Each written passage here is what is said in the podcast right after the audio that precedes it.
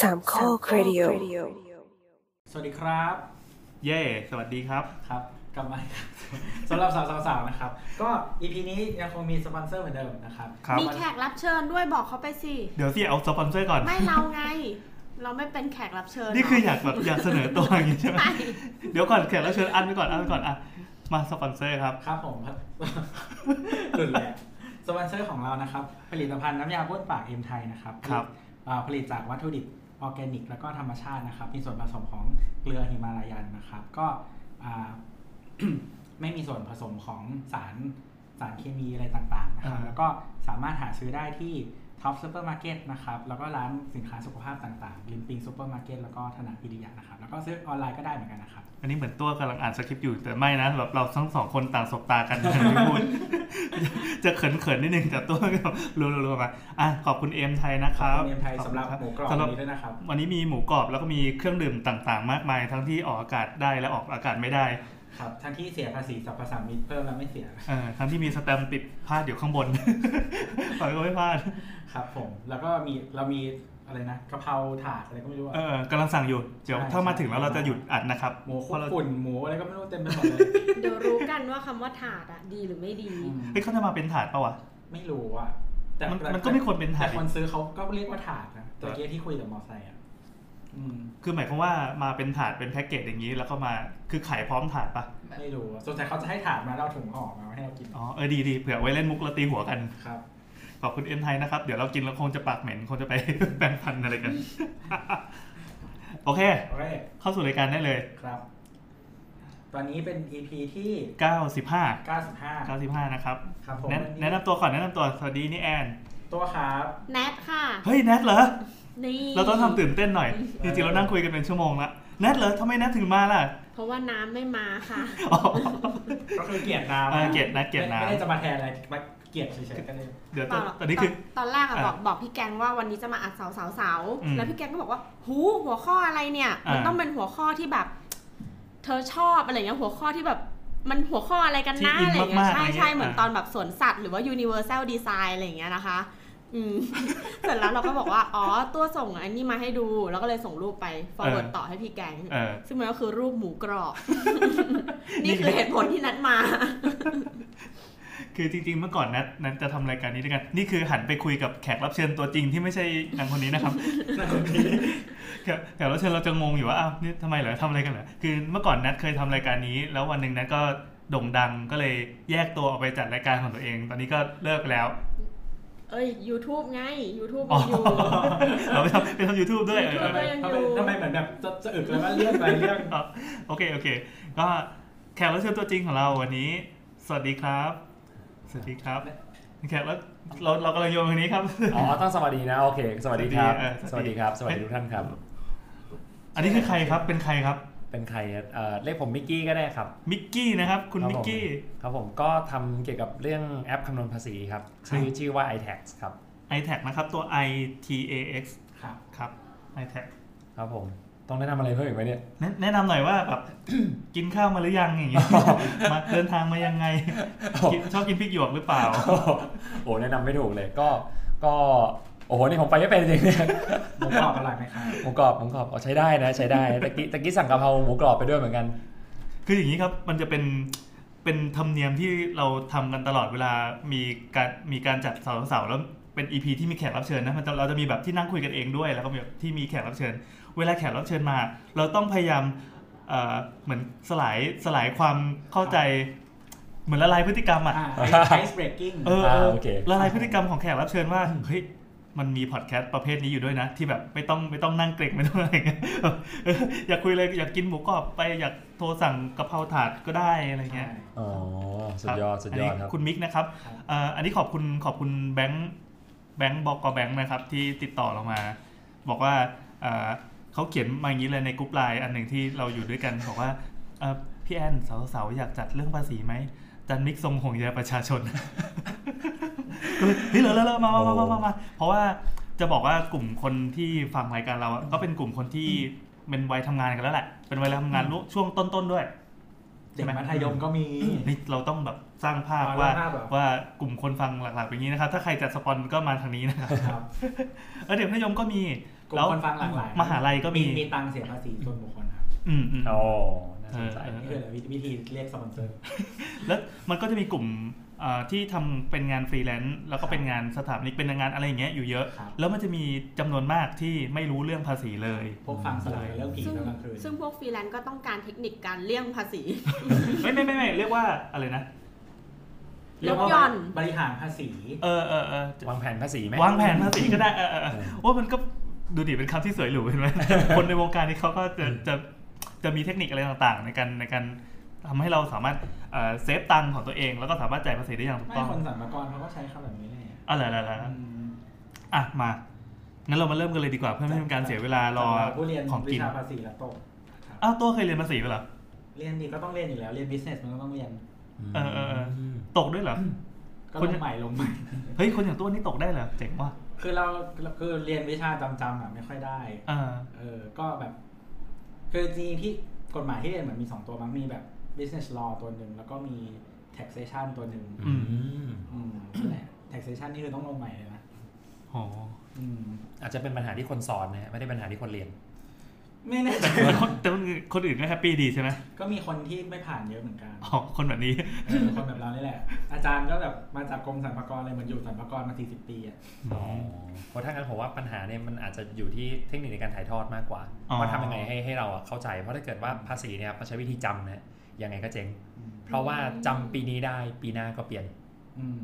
อ๋อเหรอคือกติกามันไม่นิ่ง มันไม่นิ่งเลย มันไม่มีวันนิ่งอะ โอ้ตายละ แต่เราไม่เคยมีปัญหากับการทำ personal tax เลยนะ ทำไมล่ะ เข้าใจว่าเกียกติกามันคงเดิมมาตลอดเลยนะเนี่ย อันนี้นี่นี่เห็นไหมเราเราจะเห็นแล้วว่ามีคนหนึ่งเข้าใจเรื่องภาษีกับอีกคนหนึง ไม่รู้เรื่องเลยมันจะมากินหมูกรอบอย่างเดียว ดีครับดีครับเดี๋ยววันนี้จะให้แนทเป็นคนชง ไหนๆเราก็ไม่มีน้ำแล้ว แล้วต่อไปแนทจะมาแทนน้ำ นั แล้ บ ว วันนะเท่าน้ำเลยเหรอ แล้วแสดงว่าคุณบิ๊กนี่จบอะไรมาครับทำงานทำ การ ก็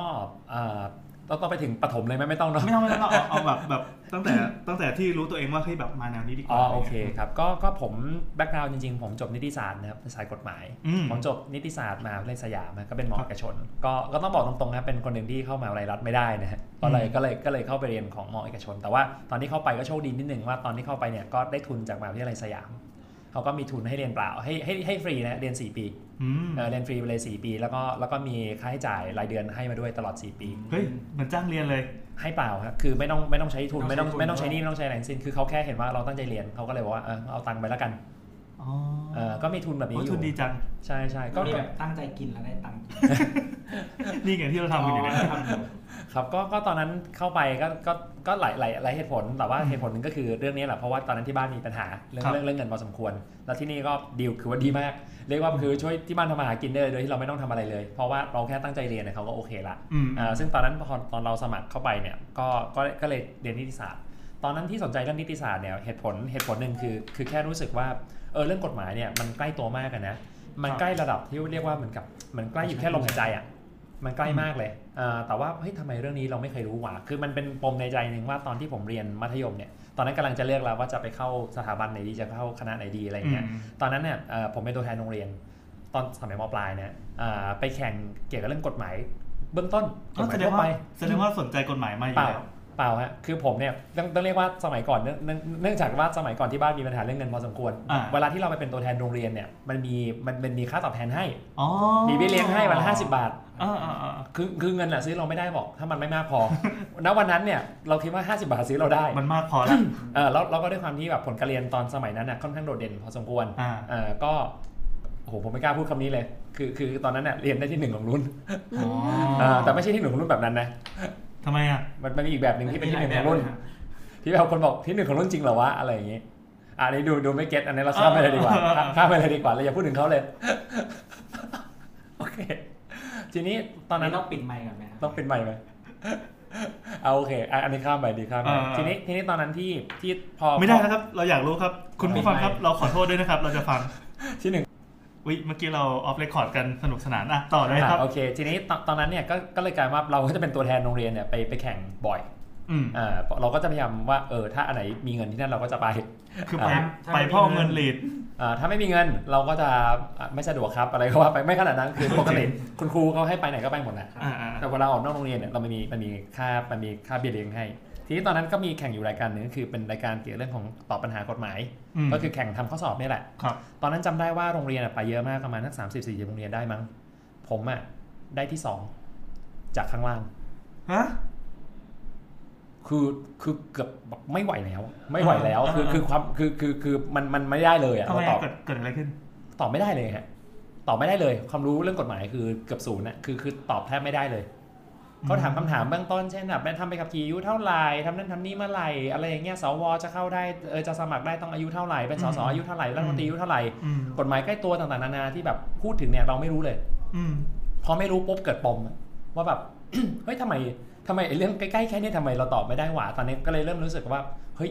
นี่น่าสนใจเว้ เอ๊ะแต่ ย เท่าที่ก่อนหน้านี้คือคือมั่นใจในตัวเองว่าเออกูเก่งแล้วอะไรอย่างงี้ พอได้พอได้คิดว่า อ่า พอได้คิดว่าน่าจะถูไปได้แหละอะไรเงี้ย อ่า แต่ปรากฏว่าโอ้โหนี่คือความรู้เราแรงมาก อ๋อ อ่ะ เหมือนเหมือนแบบพอไปเจอโลกภายนอกโลกกว้างอย่างนี้แล้วแบบ ใช่ เฮ้ยเรายังไม่ได้ว่ะ อื่นๆพอได้คณิตคณิตศาสตร์วิทยาศาสตร์ อ่า ภาษาอังกฤษเนี่ยไปแข่งกันข้างนอกเนี่ยไม่ไม่ไม่มีปัญหาเลยสบายมาอ่ากแต่พอเจอกฎหมายปุ๊บอันนี้คือหงายท้องกลับบ้านเลย เออ เออเฮ้ยเราไม่ไหวจริงๆเว้ย อืม ทีนี้ทีนี้อันนั้นก็เป็นเป็นปมในใจที่รู้สึกว่าเราสนใจ ประกอบกับว่ายุคนั้นเนี่ยผมว่าหลาย ๆ คนที่ฟังเนี่ยอาจอาจจะเกิดทันไอซีรีส์เนี่ยนะมันมีซีรีส์อยู่เรื่องหนึ่ง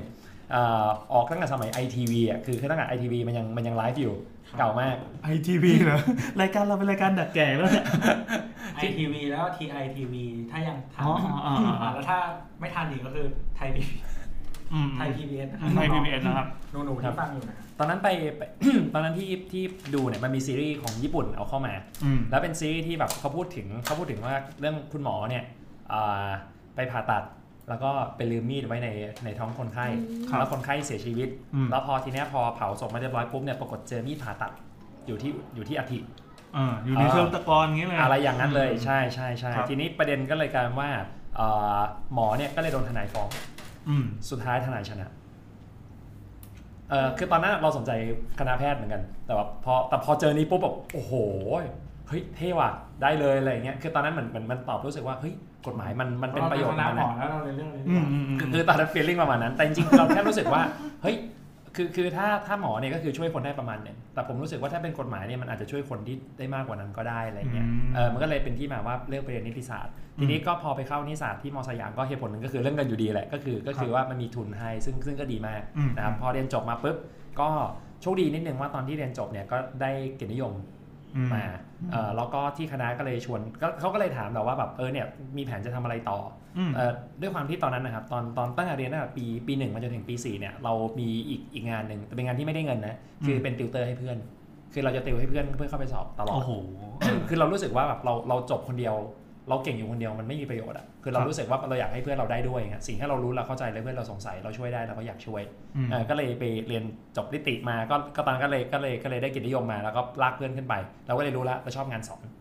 พอชอบงานสอนปุ๊บเนี่ยที่คณะก็เลยถามว่าแบบเออ สนใจแบบอยากจะไปทำอะไรต่อผมบอกว่าจริง ๆ แล้ว ผมชอบงานสอนหนังสือนะเออผมว่ามันมันสนุกดี แต่ไม่ได้คิดว่าจะต้องทำเลยในวันที่จบ คิดว่าไปเก็บประสบการณ์ก่อนแล้วเดี๋ยววันหนึ่งแก่ๆกลับมาทำก็ได้ยังไม่สายอะไรเงี้ยปรากฏที่คณะก็เขาก็เลยบอกว่าเอางี้ไหมเอ่อถ้า ถ้าสนใจอันนี้จริงๆเนี่ยมาเป็นอาจารย์ที่คณะไหมแล้วเดี๋ยวเขาจะหาหนทางในการส่งเราเนี่ยไปเรียนต่อต่างประเทศให้ อืม เออเราก็แบบความโลภก็ครอบงำ เราก็บอกว่าเฮ้ยมันมีมันมีโอกาสพวกนี้อยู่เราก็รู้สึกว่าแบบที่บ้านเราก็ไม่ใช่บ้านคนมีตังค์นะเรารู้สึกว่าโอกาสพวกนี้มันก็ไม่ได้หาง่ายเนาะ อืม เอ่อเราก็เลยอ่ะสนใจเราก็เลยและอีกอย่างที่นี่มันคือบ้านเราด้วยมันคือมันมันคือที่เราจบมา อืม เรารู้สึกว่าสิ่งที่เราจะไปถ่ายทอดไปสอนก็คือรุ่นน้องเราทั้งนั้น อืม เอ่อก็ตอนนั้นก็เลยทำงานอยู่ที่มอสยามต่ออยู่ประมาณทั้งสองปีฮะ ครับ เอ่อระหว่างสองปีนี้ก็ฝึกภาษาไปโดยการที่ไปเรียนไปเรียนโททางด้านการทูตการต่างประเทศเป็นภาคภาษาอังกฤษ โอ้ เอ่อก็ฝึกฝึกภาษาเกี่ยวกับเรื่องการทูตไป ก็พอได้ภาษาดีประมาณหนึงละเอ่อตอนนั้นไปเรียนที่มอลังสิตสถาบันสถาบันการทูตการต่างประเทศ แล้วก็พอเรียนจบปุ๊บก็ไปเรียนต่อที่ที่อเมริกาเลย ก็ไปเรียนไปเรียนต่อเท่านั้น ตอนนั้นก็ลังเลอยู่ว่าจะเรียนสาขาไหนดี เพราะว่าพอไปเรียนโทกฎหมายปุ๊บเนี่ยมันต้องมีเลือกแล้วจากคุณจะเอาอะไรเป็นแบบอาญา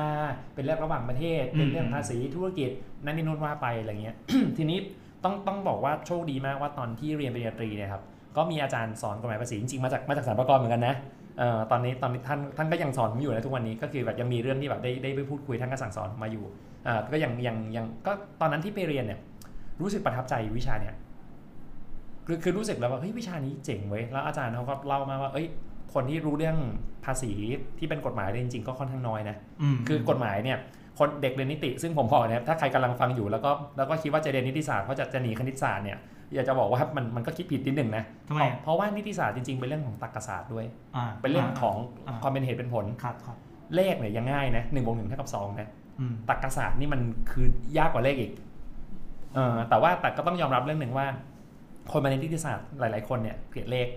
ไม่ชอบเลข อืม ก็ ก็หลายคนมาจากสายสินด้วย ใช่หลาย ๆ คนมาจากสายศิลป์ด้วยซ้ำเออ แต่จริง ๆ คืองานงานที่ทำอ่ะมันต้องใช้สมองฝั่งคณิตศาสตร์ปะ ใช่ อืม เยอะมากเยอะมาก ซึ่งซึ่งมันก็มันก็ย้อนแย้งกันนิดหนึ่งนะผม เออ เออแต่เพราะว่าตอนผมจบผมจบสายวิทย์มา อืม แล้วก็เรื่องเลขพอไปได้อะไรเงี้ย อ๋อ ก็ค่อนข้างถูกใจกับเรื่องคณิตศาสตร์เรื่องตัวเลขแล้วก็ อืม เรื่องตรรกศาสตร์เรื่องนิติศาสตร์ อืม มันก็เลยกลายว่าภาษีมันคือแบบสิ่งที่มันลงตัวกับเรามาก แล้วก็ อืม ตอนที่จะเลือกไปเรียนเนี่ยก็เจออาจารย์ที่ที่มาจากที่อเมริกาเนี่ยตอนนั้นเขาแบบมาทัวร์พอดีมามามาที่เมืองไทย ครับ อ่าแล้วมารถโชว์มาคุยกับเขาอูประทับใจกับเขามากคือเขาเก่งอ่ะสอนภาษีฟังแล้วลื่นเลยอ่ะง่ายเลยเราก็เลยอยากไปเรียนกับเขาด้วย ก็เลยกลายมาไปเรียนต่อ ตอนนั้นก็คือขอทุนที่มหาวิทยาลัยไปเรียนต่อเป็นทุนพัฒนาบุคลากรของมหาวิทยาลัยสยาม ครับ ครับก็เลยไปไปขอทุนเข้าไปก็ไปเรียนโทเอ่อแล้วก็พอเรียนโทปุ๊บคราวนี้ติดใจฮะก็เลยอยู่เรียนเอกต่อยาวเลย อืม เออก็เลยก็เลยไปเรียนอยู่ประมาณสักสี่ปี ไปเรียนอยู่สี่ปีโทเอก ก็ได้ปริญญากลับมาตอนนี้ก็ใช้ทุนอยู่ อ๋อที่ไหนนะครับ ที่เอ่อสถาบันชื่อว่า Southern Methodist University ครับชื่อชื่อชื่อเล่นสั้นๆเรียกว่า SMU นะครับอยู่ที่ดัลลัสเท็กซัสสหรัฐอเมริกา จริง ๆ สถาบันเนี้ยคือถ้าคือถ้าเป็น MBA กับกฎหมายจะรู้จักดีแต่ถ้าเกิดไม่ได้สายเนี้ยจะอาจจะไม่เคยได้ยิน อืม แต่ถ้ารุ่นพี่ผมเนี่ยทุกคนต้องเคยได้ยินอาจารย์มีชัยพิชุพันธ อ๋อ จบ โอเค จบ ครับ ท่านจบที่นี่มา ครับ ครับ แต่เราจะไม่คุยเรื่องรัฐธรรมนูญเนาะวันนี้ อ่ อ่าเราคุยเราคุย ดี ภาษีกัน ดีแล้วครับ ครับ ก็ก็นั่นก็เลยเป็น เราก็โยงไปโยนได้เนาะเอ่อทีนี้พอเรียนจบก็เลยกลับมาก็เลยก็เลยกลับมาทำงาน แล้วก็แล้วก็เนี่ยสอนงานหลักก็คือสอนกฎหมายภาษีอากรครับ อืม เอ่อสิ่งเป้าหมายเราก็เลยเออเราก็อยากจะเผยแพร่ความรู้นะไม่ใช่ลัทธินะไม่ใช่ปากผงใหญ่ประชาชนนะนะไม่ใช่นะ คือเราก็แค่รู้สึกว่าเอ้ยภาษีมันเป็นเรื่องที่มันใกล้ตัวแล้วมันสำคัญจนเกินกว่าที่จะปล่อยให้เฉพาะคนที่รู้เท่านั้นน่ะที่จะใช้งานเป็น อืม ผมคิดว่าภาษีมันควรเขาเรียกว่าถ้าหล่อๆเนี่ยภาษาอังกฤษเขาเรียก democratize คือทำให้มันไปถึงแบบคนให้ได้กว้างที่สุด เอาให้ได้มากที่สุด ให้ทุกคนสามารถเข้าถึงมันได้ อืม ครับ ก็เป็นแนวประมาณนี้ อันนี้คือ background ค คือ ร่าว ทุกวันนี้ก็เป็นจันมิกที่สอนเรื่องภาษี ๆใช่ ก็งานงานหลักก็จะเป็นงานสอนหนังสือค งานหลั รับ ก ใช่เป็นงานสอนหนังสือ แต่ว่าก็จะมีอีกงานหนึ่งที่ที่ทำด้วยเหมือนกันก็คื นี่ อ แหละ อ๋ อก็คือว่าตอนที่ตอนที่ผมเรียนที่อเมริกาเนี่ยครับตอนนั้นคือตอนนั้นทำเปเปอร์เนี่ยเปเปอร์ผมที่เรียนปริญญาเอกเนี่ยทำเรื่องแนวทางป้องกันการเลี่ยงภาษี ซึ่ง อ๋อ ซึ่งซึ่งไอ้เรื่องแนวทางป้องกันการเลี่ยงภาษีเนี่ยตอนนั้นเนี่ยผมไปเจอทฤษฎีเยอะมากคือมันมันต้องขังตัวเองต้องบอกก่อนนะคนเรียนจบปริญญาเอกมาเนี่ยครับเอ่ออย่างผมคนหนึงแล้วกันนะผมพูดได้นะ ผมว่าผมไม่ได้เก่ง ผมแค่ถึก อืม ผมแค่อยู่กับตำราอยู่กับหนังสืออยู่กับบทความอ่านมาได้นานพอ เขียนมาได้นานพอแค่นั้นเอง คือเราสามารถผลิตผลงานชิ้นหนึ่งขึ้นมาได้ อืม อ่าซึ่งซึ่งจริงๆมันแค่นั้นเลยนะจริงๆมันแค่นั้นเลยปริญญาเอกมันไม่ได้มีอะไรที่ลึกซึ้งซับซ้อนมากครับ อืมอืม ทีนี้พอเราพอเราไปเรียนเนี่ยเราเจอทฤษฎีหลายๆทฤษฎีซึ่งมันน่าสนใจ แต่อันหนึงที่ผมชอบที่สุดที่ผมที่ผมรู้สึกกันนะคือผมเป็นคนชอบเทคโนโลยีอยู่แล้วตอนอยู่อเมริกาเนี่ยไปต่อคิวซื้อ iPad iPhone นี่คือทำมาหมดละ เดี๋ยวนะเราฟังมาถึงเนี้ยเราก็นึกขึ้นได้ว่าลืมถามอายุว่าเป็นเป็นช่วงไหนแต่ตอนที่พี่เรียนอเมริกาไปต่อคิวซื้อ iPad iPhone อ่ะแสดงว่าก็ เออ ตอนนี้อายุเท่าไหร่ครับ ตอนนี้ปีนี้ 35 ครับ ปีที่สามห้าโอเค รับปีนี้ พี่แอนต้องหาคนมาใกล้ตัวอะไรเนี่ย อืมก็ก็ดีก็ดีรู้สึกดีขึ้นมานิดนึงอ่า 35ใกล้ละใกล้ละ โอเค ชอบเทคโนโลยีแสดงว่าสามห้านี่ยังไม่แก่เกินไปสำหรับเทคโนโลยีนะครับ กลับไปฟังตอนแอปเปิลได้นะ อ่า ครับทีนี้ก็ก็ตอนตอนนั้นเนี่ยเราก็สนใจเรื่องเทคโนโลยีประมาณหนึ่งเลย แล้วเรา ครับ รู้สึกว่าแบบอันนี้เป็นเทคโนโลยีที่แบบเราก็ไอเอาใหม่ คือเรารู้สึกว่าเทคโนโลยีเนี่ยมันมันสามารถทำให้หลาย ๆ สิ่งหลายอย่างเนี่ยมันง่ายขึ้นมันดีขึ้นสำหรับชีวิตเรามาก ครับ ๆ แล้วเราก็เลยตั้งคำถามต่อว่าเฮ้ยแล้วมันไปช่วยเรื่องภาษีให้มันง่ายขึ้นสำหรับคนอื่นได้บ้างไหม อืม เออคือเอ้ยภาษีมันทำให้เทคโนโลยีมันคือภาษีมันซับซ้อนมาก อืม แต่เรารู้สึกว่างานที่ซับซ้อนมากๆเทคโนโลยีมันแก้ปัญหาเรื่องนี้ได้ อืม เราก็เลยตั้งคำถามว่าแล้วเทคโนโลยีไอของชิ้นเดียวกันเนี้ยมันทำให้ภาษีที่มันยากๆเนี่ยมันซับซ้อนที่มันมัน ง่ายขึ้น เออมันง่ายขึ้นได้ไหมทุกคนมันเข้า ทำให้ ถึ ชี ง วิตคนดีขึ้นได้ไหม ใช่ถูกต้อง แล้วปรากฏว่าตอนที่อยู่ที่อเมริกามันก็มีเทคโนโลยีภาษีอยู่จริงนะของที่อเมริกา ใช่ เยอะแยะมาก ต มา อย น เล อย ยู่ที่อเมริกาจริงๆมันมีแบบมันจะมีพวกแบบพอใกล้ช่วงหน้า หน้ายื่นภาษีอะในทีวีมันก็จะมีแอดที่เป็นแบบพวกภาษีซอฟต์แวร์พอแบบซอฟต์แวร์ภาษีอะไรเงี้ย อืม แบบควิกบุ๊กอะไรอย่างเงี้ย ใช่มีอยู่เยอะมีอยู่เย คือ อะ แบบมีเยอะมาก แต่ว่าคืออยู่ที่ไทยอะเราไม่เคยเจอเลยนะ อืม ใช่ อันนี้คืออ อืมอืม อันนี้คือตอนที่ตัวไปอยู่อเมริกาคือแบบสิบกว่าปีที่ แล้ว อ่า อืมนั่นคือสมัยที่แบบยังยังไม่แบบสมาร์ทโฟนอ่ะเท่าไหร่ อืม จะมันเป็นแบบสมาร์ทโฟนสมัยนั้นคือแบบซิมเบียนอ่ะ โอ้โหเก่ามาก เออแต่คือตอนนั้นคือเขาก็ทำภาษีกันในแบบคอมใช่ไหม ใช่ แต่คือแต่คือมันไม่ใช่เรื่องประหลาดที่ทุกคนจะใช้ซอฟต์แวร์ภาษีในคอมเพื่อทำภาษี อ่าถูก ของตัวเองที่นู่น อืม แต่ที่นี่ไม่ใช่ อืม อืมแปลกมากครับ ตอนนั้นมันก็เลยเป็นเป็นความรู้สึกว่า ถ้างั้นเนี่ยบ้านเรามันไม่มีอ่ะเราควรทำอะไรสักอย่างไหมเออตอนนั้นก็เลยก็เลยเริ่มคิดว่า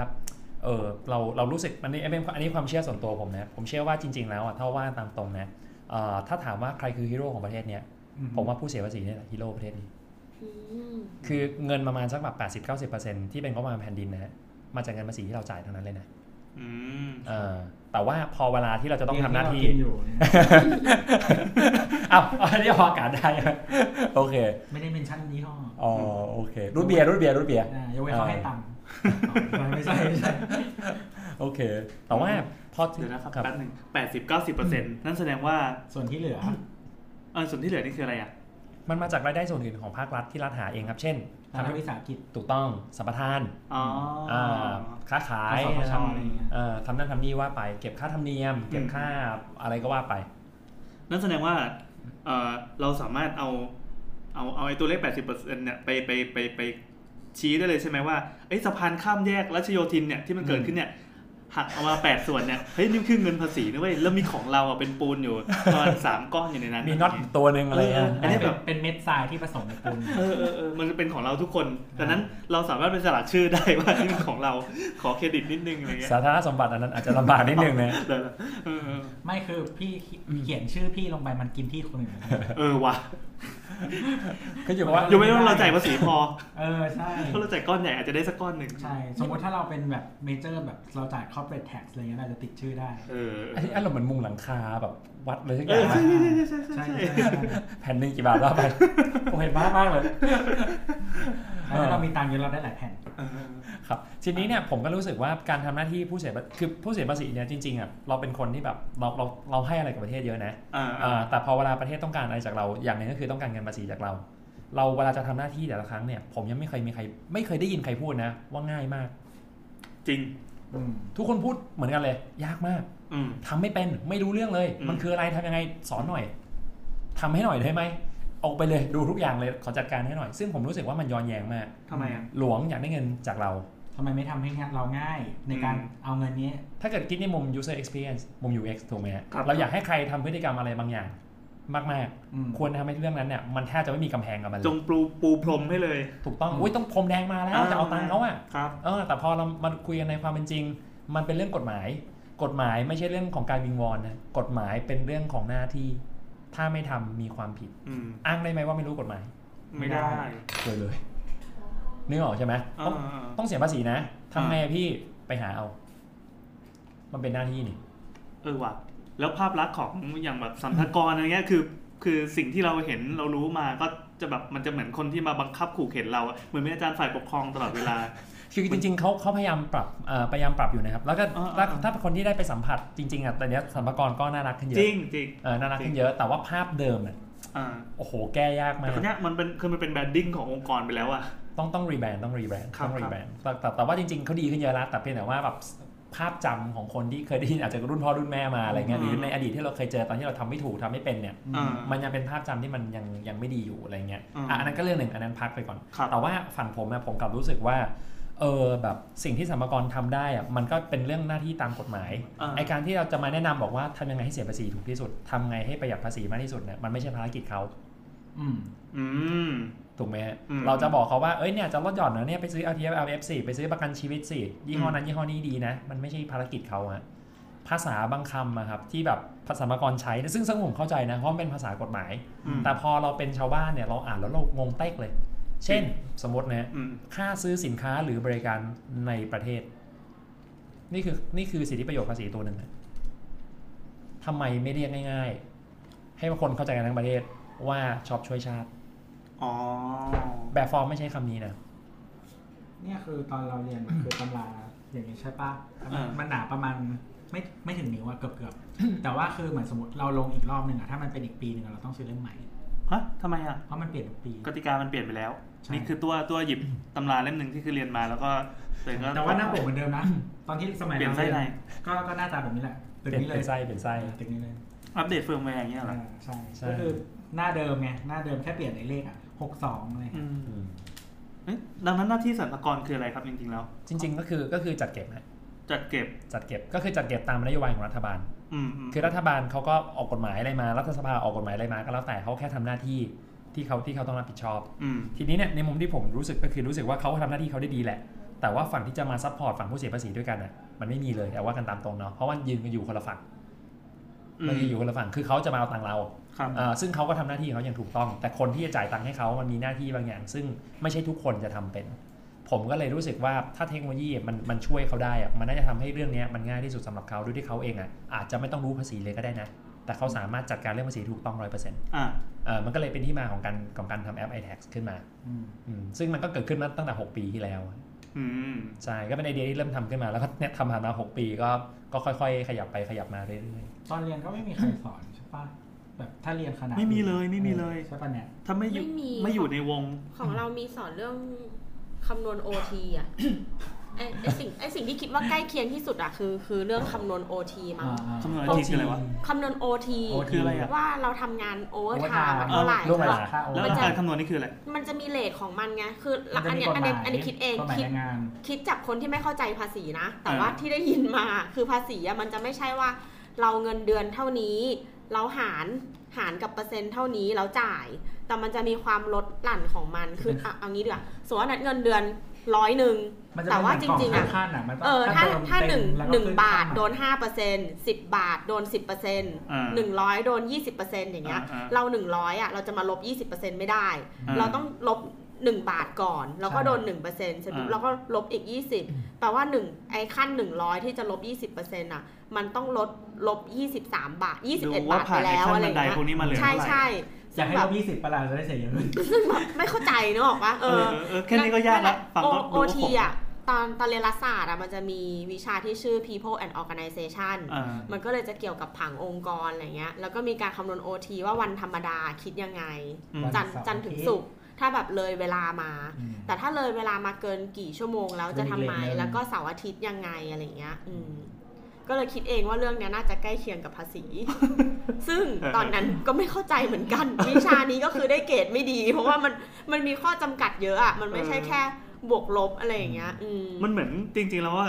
ไอตัวโครงสร้างกติกามันมันฟิกอยู่เว้ยแต่เราไม่รู้จะเอาตัวเองไปลงในร่องเนี้ยยังไง ใช่ใช่แล้วคือบางบางทีอ่ะพออย่างเงี้ยอ่ะสมมติว่าเราไปทำงานจริงใช่ไหม อ่า เราก็ไม่สามารถบอกเพื่อนเราที่ได้เอวิชาเนี้ยว่า แกแกตอนเนี้ยฉันเงินเดือนเท่านี้ เพราะว่ามันดันเป็นความลับเนื้อออกปะ อ่า เหมือนกันเหมือนเหมือนเหมือนเหมือนภาษี อ่า เหมือนกัน เวลาเราแบบ เราฟังโจทย์ตุ๊กตามาเยอะแล้วอ่ะ เออ แล้วไม่เคยทำให้กูเข้าใจเลย อืม อยากเอาตัวเองอ่ะเอาเข้าไปใส่ในตุ๊กตามากเลยอ่ะ มันไม่ฟิตกับเรา แต่มันพูดไม่ได้อะว่า เออ แกฉันเงินเดือนเท่านี้ เพราะว่าทุกคนก็จะสอนเรามาว่าเงินเดือนมันเป็นความลับ เออ เฮ้ยแต่เราแต่เราเคยทำให้เพื่อนที่ออฟฟิศ อ๋อแล้ว แบบ แล้วไหนจะแบบ ใช่ ไหนจะพอบอก ทำยื่น เงินเดือนเสร็จอะมันต้องบอกอีกว่า พ่อแม่เราอายุเท่า เท่า ไห ไหร่ ร่ อ่า ทำไมเรามีพี่สาวไหมพี่สาวใช้สิทธิ์ของแม่หรือยังอะไรอย่างเงี้ย อืม แล้วเราซื้อ LTF RMF หรือเปล่าอะไรอย่างเงี้ยเออเราเราทำไมอะไรบ้างเนี้ยมันดูแบบมันดูเยอะไปหมดเลยอะแล้วถ้าเกิดเราแบบอย่างอย่างนัดอาจจะซื้อ LTF เยอะมากแม้ไม่เข้าใจว่ามันคืออะไร เพราะว่าหนึ่งหนึ่งส่วนคือ พอได้ พ่ ยิ อน บอก เออพ่อ ได้ บ ยิน อก ว่าเขา เอ บอก อ มา คือทุกวันเนี้ยพ่อเป็นคนคำนวณภาษีให้ อ่า แล้วพ่อก็จะบอกว่า LTF เต็มแล้ว ยังมีเงินเหลือไหม ซึ่งเราอ่ะเงินเหลือเยอะมาก เราเป็นคนที่ไม่รู้จะเอาเงินไปทำอะไร เพราะว่าไม่แต่งหน้าไม่แต่งตัวไม่ซื้อเสื้อผ้า ติดเกมขนาดนี้ไม่เคยเติมเกมสักกระบาท แฟนเติมให้ โอ้โห อืมก็เลยแบบ ไม่ไม่ได้ใช้เงินเลยนอกจากแบบซื้อกาแฟกับอาหารตามสั่งกินที่ทำงานอะ อืม เออ หมูกรอบจะมากินฟรีเลยเนี่ย พอ LTF เต็มอ่ะ พ่อก็เลยบอกว่าลองไปซื้อ IMF สิ อืม อืมซึ่งก็มีความสง คือ สัยนิ พ่อ ดนึ เป็น ง คนเซาด้านภาษีประจำบ้าน ใช่ใช่ ไหม ใช่ อ่า เพราะว่าพ่อแบบเหมือนทำบริหารมาแล้วเขาก็รู้เรื่องเงินรู้เรื่องอะไรอย่างเงี้ยเขาก็ อ่า จะ manage ให้ อ่า แล้วคือแต่จริงๆถ้าเขา manage ดีอะเขาควรจะสอนให้เราอะทำเอง ทำเง เออว่ะ อะข้ามข้ามเรื่องนี้ ไปเราจะไม่นินทาพ่อนะคะ เหมือนเหมือน ใช่ ตอ หาน ไปแล้ว เหมือนตอน LTF อะเขาเขาก็บอกแล้วว่ามันมันควรซื้อได้เท่าไหร่อะไรอย่างเงี้ย เออ ซึ่งปีแรกอะก็ไม่ตั้งใจฟังเขาอีก ซื้อเกิน เออ แล้วพอเราเราตอนตั้งแต่ตอนไปซื้ออะคือเขาคิดว่ามันเป็นเรื่องง่ายเขาก็บอกว่า แกไปซื้อสิ่งนี้นะ ประมาณเท่านี้ เออ พอไปถึงปุ๊บที่ธนาคารน่ะ ยื่นกระดาษให้ใบหนึ่ง ประเมินความเสี่ยง ทำสิ่งนี้ก็เออช็อกเลยเหมือนแบบเชี่ยกูโดนสอบแล้วถ้าไม่ผ่านทำไงดีวะแล้วแบบเหมือนแบบกดตังค์มาแล้ว ถ้าฉันตอบผิดจะไม่ได้ซื้ออย่างเงี้ยเหรอแบบเออมีความช็อกนิด อัน นึ นี้ ง ต้องเล่าเล่าหน่อยเผื่อใครไม่ไม่รู้จักไอ้ใบใบประเมิน แล้วคือเหมือนใบอะมันจะถามว่าคุณรับ อ่า ความเสี่ยงได้มากแค่ไหน อืม แบบมาก มันก็จะถามว่าแบบ ปานกลาง มี น้อย ถ้า อ สมมย่างเงี้ย ติมีแบบอัตราแลกเปลี่ยนกองทุนที่ลงทุนต่างประเทศ มีอัตราแลกเปลี่ยนรับได้ไหมนู่นนี่นั่น อ่า อืม เออขาดทุนได้กี่เปอร์เซ็นต์ ถามว่าสมมติว่าคุณคุณลงเงินไปเนี่ย คุณยอมรับการขาดทุนได้แค่ไหน เอามาเป็นเปอร์เซ็นต์ ใช่ ถึ ใช่ ง ใช่ สามสิบ มี เปอร์เซ็น ทั้ง ต์ ว่า ป่ะ มันก็จะ คุณ มีระดับเป็นเลข เออคุณยอมรับการการขาดทุนได้มากแค่ไหน แล้วก็ อ่า เหมือนแบบว่า ถ้าสมมติว่าการลงทุนแบบเนี้ยคุณคาดหวังว่าอะไรคือหนึ่งเงินต้นไม่หายไป อ่า หรือว่าสองได้กำไร อ่า หรือว่าสามได้กำไรระยะยาวมันก็จะแตกต่างกันอะไรเงี้ยเอ ซึ่ อง เป็นเงินเก็บ มัน ออมไหมหรือเป็นเงินคาดหวังว่าจะเอามาใช้เมื่อไหร่อะไร เออเออใช่เหมือนแบบว่า ก็คือถามง่ายๆว่าคุณมีเงินเย็นไหมอะไรเงี้ย อ่า อืมซึ่ง ทดสอบความงก ด้ ใน วย ตัว การ คุณ ที่ไม่รู้เลยเลยอ่ะ ก็คื ก็ อ พ ถ้ามี ยายาม ตู้เย็นก็ตอบ ก็พยายามตอบให้มันกลาง เพราะว่าส่วนมากอะกขอคอมันจะเป็นแบบน้อยปานกลางมากกู เออ ปานกลางไว้ก่อนข้อไหนปานกลางกูก็ปานกลางปานกลางไปเรื่อย เพย์เซฟนะ ๆ ใช่แล้วพอเหมือนแบบตอบกันรู้สึกว่าแบบ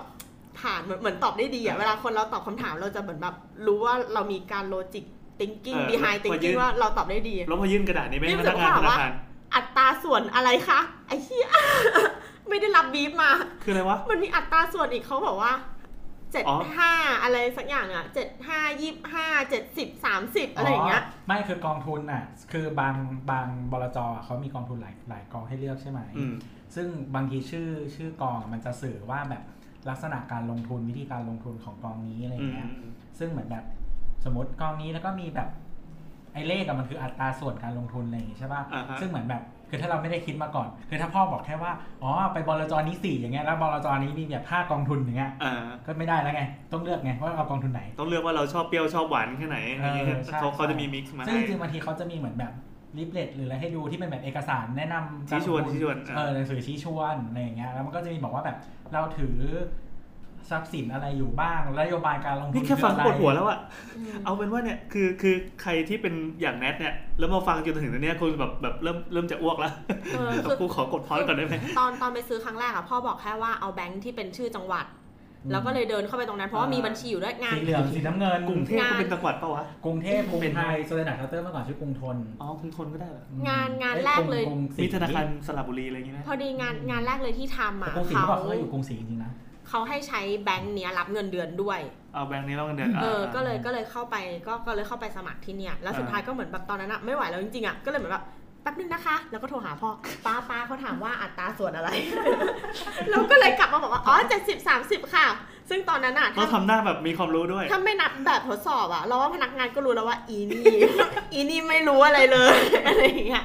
เออก็ก็คือกำตังไปซื้อจริง ๆ อะไรเงี้ยอืมแล้วก็เหมือนเหมือนล่า แต่ สุด พนัก อะ งานบางคนก็แนะนำไม่ได้นะ เพราะไม่มีลายเซ็น อืมอืม เหมือนแบบเปิดเป็นแบบกดเอาเอกสารให้มือเซ็นได้อย่างเดียวอ่ะ คือมันจะมีกฎหมายยุบยิบไปหมดเกี่ยวกับการการแนะนำทางการเงินอะไรต่างๆเนี่ยคือพนักงานห้ามพูดนอกสคริปต์นี้ หรือว่าถ้าพูดอย่างเงี้ยถือว่าผิด อืม หรือว่าถ้าไม่พูดก็ผิด อ่าอ่าน อื ต่อ มแต่คือด้วยด้วยหลายครั้งที่เรารู้สึกว่าเรื่องเงินจริง ๆอะมันค่อนข้างเป็นเป็นโชค อืม คือเคยเคยมีแฟนที่เป็นเหมือน ก็คือ โบร ซื้ ก อ เกอ หว ร์ ย มาก่อน เออแล้วแล้วก็อย่างอย่างล่าสุดปี 2018 อย่างเงี้ยอ่ะพี่พี่แก๊งอ่ะเขาเป็นคนซื้อแบบเขาจะมีตำราของเขามา อ่ะ ว่า อัน เว นี้คือชื่ลาอแฟนนะครับ เวลาซื้อ LTF อ่ะ มันต้องซื้อเฉลี่ยเป็นตลอดปีนึกออกปะ อ่า DCA คือจริง ๆ อ่ะ เวลาไปซื้อปลายปีมันไม่ใช่คำตอบที่ถูก แต่ว่าเราอ่ะจำมา คือ เนื่องจากไม่มีความรู้ก็เลยแบบทุกอย่างอยู่ในหัวเกิดจากการจำ ม ที่เขาบอกว่าหลังวันคริสต์มาสปุ๊บ หุ้นจะตกและเหมาะกับการซื้อ LTF ที่สุด เพราะว่าคุณจะได้หลายหน่วยนึกออกปะคือเรื่องเรื่องเรื่องหุ้นกับหน่วยที่ซื้อ LTF อะถ้าผิดแย้งได้เลยนะคะ เต็ม ถูก ใจ ถูกค มา รับ ก ถูกครับถูกครับเป๊ะเลยเป๊ะเลย คือเขาบอกว่า คันมากเลยแบบอยากจะแย้มลูกสาว เอาไม่ เล ไม่ ย ไม่เป๊ะเลยเป๊ะเลยเป๊ะเลย ไม่แต่คือใครใครที่ DCA ปีที่แล้วแบบเราคือเจ็บมาก คือถ้าถ้าหน่วยอ่ะ มันมันเหมือนกับว่าหน่วยของหุ้นอ่ะมันขึ้นอยู่กับ LTF ที่ซื้อใช่ปะคือ LTF เป็นการซื้อหุ้นอย่างหนึ่งแต่มันเป็นระยะยาว อืม อืม อืม แล้ว มัน คือ เป็นมันเป็นหน่วยแทนหุ้นจีน สมมุติว่า อืม หุ้นอ่ะมัน 10 บาท ระยะยาว แล้วเราอ่ะไปซื้อคือตังค์ที่เรากำไปอ่ะมันจะเท่าเดิมเพราะมันมีเพดานของของเงินรายรับเราอยู่ที่จะลดหย่อนภาษีได้ อืม คือสมมติว่าคุณคุณได้เงินเดือน สมมุติทั้งปีหนึ่งล้านบาท อืม มันจะซื้อได้กี่เปอร์เซ็นต์ของเงินเงินได้นี้อะไรอย่างเงี้ย สิบห้า สิบห้าเปอร์เซ็นต์ก็คือแสนห้า ซึ่งเหมือนปีแรกอะเราซื้อเกินเกินมาประมาณ 2,000 แล้ก็วใช้สิทธิ์ได้ แล้วเราก็แพนิกว่าแบบเฮ้ยทำไงดีซื้อเกินรัฐบาลจะมาจับกูไหมอย่างเงี้ย แล้วพ่อก็บอกว่า พ่อก็บอกว่า ก็ยื่นไปอ่ะให้มันไม่เกินสิวะ ไม่ต้องยื่นไปเกิน เออ แล้วต่อให้ยื่นไปเกินจริงๆอ่ะเขาก็แค่จะไม่อนุมัติกลับมาแค่นั้นเอง เรา คือ ก็ มัน เหมือ มัน น แบ เสีย บ ทั้งก้อนปะหรือว่าเสียแค่ส่วนที่เกิน เสียเสียส่วนที่คือไม่ได้เสียเงินไปนะ ไม่ไม่หมายว่าเสียสิทธิ์ ใช่ใช่เสียเฉพาะส่วนที่เกิน อ๋อเฉพาะส่วนที่ แต่ เกิน แต่ตอนนั้นอะเหมือนแบบก็ด้วยความที่ไม่รู้เลยเลยไงก็แพนิคเหมือนแบบเฮ้ยจะโดนจับเพราะว่าทำผิดกฎเนกอะปะเพราะเรามองว่าอันเนี้ยเป็นกฎมันก็คือกฎหมายถูกไหม อืม ใครทำผิดกฎก็ต้องโดนลงโทษแล้วก็เหมือนแบบจะโดนจับปะเนี่ยซื้อเกินไม่ต้องสองพันอะไรอย่างเงี้ย เออภาพลักษณ์เกี่ยวกับกฎหมายการ เงิ เงิ น น อะไรอย่างงี้ปะ กินหมดเออภาพลักษณ์ของกฎหมายการเงินมันจะเป็นยังไงเหมือนแบบเฮ้ยเราเราทำผิดแล้วเราโดนสอดส่องตลอดเวลาเราประมาทตลอดเวลา แต่จริง ๆ เราเรียนรัฐศาสตร์มาฮะมันจะมีกฎหมายอาญาข้อหนึ่งเขาบอกว่า ไม่สามารถอ้างได้ว่าไม่รู้กฎหมาย อืมอืม เออเราก็เลยเหมือนแบบ ชิบหายเข้าไปใหญ่ เออ ก็กูไม่รู้จริงๆ แต่ว่ามันก็พูดไม่ได้ว่าไม่รู้อะไรอย่างเงี้ย เออ แล้วก็เหมือนแบบตอนนั้นก็แอบโมโหพ่อในใจว่าแบบทำไมไม่บอกวะ อืม แต่จริงๆเขาก็คือบอกเยอะแล้วแหละสำหรับเด็กที่แบบเริ่มทำงานอะคือจริงๆ มึงทำงานได้แล้ว มึงก็ควรจะมีความรับผิดชอบกับเงินเดือนตัวเอง เออเออ อะแหละแต่ก็เป็นคนเดิมมาจนกระทั่งอายุ 30อืม อ่ะแล้วก็พอพอปี 2018อะที่บอกว่า เราอะก็ไปซื้อใช่ไหมแล้วเราก็จำมาว่าอะสมมติว่า เรามีเงินเดือนร้อยหนึ่ง า แล้วตอนเนี้ยหุ้นมันขึ้น หุ้นละ 10 บาท ก็เท่ากับว่าเราซื้ออะได้แค่ 10 ชิ้น เออ หมายถึง 10 หน่วย เออ แต่ว่าพอปลายปีอะไอ้หุ้นเนี้ยดันตกเหลือบาทเดียว อืม เราก็จะเสียดายว่าแม่งไอ้ร้อยบาทของเราอะมันซื้อได้ทั้งร้อยหน่วยเชียวนะเว้ย อืมอืม แล้วสมมติว่าปีแบบ 2028 อ่ะ ไอ้หุ้นอันเนี้ยมันขึ้นเป็นแบบอันละพันน่ะ อืม แทนที่เราจะกำไรหน่วยละ 900 อ่ะ เราก็เหลือกำไรแค่แบบ เท่าไหร่อ่ะ แต่ร้อยเก้าสิบ อืมอืม เออ อะไรอย่างเงี้ย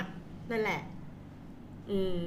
แต่ว่าแต่ว่าสุดท้ายอ่ะเราไม่ได้ซื้อเพราะว่าเราอ่ะซื้อจากความจำใช่ไหมว่า พอเขาบอกว่าคริสต์มาสปุ๊บหุ้นจะตกก็เลยเป็นโอกาสที่ดีที่สุดที่คุณอาจจะซื้ออะไรเงี้ยเราก็เลยกำตังไปก้อนเดียวอะแล้วก็ซื้อปีนั้น ซึ่งพี่แก๊งอ่ะเขาก็อยากบอกเราแหละว่าจริง ๆ แล้วอ่ะคุณควรซื้อเฉลี่ย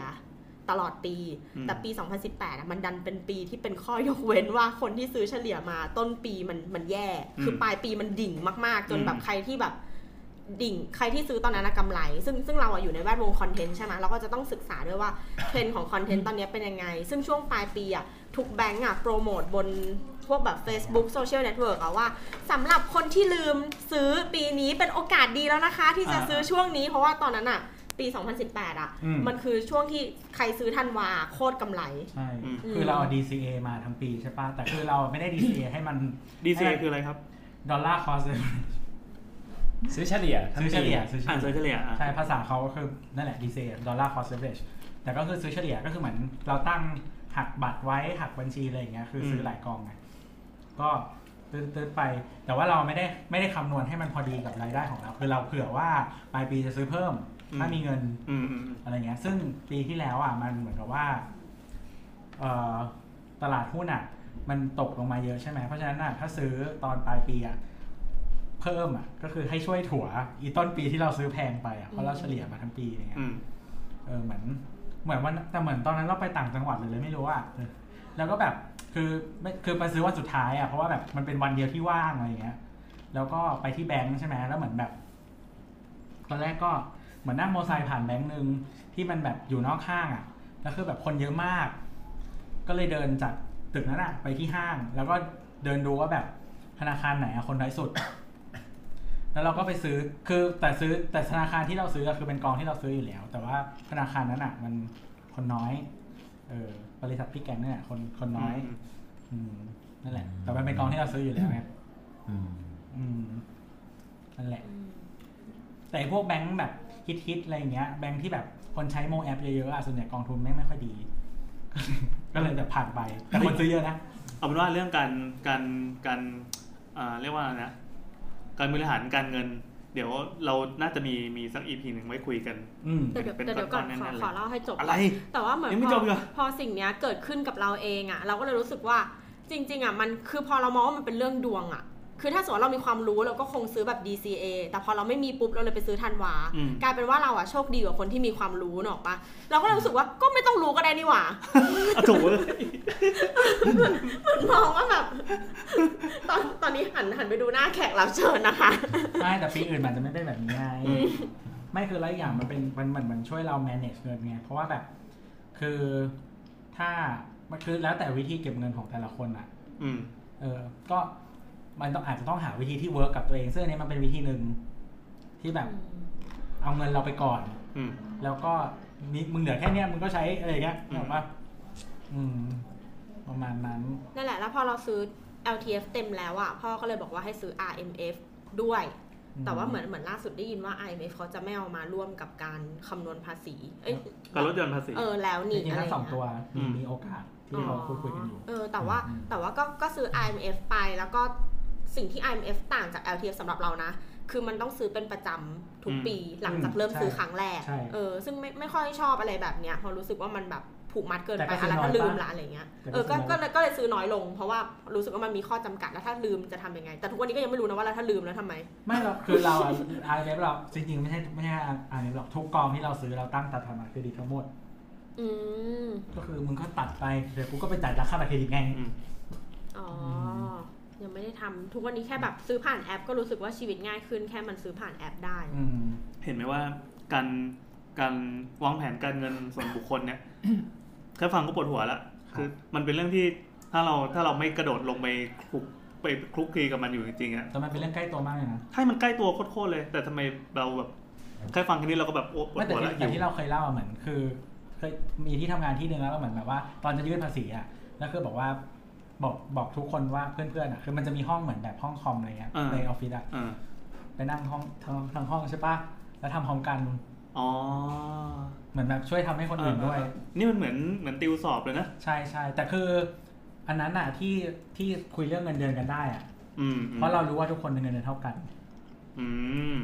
อืม เพราะตอนนั้นเราเป็น first jobber ใช่ปะ อืม แล้วคือเหมือนแบบที่เนี่ย ถ้ามึงตำแหน่งเดียวกับกูอะมึงสตาร์ทเลทนี้แน่นอน อืมอืมอืม อืม ไม่ว่ามึงจะจบโทจบเที่ยอะไรมา มึงตำแหน่งเดือนเท่ากูแน่นอน อืม อืม ก็เนี่ยคือไม่คือเราจะสรุปว่า คือในในฐานะมนุษย์ปุถุชนธรรมดาเนี่ย ครับ การที่จะต้องมาทำอะไรแบบเนี้ย ทุกปีทุกปี มันวุ่นวายมากมันปวดหัวมาก อย่างปีเนี้ยเรายังไม่ได้ทำเลย แบบอะไรยังยังงงอ เรา ยู่ จ่ายเพิ่มไป แล้วเนี่ย ไม่แล้วคือแบบแบบแก๊งนั้นอะคือแบบ ก็มีเพื่อนจบ business จบ BBA อะไรเงี้ย มีเพื่อน เหรอ แล้วก็มีเพื่อนจบแบบพวกแบบ psychology จบคณะอื่นมาอะไร อื เงี้ย ม แล้วคือแบบว่า คืออีบางคนจบ BBA มา มึงก็แบบลืมไปแล้วว่ามึงทำไงวะอะไร อย่างเงี้ยปวดหัว ไม่แปลกไม่แปลก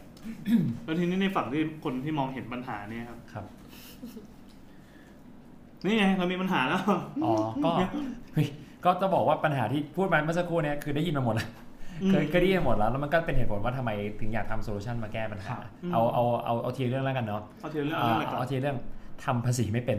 ยื่นภาษีไม่เป็น เตรียมภาษีไม่เป็นเนี่ย อ่าอ่า อ่าปัญหาเนี้เป็นเป็นเป็นเป็นปัญหาโลกแตกจริงๆคือคือคือต้องเข้าใจอย่างหนึ่งก่อนนะที่ทำไมตะกี้ถึงมีการพูดใช่ไหมเฮ้ยทำไมหนังสือเปลี่ยนทุกปีเลยไว้ย อืม แล้วทำไมกฎหมายมันเปลี่ยนทุกปี ผมให้เห็นแบ็กกราวด์ก่อนว่าทำไมกฎหมายภาษีต้องเปลี่ยนทุกปีอ่าจริง ๆ ก็ไม่อยากจะพูดถึงขนาดว่าเปลี่ยนทุกปีหรอก แต่ว่ากฎหมายภาษีเนี่ยมันไม่ได้นิ่งขนาดนั้นที่แบบว่าผมเรียนอันนี้มาเมื่อ 30 ปีที่แล้วแล้ววันนี้จะยังเหมือนเดิม เพราะว่ากฎหมายภาษีเนี่ยครับแบ็กกราวด์ของมันเนี่ยกว่าจะมาเป็นกฎหมายภาษีได้อะมันมาจากเรื่องของนโยบายคลัง ครับ มันเป็นเรื่องมันมีประเด็นเรื่องเศรษฐกิจ ทีนี้เนี่ยเครื่องมือของภาครัฐเนี่ยในการจัดการอะไรบางอย่างเนี่ยมันคือเรื่องภาษี ภาษี ภาษีเป็นเครื่องมือของรัฐในการจัดการเศรษฐกิจอ่ะยกตัวอย่างเช่น สมมติไอ้รูทเบียร์เนี่ยที่อยู่บนโต๊ะแล้วเนี่ย ครับ สมมติว่าถ้าผมไม่อยากให้คนในประเทศนี้ดื่ม สีเหมือนกันด้วยอ่ะ อืม เอ่อถ้าผมไม่อยากให้คนในประเทศนี้ดื่มเนี่ยผมก็ทำให้ราคามันแพงขึ้น ครับ วิธีการทำให้ราคาแพงขึ้นที่ง่ายที่สุดสำหรับภาครัฐ คือการขึ้นภาษี อืม ได้ตังค์ด้วย อ่าแปลว่าอะไรครับแปลว่าแปลว่าคนน่ะก็จะเริ่มรู้สึกแล้วว่าเฮ้ยมันแพงอ่ะ อืม ช้าๆหน่อยละกัน ซึ่งถ้าเกิดเป็นนโยบายแนวนี้ครับ แสดงว่ารัฐเนี่ยไม่ได้หวังเรื่องการหารายได้เป็นหลัก รัฐหวังเรื่องการยุติพฤติกรรมบางอย่างเป็นหลัก อืม พอนี้ออกใช่ไหมครับ เป็น เล ห ย ลัก เลยนึกถึงแบบ อ๋อเขาก็เลยอยากยุติทุกรัฐบาลเลยเขาขึ้นตลอดเลย เออ ไม่แต่ว่าเขาไม่คิดบ้างเหรอว่ามันจะทำให้เศรษฐกิจฝืดเคือง เพราะว่าถ้าคนซื้อน้อยลงอย่างเงี้ย เขา คนที่เป็นคนขายก็กำไรน้อยลง แล้วก็มีเงินในระบบน้อยลง ครับเขาก็มองเป็น แต่ เขา ค ก็ นขายแคทนี้แบบดูโอโพลีนะ คือมันก็ ไม่ถึงขั้นโอลิโกโพลีเลยนะ ใช่คือคือมันก็มันก็แล้วแต่อุตสาหกรรมแล้วแต่แล้วแต่ก็แล้วแต่ชิ้นแล้วกันเนาะเพราะว่าในทางกลับกันนะก็จะมีของบางอย่างที่รัฐบอกว่าทำไมแกไม่ไปทำทำไมแกไม่ไปแกแกไม่ไปทำกิจกรรมเหล่านี้ อืม ยกตัวอย่างเช่นสักสักสักถ้าสักห้าหกปีก่อน รถคันแรก อืม อืม นโยบายรถคันแรก ม อยู่ๆรถราคาหายไปแสนหนึ่งเลย โดยการที่เขาอะยกเว้นภาษีสรรพสามิตที่หนึ่งแสนบาท อืม แปลว่าอะไร แปลว่าเขาอยากให้คนอะไปซื้อรถใช้กัน โอ้ เย ต อะ ลาดแตกเลย โอ้ยล้านล้านคันมั้งรู้สึกเยอะเหมือนกันนะ อืม แต่ปกติปีหนึ่งพันสองสองสองแสนคันเนี่ยคือกระโดดมาเป็นล้านคันเลยคืออ ม มันเอารถของ 5 ปีในอนาคตเนี่ยมาซื้อเป็นปีเดียวกัน อืม ซึ่งซึ่ง ซึ่งตอนนี้บริษัทรถอเมริกันสองเจ้านี่แทบจะหายไปหมดแล้วนะครับ เหนื่อยเหนื่อยเหนื่อยเหนื่อยเลยเหนื่อยเลย แต่ว่าที่เล่าให้ฟังคือหมายถึงว่า เครื่องมือของรัฐบาลในการบริหารประเทศอีกอย่างหนึ่งก็คือนโยบายภาษี อืม ซึ่งนโยบายภาษีอะมันก็คือมาจากมาจากเรื่องนโยบายคลังนั่นเอง ดังนั้นเนี่ยมันในในแต่ละปีครับมันจะมีเศษเขาเรียกว่าปัญหาเศรษฐกิจปัญหาการแก้ไขเนี่ยมันมันไม่เหมือนกัน อืม อ่าเช่นสมมติเอ้ยช่วงนี้ต่างจังหวัดซบเซาไว้ยคนไม่ค่อยเที่ยวเลย เที่ยวเมืองรองไหม อ่า ก็มีเขาเลยหย่อนเที่ยวเมืองรองอะไรอ ก็มี ย่าง จัดเงี้ย แคมเปญขึ้นมาที่ผม อ่า ลอง เอ่อถามว่าทำแล้ว success หรือเปล่าอันนั้นค่อยไปว่ากันประสบความสำเร็จไหมเดี๋ยวค่อยไปว่ากัน แต่เอาเป็นว่านโยบายเขาทำขึ้นมา เพื่อหวังว่าจะมีคนน่ะไปทำอะไรบางอย่างที่เขาอยากให้ทำ อืม หรือไม่ไปทำอะไรบางอย่างที่เขาไม่อยากให้ทำ อืม อ่า ด้วยการเอาภาษีเป็นตัวไกด์ โดยที่ภาษีมันไปควบคุมพฤติกรรมของคนในสังคมนั้นได้ไง อ่ามันก็เศรษฐศาสตร์นะ อ่าใช่ใช่ประมาณนั้นก็คือเป็นหลักเศรษฐศาสตร์เบื้องต้น ก็คือมันมามันมันเป็นเรื่องนโยบายคลัง ครับ มันใช้หลักเศรษฐศาสตร์เข้ามาจับดังนั้นเลยกลายว่าในแต่ละปีสถานการณ์มันแตกต่างกัน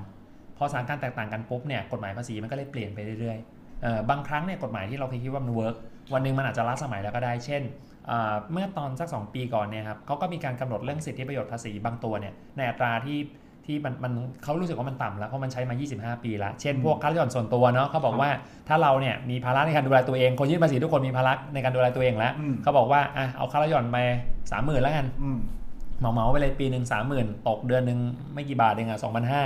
ซึ่งแบบพอมาดูเอาจริงๆปุ๊บเนี่ยเดือนหนึ่งสองพันห้ามันเอาไม่อยู่นะครับ เมื่อตอนปี 60เขาเลยบอกว่าขยับให้แล้วกัน ให้เป็น 6 0,000 เลยเออขึ้นมาเท่าตัวก็ตกเดือนละห้าพันซึ่งมันก็อาจจะยังไม่ได้อยู่ได้หรอกแต่มัน แต่มันก็สะท้อนอะไรบางอย่าง ซึ่งมันโอเคขึ้นอะไรอย่างเงี้ย อ่าอ่า อ่าเป็นเป็นต้นดังนั้นเนี่ยกฎหมายภาษีมันเลยมีความเปลี่ยนแปลงเกิดขึ้นมา ครับ โดยที่เราเองอาจจะไม่รู้ตัวเลยก็ได้ เพราะว่าเราไม่ได้อยู่ในในในแวดวงภาษี อืม คือเราทำมาหากินตื่น ปรับมาหาเช้ากินข้ามก็เหนื่อยแล้วอะแต่ภาษีมันเปลี่ยนตลอดอะแล้วถามว่าใครจะมาทำหน้าที่นี้ให้ ผมก็เลยคิดว่าถ้าผมพอรู้เรื่องภาษีอยู่บ้าง แล้วผมสามารถทำเทคโนโลยีที่ให้ทุกคนอะสามารถมาใช้ได้บ้าง อืม เอาว่าประเทศเนี้ยผมเหนื่อยให้คนหนึ่งแล้วกันแล้วทุกคนจะได้สบาย ถามว่าทำไปทำไม ผมเชื่อเรื่องการแบ่งงานกันทำคือผมเชื่อว่าแต่ละคนน่ะมีความถนัดเฉพาะตัว แต่ละคนเก่งในเรื่องที่ไม่เหมือนกัน อืม ผมพอถนัดเรื่องภาษี ผมทำภาษีให้ เชฟไม่ต้องมาทำเรื่องภาษีนะ ผมทำภาษีให้พี่ละ พี่ไปทำอาหารให้อร่อยสุดฝีมือไปเลย พี่เก่งเรื่องออกแบบ พี่ออกแบบให้สุดฝีมือไปเลย ไม่ต้องมาเสียเวลาศึกษาเรื่องภาษีหนึ่งเดือนสองเดือนหนึ่งสัปดาห์สองสัปดาห์ จัดการเรื่องของตัวเองให้ดีสุด แล้วก็ให้มันวิ่งกับมันไปของมันเอง ทำอะไรครับ พวกพวกภาษีนะครับคือหมายถึงว่า เนี่ยก็อย่างที่ว่าเนี่ยคือคือพอ อ๋อ มา โอเค พอมาเหมือนมีมีโซลูชันอะไรมาแก้ อ๋อโซลูชันเป็นไงบ้างใช่ไหมอ่ะอย่างแรกก่อน คนที่ทำภาษีไม่เป็นเลยเนี่ยครับ อ่า เอ่อผมหาทางแก้ที่ง่ายที่สุดก็คือว่าถามตอบพูดคุยกันซึ่งวิธีถามตอบเนี่ยต้องบอกก่อนว่ามันเป็นวิธีที่แบบโบราณมากนะคือ ครับ อ่ะผมมีฟอร์มให้ชุดหนึ่งเสร็จปุ๊บผมค่อยๆถามอ่ะสมมติถามคุณแอน ทีละข้ออ่ อ่ะคุณแอนชื่อจริงชื่ออะไรครับ อืม อ่าคุณแอนมีรายได้ปีนี้ทั้งปีเท่าไหร่ครับ อืม คุณแอนมีความสีที่จ่ายเท่าไหร่ครับ มีลูกไหม อ่ามีพ่อมีแม่ไหมครับอะไรเงี้ย เมียกี่คน ก็ว่ากันไปอ่ะมีได้ซื้อ ลดหย่อนในคน เอ เดียว อได้ ได้ได้ไปเลย ไอ้ ได้ ยืดยืดร่วมได้แค่คนเดียว เออ อ่ะ ได้ แล้วถ้าเราเป็นอิสลามเราเราลดหย่อนของเมียได้มากกว่าหนึ่งคนไหมคะ เอ่อได้มากกว่าหนึ่งคนครับ อ๋อ แต่ว่าแต่แต่ว่าแต่ว่าสูงสุดคือ 60,000 บาท อ๋อ อื ม ได้ทุกคนนะ แต่ว่ารวมกันแล้วก็ได้วงเงินก็ก็ก็สุดแค่หกหมื่นอยู่ดี อ่า ก็เหมือนคนเดียว อ่า งั้นเราแยกยื่นดี กว่าอย่าไปยื่นร่วมกันเลย ครับ แล้วก็เนี่ยก็คือจะเหมือนเหมือนเหมือนถามเนี่ยทีละข้อบริจาคไปให้ไปให้โรงเรียนไหนวัดไหนบ้างไหมอย่างเงี้ยไปเรื่อยๆจนกระทั่งจบปุ๊บเนี่ยก็ผมก็จะเตรียมแบบฟอร์มแล้วก็ส่งให้ทุกคนได้ แต่ว่าผมไม่สามารถทำหนึ่งต่อหนึ่งทำกับทุกคนเนี่ยแบบทีละพันคนพร้อมกันได้ ครับ สิ่งที่ทำผมก็เลยแปลงสิ่งที่ผมถามเมื่อสักครู่เนี่ยฮะไปเป็นคำถามคำตอบอยู่บนเว็บไซต์ ครับ แล้วทุกคนเนี่ยเข้าไปในนั้นเนี่ยก็แค่ไปตอบคำถาม ทีละข้อตามที่ผมถามไป ถ้าตอบครบทุกข้อเรียบร้อยปุ๊บ ก็จะได้แบบฟอร์มของจริงปริ้นออกมาเซ็นชื่อเราไปยื่นได้เลย อืม โดยที่คนใช้เองอ่ะไม่จำเป็นต้องรู้ภาษีก็ได้ แค่ตอบคำถามให้ได้ก็โอเคแล้วอ่ะ อันนี้ก็คือเป็นโซลูชันแรกที่ที่เราทำมาช่วยคนที่ทำภาษีเองไม่เป็นเลย อืม ทีนี้พอเราทำไอ้ตัวนี้มาปุ๊บก็มันก็จะถามคำถามในรายละเอียดที่มันลึกมากผมยกตัวอย่างอันหนึงที่บางคนอาจจะไม่เคยรู้ก็ได้เอ่อลดหย่อนคุณพ่อคุณแม่ครับลดหย่อนบิดามารดาที่มาได้สามหมื่นบาทเนี่ย ครับ หลักเกณฑ์มีอะไรบ้าง พ่อแม่ไม่ทำงานแล้ว พ่อแม่ไม่ทำงานแล้วคำตอบนี้ มันอยู่ที่รายได้ คำเอ่อต้องต้องถ้าเกิดเอาให้ถูกต้องนะ คือภาษากฎหมายเขาเรียกว่ามีรายได้ไม่เพียงพอต่อการยังชีพเอ่อซึ่งเท่าไหร่วะคือไม่เพียงพอ อืมเท่าไหร่จริงๆ เอ่อ ไม่พอ เขาก็มีเขามีการขยายความมาให้ เขามี ก็คือ เกณฑ์มาให้ เอ่อก็คือปีหนึ่งไม่เกิน 30,000 บาท ใช่ถ้ามีรายได้ไม่เกินสามหมื่นถึง อ่า จะลดหย่นได้ ใช่ครับ ต่อปี อันนี้คือเกณฑ์ข้อที่หนึ่งเกณฑ์ข้อที่สองคือเรื่องเกณฑ์อายุ เกณฑ์อายุคือ 60 อืม อายุ 60 ปีบริบูรณ์ มีอะไรอีกัน อันนี้มันแลหรือหรือ และ อ๋อต้อง และ ต้องใช้ทั้งสองอย่าง และมีอะไรอีกัน เอ่อต้องอยู่ด้วยกันปะ ไม่ไม่ไม่ไม่ ไม่ซีเรียสครับ เป็น ไม่ใช่เนี่ย หักได้คนเดียว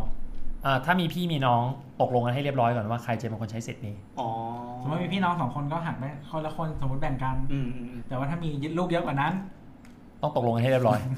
เออ เพราะว่าแต่หมายแต่หมายถึงว่าสมมติว่าพี่นัดไม่ใช้นัดใช้นัดใช้ได้ทั้งของพ่อแล้วก็ใช้ได้ทั้งของแม่ ใช่ครับ แล้วถ้าปีหน้าจะเปลี่ยนใจก็ค่อยว่ากัน อ๋อ ถ้าแยกกันว่านัดใช้ของแม่พี่ใช้ของพ่อ ก็ได้ ได้ ก็ไม่ได้ห้าม อืม เกณฑ์ยังไม่หมดนะยังมีอีกนะ ยังไงครับ จำไม่ได้ว่า มันมีอีกมันมันยังมีอีกซึ่งมันเนี่ยคือคือนึกออกใช่ไหมคือคือไอ้พวกเนี้ยใครจะไปนั่งจำ ใช่ใครจะนั่งจำ อาจจะไม่ต้องจำอ่ะผมผมผมพูดเลยนะของกฎหมายนะครับตะกี้เราเราเคลียร์นะเอ่อเป็นเป็นพ่อเอ่อพ่อแม่เราเนี่ยเอ่อรายได้ไม่ไม่เกิน 30,000 บาทต่อปี อืม อ่าคุณพ่อคุณแม่เราเนี่ยอ่าอะไรนะ อายุ อายุ อายุ 60 60 ปีบริบูรณ์ใช่ไหมครับที่มีพี่มีน้องตกลงเรียบร้อยแล้วว่าใครจะใช้สิทธิ์ อืมฮึ พ่อแม่เราเนี่ยต้องเป็นพ่อแม่ที่ชอบด้วยกฎหมายของเรานะครับ อืม คือเราเป็นลูกลูกแท้ๆที่ชอบที่ถูกต้อง คื ตา อ ม ส กฎมม หมายขอติพี่ ง แอ เขา นไม่จดทะเบียนแล้วพี่แอนมีลูกแล้วไม่ได้รับรองบุตรบุตรคนนั้นจะมา ใช้สิทธิ์ไม่ได้ พี่แอนไม่ได้ ใช่พ่อแม่บุญธรรมก็ใช้ไม่ได้ อ่า เอ่ออย่างนี้เป็นต้นและสุดท้ายครับก็คือว่าเราอันนี้ไม่มีใครเคยรู้นะ สมมติพี่แอนมีเมียน้อยแล้ว เออลูกเมียน้อยก็ไม่ได้ ก็ถ้าพี่ไม่ลงไม่รับรองบุตรไง แต่ ถ้า ว่า ถ้าพี่ไม่ได้รับรองบุตร การการรับเป็นพ่อแม่บุญธรรมไม่ได้ถือว่ารับรองบุตรแล้วหรอ ไม่ไม่ใช่ครับ อันนั้นจะได้สิทธิ์ในเรื่องของ อันนั้นจะได้สิทธิ์ในเรื่องของการรับมรดก อืม อืม เอ่อแต่ว่าจะไม่ได้สิทธิ์ในเรื่องของ ในการล ของ ดหย่อน ของการลดหย่อนภาษี โอ้โห ต้องเป็นพ่อแม่แท้ โอ้ๆโหแล้วอีกอันหนึ่งเกณฑ์สุดท้ายเนี่ยคนก็ถ้าจะไม่รู้เลย คือต้องมีเราหรือพ่อแม่เราคนใดคนหนึ่งนะครับ อยู่ในไทย 180 วัน ในปีนั้น อื ทำไมนะ ต้องอยู่ในไทย 180 วัน 180วัน ใครก็ได้ครับสมมติผมไปทำงานอยู่สิงคโปร์ อืม พ่อแม่ผมอยู่ไทย 180 วัน ผมเอาพ่อแม่ลดหย่อนภาษีได้ อืม คือต้องมีใครคนใดคนหนึ่งแต่ถ้าเกิดผมทำงานสิงคโปร์ผมพาพ่อแม่ไปอยู่สิงคโปร์ด้วย ผมยื่นสีที่ไทยเนี่ยเรื่องนี้เลิกคิดได้เลยลดหย่อนไม่ได้ อ่าไปไปนี่คือไปนานแค่ไหน ก็ ไปเที่ยวได้ไหมไปไปเที่ยวญี่ปุ่น ก็ได้ สั ต้องเากลั อบ ยู่ มา ที่ไทย แต่เกณฑ์คือ180วัน ขึ้นไป มันจะอยู่กี่วันก็ได้แต่ขอให้อยู่ในไทย 180 วัน จริง ๆอ่ะเราอ่ะไม่ไม่ได้อยากรู้แค่ว่าแบบอันเนี้ยมันดียังไงเราอยากรู้ behind thinking ว่าทำไมถึงคิดแบบนี้วะ คือถ้าสมมติว่าจะบอกว่า อ๋อ เพราะเขาไม่อยู่ไทยเขาก็เลยไม่ควรได้ลดหย่อนอย่างเงี้ย แต่ถ้ากูไม่อยู่ไทยแล้วอ่ะเราก็ไม่ได้ใช้ facility ในประเทศไทยใช่ปะแล้วทำไมยังให้เราจ่ายภาษีอยู่อ่ะ อ่าสำหรับรายได้บางประเภทครับ มันมีเกณฑ์อยู่ว่าแบบรายได้ประเภทนี้ต้องอยู่ไทยกี่วันเราถึงจะยื่นภาษีเสียที่นี่อะไรอย่างเงี้ย มันมันมีของมันอยู่โอ้นี่ลึกอันนี้อันนี้คงอันนี้อันนี้ยาวเลย ไม่อยากรู้เลยว่า 180 นี่คือนับจากอะไรอะ นับร้อยแปดนัสิบบ จากการกลับมาจากต่างประเทศเนี่ย วันที่อยู่ในไทยครับนับจากวันที่อยู่ในไทย ต อยู่ ล ใน อด ไทย ปี อายุ หมาย ตัว ถึ อง ย่าง ว่าถ้านัดอยู่แค่ อืม สามหนึ่งสามสอง อ๋อ สามสาม จำนวนวันที่อยู่ จำนวนวัน ในประเทศ อยู่ อ๋อ หกเดือนแรกแต่ อ่า หกเดือนหลังไม่อยู่ แต่ว่ายื่นภาษีเดือนธันวาก็คือได้ เพราะว่าหกเดือนแรกเราอยู่ โอเ ครับประมาณนั้นประมาณนั้นเป็นต้นเป็นต้น โอเค ครับ ง ละ ครึ่งปีนะร้อย จริงๆมันจะนับปีภาษีแหล้วมันมีปี ครับ ภาษีอยู่ แต่ผมไม่ค่อยอยากเรียกว่าครึ่งปี เพราะว่าเขาใช้ว่า 180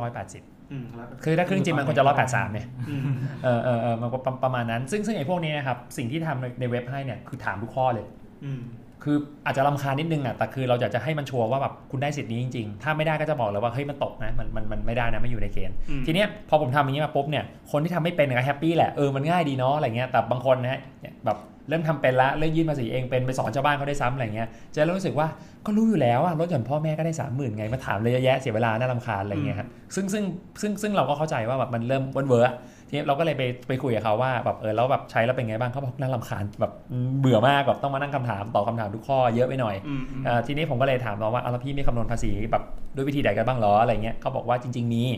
เขาใช้ Excel อืม เราก็เราก็ออเกตและ Excel นี่มันคือทุกอย่างในจักรวาลนะ คือคำนวณอะไรก็ตามใน Excel ได้หมดเอ่อทีนี้ผมก็เลยตั้งคำถามว่าอ๋อเขาไม่ใช่เราว่าเขาใช้ Excel เว้ย งั้นแสดงว่ากลุ่มลูกค้ากลุ่มเนี้ยกลุ่มกลุ่มผู้เสียภาษีกลุ่มเนี้ยคือกลุ่มที่รู้เรื่องภาษี อ่าไม่ เป็น ใช่ทาร์เก็ตเราละ อันนี้โปรนะนี่คืออ ม ทำภาษีเองเป็นนะอะไรเงี้ยแต่ถามว่าเขายังมีความต้องการเรื่องภาษีอยู่ไหม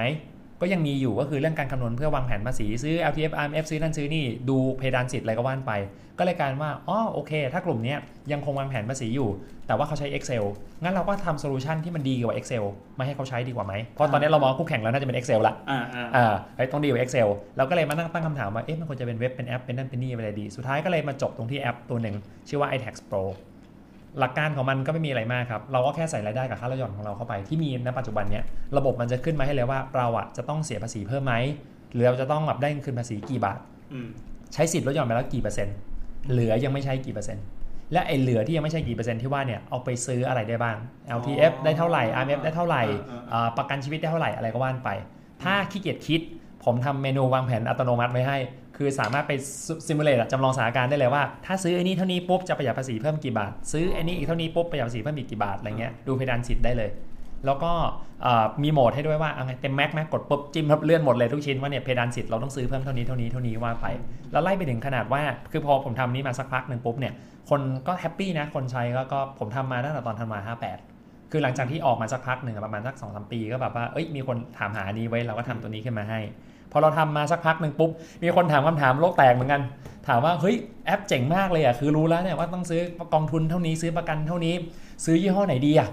อืม อืม โอ้คราวนี้งานเข้าเลย เพราะว่าการว่าจะซื้อยี่ห้อไหนดีเนี่ยมันเป็นเรื่องของการวางแผนการเงินเนาะ อืม แต่ละคนเนี่ยของมันไม่ได้เหมาะสมกับคนแต่ละคนเหมือนเหมือนกันอย่างตะกี้เห็นบอกมีทำข้อสอบใช่ไหม อ่า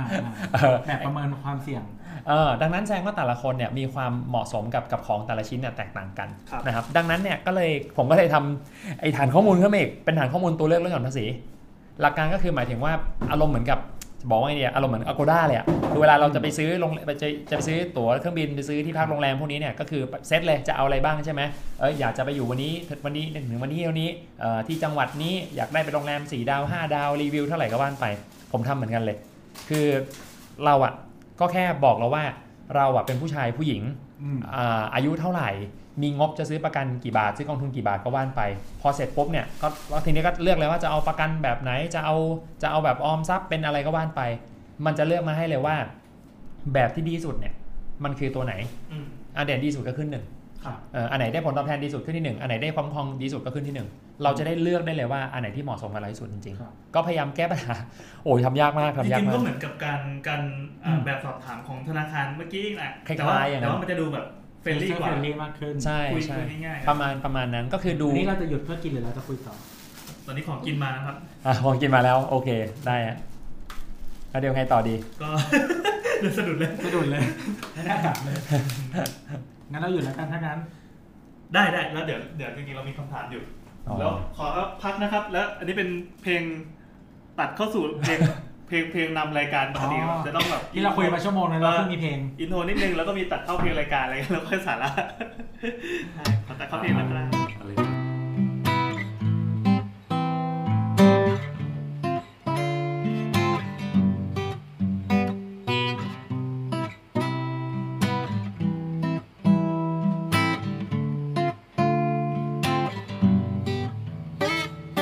ก๊อกก๊อกก๊อก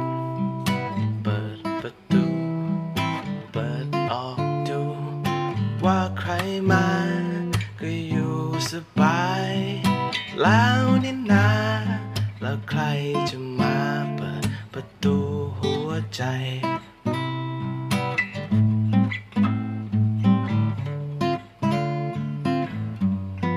ก๊อกก๊อกก๊อก เปิดประตู เปิดออกดูอ๋อเป็นเธอ ก็อยู่สบาย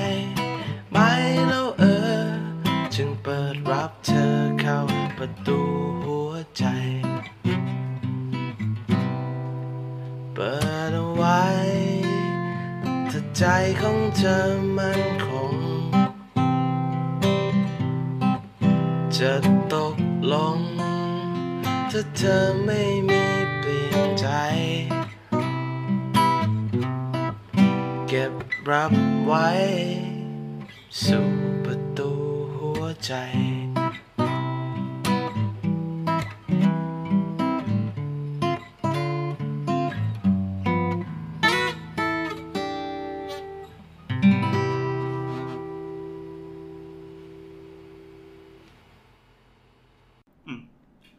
ไม่เหมือนโต้รู้สึกว่าคือมันไม่มีใครได้เรียนเลยอะเหมือนเราเขาเรียกว่าอะไรอ่ะ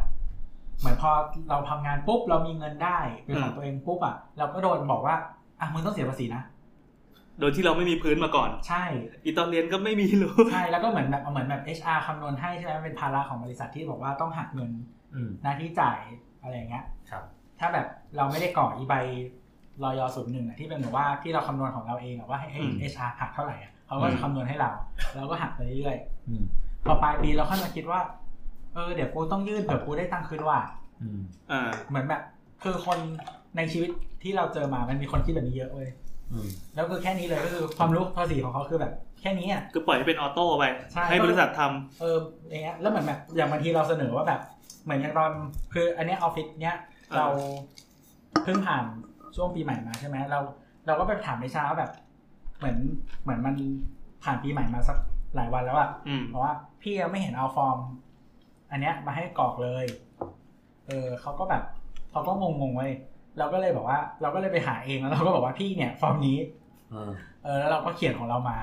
มันถึงวิชาเงี้ยเหรอ ใช่ เขาก็งงเหมือนกัน ใช่ เขาไม่รู้ คือเขาก็รู้แหละแต่เหมือนว่าพี่เนี่ยไม่เคยทำ อ๋อโอเคโอเคโอเคโอเคโอเค เออเราก็เหมือนแบบเราก็เลยต้องทำเอง แล้วเราก็บอกน้องๆในทีมอะไรเงี้ยว่าแบบมีใครจะทำไหมอะไรอย่างเงี้ย อืม เออซึ่งเหมือนบางคนก็จะแนวแบบว่าทำไมพี่ไม่ให้หักไปเลยบอกปะแล้วแบบโอ๊ยเดี๋ยวเราค่อยมาขอคืนอะไรเงี้ย อืมอืม เออเราก็บอกว่าเฮ้ยจริงๆสาเหตุที่เราทำแบบเนี้ยเพราะว่าเรารู้สึกว่า มันเสียโอกาสทางการเงินไอ้ก้อนเนี้ยที่เราถูกหักไปเยอะๆอะ เราอยากจะคอนโทรลเอง ใช่ถ้าเราคำนวณไว้ตั้งแต่ตอนนี้ อะไรเงี้ย แล้วก็เขาให้หักหักน้อยหน่อยแล้วแบบถ้าตอนหลังเราลดหย่อนไม่พออะไรเงี้ยเดี๋ยวเราไปจ่ายเพิ่มเอาซึ่งไอ้ก้อนจ่ายเพิ่มอ่ะเหมือนมันไม่เสียค่าโอกาสเสียโอกาสทางการเงินไงเพราะเราจ่ายทีหลัง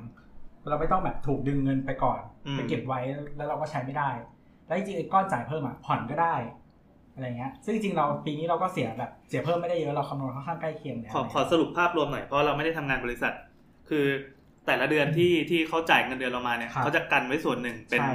เอาไว้เอาไว้อะไรนะ หักภาษีในที่จ่าย อ่า เรียกว่าหักภาษีหนะที่จ่าย จ่ายแล้วก็ส่งไป ซึ่งบริษัทจะทำอย่างนี้เป็นออโต้ ใช่ เราก็ ครับ ได้เงินเดือนส่วนที่ถูกหักไปเรียบร้อยแล้ว ใช่หลังจากหักแล้ว อ่า ไม่ได้เป็น หลัง ส่ จาก วน แล้ว ที่หลังจากหักแล้ว แล้วพอแล้วพอไงพอสิ้นปีพอจบปีแล้วไง ถ้ามันมันไม่มันไม่พอดีไง เออ เรามี ภาษีเรายื่นภาษี มันก็ไม่มีทางพอดีอยู่แล้ว มันเป็นการ ยกเว้นเราไม่ยกหล่อนลดหย่อนอะไรเลยแล้วแล้วนั่นเป็นแหล่งรายได้เดียวของเราเราคำนวณมาพอดีเป๊ะ อ่าอ่าอ่า แบบไม่มีอาอาจจะไม่มีโบนัสด้วยสมมติ อืม อ่า สมมติว่าแบบคือเงินเดือนตลอดสิบสิบทั้งปีภาษีเนี่ยสิบสองเดือนเนี่ยเท่ากันหมด อืม ไม่มีโบนัส อืม ไม่มีลดหย่อนอะไรเลย อืม ก็อาจจะคำนวณมาเป๊ะ แล้วถ้ามันไม่เป๊ะจะเกิดอะไรขึ้น ไม่เป๊ะเราก็ต้องก็อาจจะต้องจ่ายเพิ่มหรือได้คืนไง อืมอืมอืมอืม แล้วพอเรายื่นปุ๊บอะเราก็จะรู้ว่าเราต้องจ่ายเพิ่มหรือได้คืน อืม อืมหลังจากเราคำนวณภาษีเสร็จปุ๊บแล้วเราก็ยื่นแบบไปแล้ว เราก็จะรู้ว่าต้องจ่ายเพิ่มหรือได้คืน อืม อืม มันเป็นมันเป็นความลับหนึ่งที่ที่คนทำงานไม่ค่อยรู้นะ อืม เรื่องเรื่องเมื่อสักครู่เนี่ย คือคือคนอ่ะยังมีทัศนคติหนึ่งซึ่งไม่ได้ผิดเลยนะ แต่แค่แต่แค่มันเสียโอกาสบางอย่าง คือคนชอบเข้าใจว่าได้คืนภาษีอะดีกว่าเสียภาษีเพิ่ม อืม ได้คืน ดีกว่าเสียเพิ่ม ดีก็เสียเพิ่ม อันนี้คือความเข้าใจของคนทั่วไป อืม เข้าใจว่าได้คืนภาษีเอ้ยดีว่าอยู่ๆ เออ มันก็พอไว้แฮป อยู่ ปี้ ต้นปีเราก็ได้เงินอะไรมางี้ย เพิ่ม เออเออ หลังจากได้โบนัสมาแล้ว อ่า อารมณ์เหมือนเหมือนเป็นโบนัสอีกก้อนหนึ่ง อ่าใช่ ที่ได้จากบริษัทมา ใช่จริงๆไม่ใช่เรื่องที่น่าแฮปปี้ครับ ทำไมครับ เพราะว่าตะกี้คือตะกี้น่าจะพอเห็นภาพแหละเพราะว่าไอการที่เราเนี่ยได้เงินคืนภาษีเนี่ยผมผมต้องเล่าก่อนว่าเงินไอเงินคืนภาษีมาจากไหน อืม เงินคืนภาษีมันคือเป็นเงินที่เราถูกหักภาษีและที่จ่ายไประหว่างปี อ่า อ่าแล้วถูกหักไประหว่างปี อย่าง เนี่ย ที่บอกเมื่อกี้เนาะ อ่าใช่ทีนี้เนี่ยสมมติว่าผมคำนวณภาษีทั้งปีนะสมมติภาษีที่ผมต้องเสียทั้งปีเนี่ยผมเสียพันหนึ่งผมเสียพันหนึ่งครับสมมติทั้งปีผมเสียภาษีพันหนึ่งแต่ว่าทีนี้พอผมถูกหักภาษีที่จ่ายไปเนี่ยทั้งปีนะผมถูกหักไปพันสองแปลว่าผมอ่ะจ่ายภาษีเกินไป 200 บาท เออเออเออ ถูกไหมฮะ เออ เอ่อ ผมอ่ะต้องจ่ายภาษีทั้งปีเนี่ยพันเดียว แต่ว่าพอดีว่าระหว่างปีเนี่ยผมถูกหักภาษีไปเดือนละร้อยเดือนละร้อยเดือนละร้อยไปทั้งหมดทั้งปีก็คือพันสอง ครั เท่ากับบว่าผมมาถูกหลวงเนี่ยหักเงินขึ้นไอ้เงินเงินภาษีเนี่ยระหว่างปีไอ้เราไอ้ระหว่างเดือนเนี่ยถูกหักเยอะไปหน่อย ผมมีที่จ่ายแค่พันเดียวเอง แต่หลวงเอาเงินผมไปก่อนทั้งพันสองเนี่ย เออว่ะ ผมก็เลยยื่นภาษีไปแล้วผมก็บอกหลวงว่าพี่พี่พี่ผมอ่ะมีหน้าที่จ่ายพันเดียวพี่เอาเงินผมไปทั้งพันสองเนี่ยหลวงบอกเอาเหรอโทษทีงั้นเดี๋ยวคืนให้สองร้อย เออเออเออ ดังนั้นไอ้เงินคืนภาษีที่เราได้มาครับ จริง ๆ ไม่ใช่เงินหลวงนะ จริง ๆ เงินเรา มันคือเงินเรา มันคือเงินเรา แต่ประเด็นก็คือว่าเขาอะยืมเราไปตั้ง 12 เดือนเนี่ย ซึ่งเงินสิบสองเดือนเนี่ยไอ้สองร้อยบาทเราควรจะไปทำอะไรได้ตั้งเยอะ ถูกต้อง เออ เราไม่ได้เราไม่ได้ใช้ เออ ดังนั้นการได้เงินคืนภาษีคือได้เงินคืนเปล่าๆแบบไม่มีดอกเบี้ยไม่มีผลตอบแทนไม่มีอะไรทั้งสิ้นนี่คือค่าเสียโอกาสที่เกิดขึ้นแล้วคนไม่เข้าใจ อ่อ่าอ่า แต่ในทางกลับกันถ้าหากว่าเราเนี่ยจ่ายภาษีเพิ่ม ครับ สมมติค่าภาษีผมคำนวณได้พันหนึ่งเท่าเดิมนะ อ่า แต่ว่าทั้งปีครับผมไอผมถูกหักภาษีที่จ่ายไป 600 เออ แปลว่าถึงเวลาพอหมดปี ผมจะยกต้องยื่นภาษีเนี่ยผมต้องจ่ายเพิ่มอีก 400 บาท อืม แปลว่าผมอ่ะขออนุญาตยืมเงินหลวงมาใช้มาหมุนก่อน400 ดอกศูนย์เปอร์เซ็นต์ ระหว่างปี เอ้ย เออแล้วพอถึงเวลายื่นภาษีผมค่อยไปคืนหลวงโดยที่ไม่มีดอกเบี้ย อ๋อ อั อั นนี้คือคอนเซปต์ของ อ๋ ข อ อง อ๋อ เอ่อเอ่อตะกี้ตะกี้ที่คุยกันเมื่อสักครู่จริงๆคือ อ่า คือประมาณนี้ เออเออเออ เอ่อซึ่งมันเป็นความลับหนึ่งที่ถ้าคนไม่ได้สนใจเรื่องเรื่องการวางแผนการเงินมากๆอ่ะเรื่องเนี้ย อ่า บางคนก็ปล่อยผ่าน อ่า แล้วผมก็รู้สึกว่าเฮ้ยได้คืนภาษีเข้ามาแล้วไว้ยแฮปปี้อะไรอย่างเงี้ย กินหมูท่ากันอะไรอย่างงี้ ซึ่งในความเป็นจริงแล้วถ้าหากว่าเขาเก็บเงินในส่วนเนี้ยไปลงทุนของเขาเองนะแทนที่จะได้เงินคืนมาประมาณสักหมื่นหนึ่งสองหมื่นอ่ะ ครับ อาจจะได้มากกว่านั้นก็ได้ เออเอาไปหมุนได้เนอะเออใช่ ใช่ครับ ไม่หรือหรือจริง ๆ แค่ได้ดอกเบี้ยธนาคารอ่ะ มันก็ได้เยอะกว่าแล้วนะ อ่าอ่าอ่า แต่คือทุกทุกทุกครั้งที่เราเก็บเงินไว้โดยที่ไม่ได้ดอกเบี้ยเลยอ่ะ มันก็มูลค่าลดลงจากเงินเฟ้ออยู่แล้วอะ เออ ไม่ค่าเสียโอกาสด้วย อืม ใช่ ค่าเสียโอกาสต่างหาก เออ อืม อืมแล้วมีความเข้าใจผิดอะไรอีกไหมครับ ที่ที่เจอมาบ่อย โอ้ โห ๆเอาสุดฮิตเอาเคสสุดฮิตเคสสุดฮิต แค่สุดฮิตเหรอสุดฮิตสุดฮิตนึกก่อนนะอ่าโอเค สุดฮิตอันหนึ่งก็ที่ผมเคยได้ยินมา มันก็เบสิกมากนะเขาบอกว่าถ้ารายได้เราอะครับ ไม่ถึงเกณฑ์จะต้องจ่ายภาษีอะ อ่า ไม่ต้องยื่นภาษีก็ได้ปะ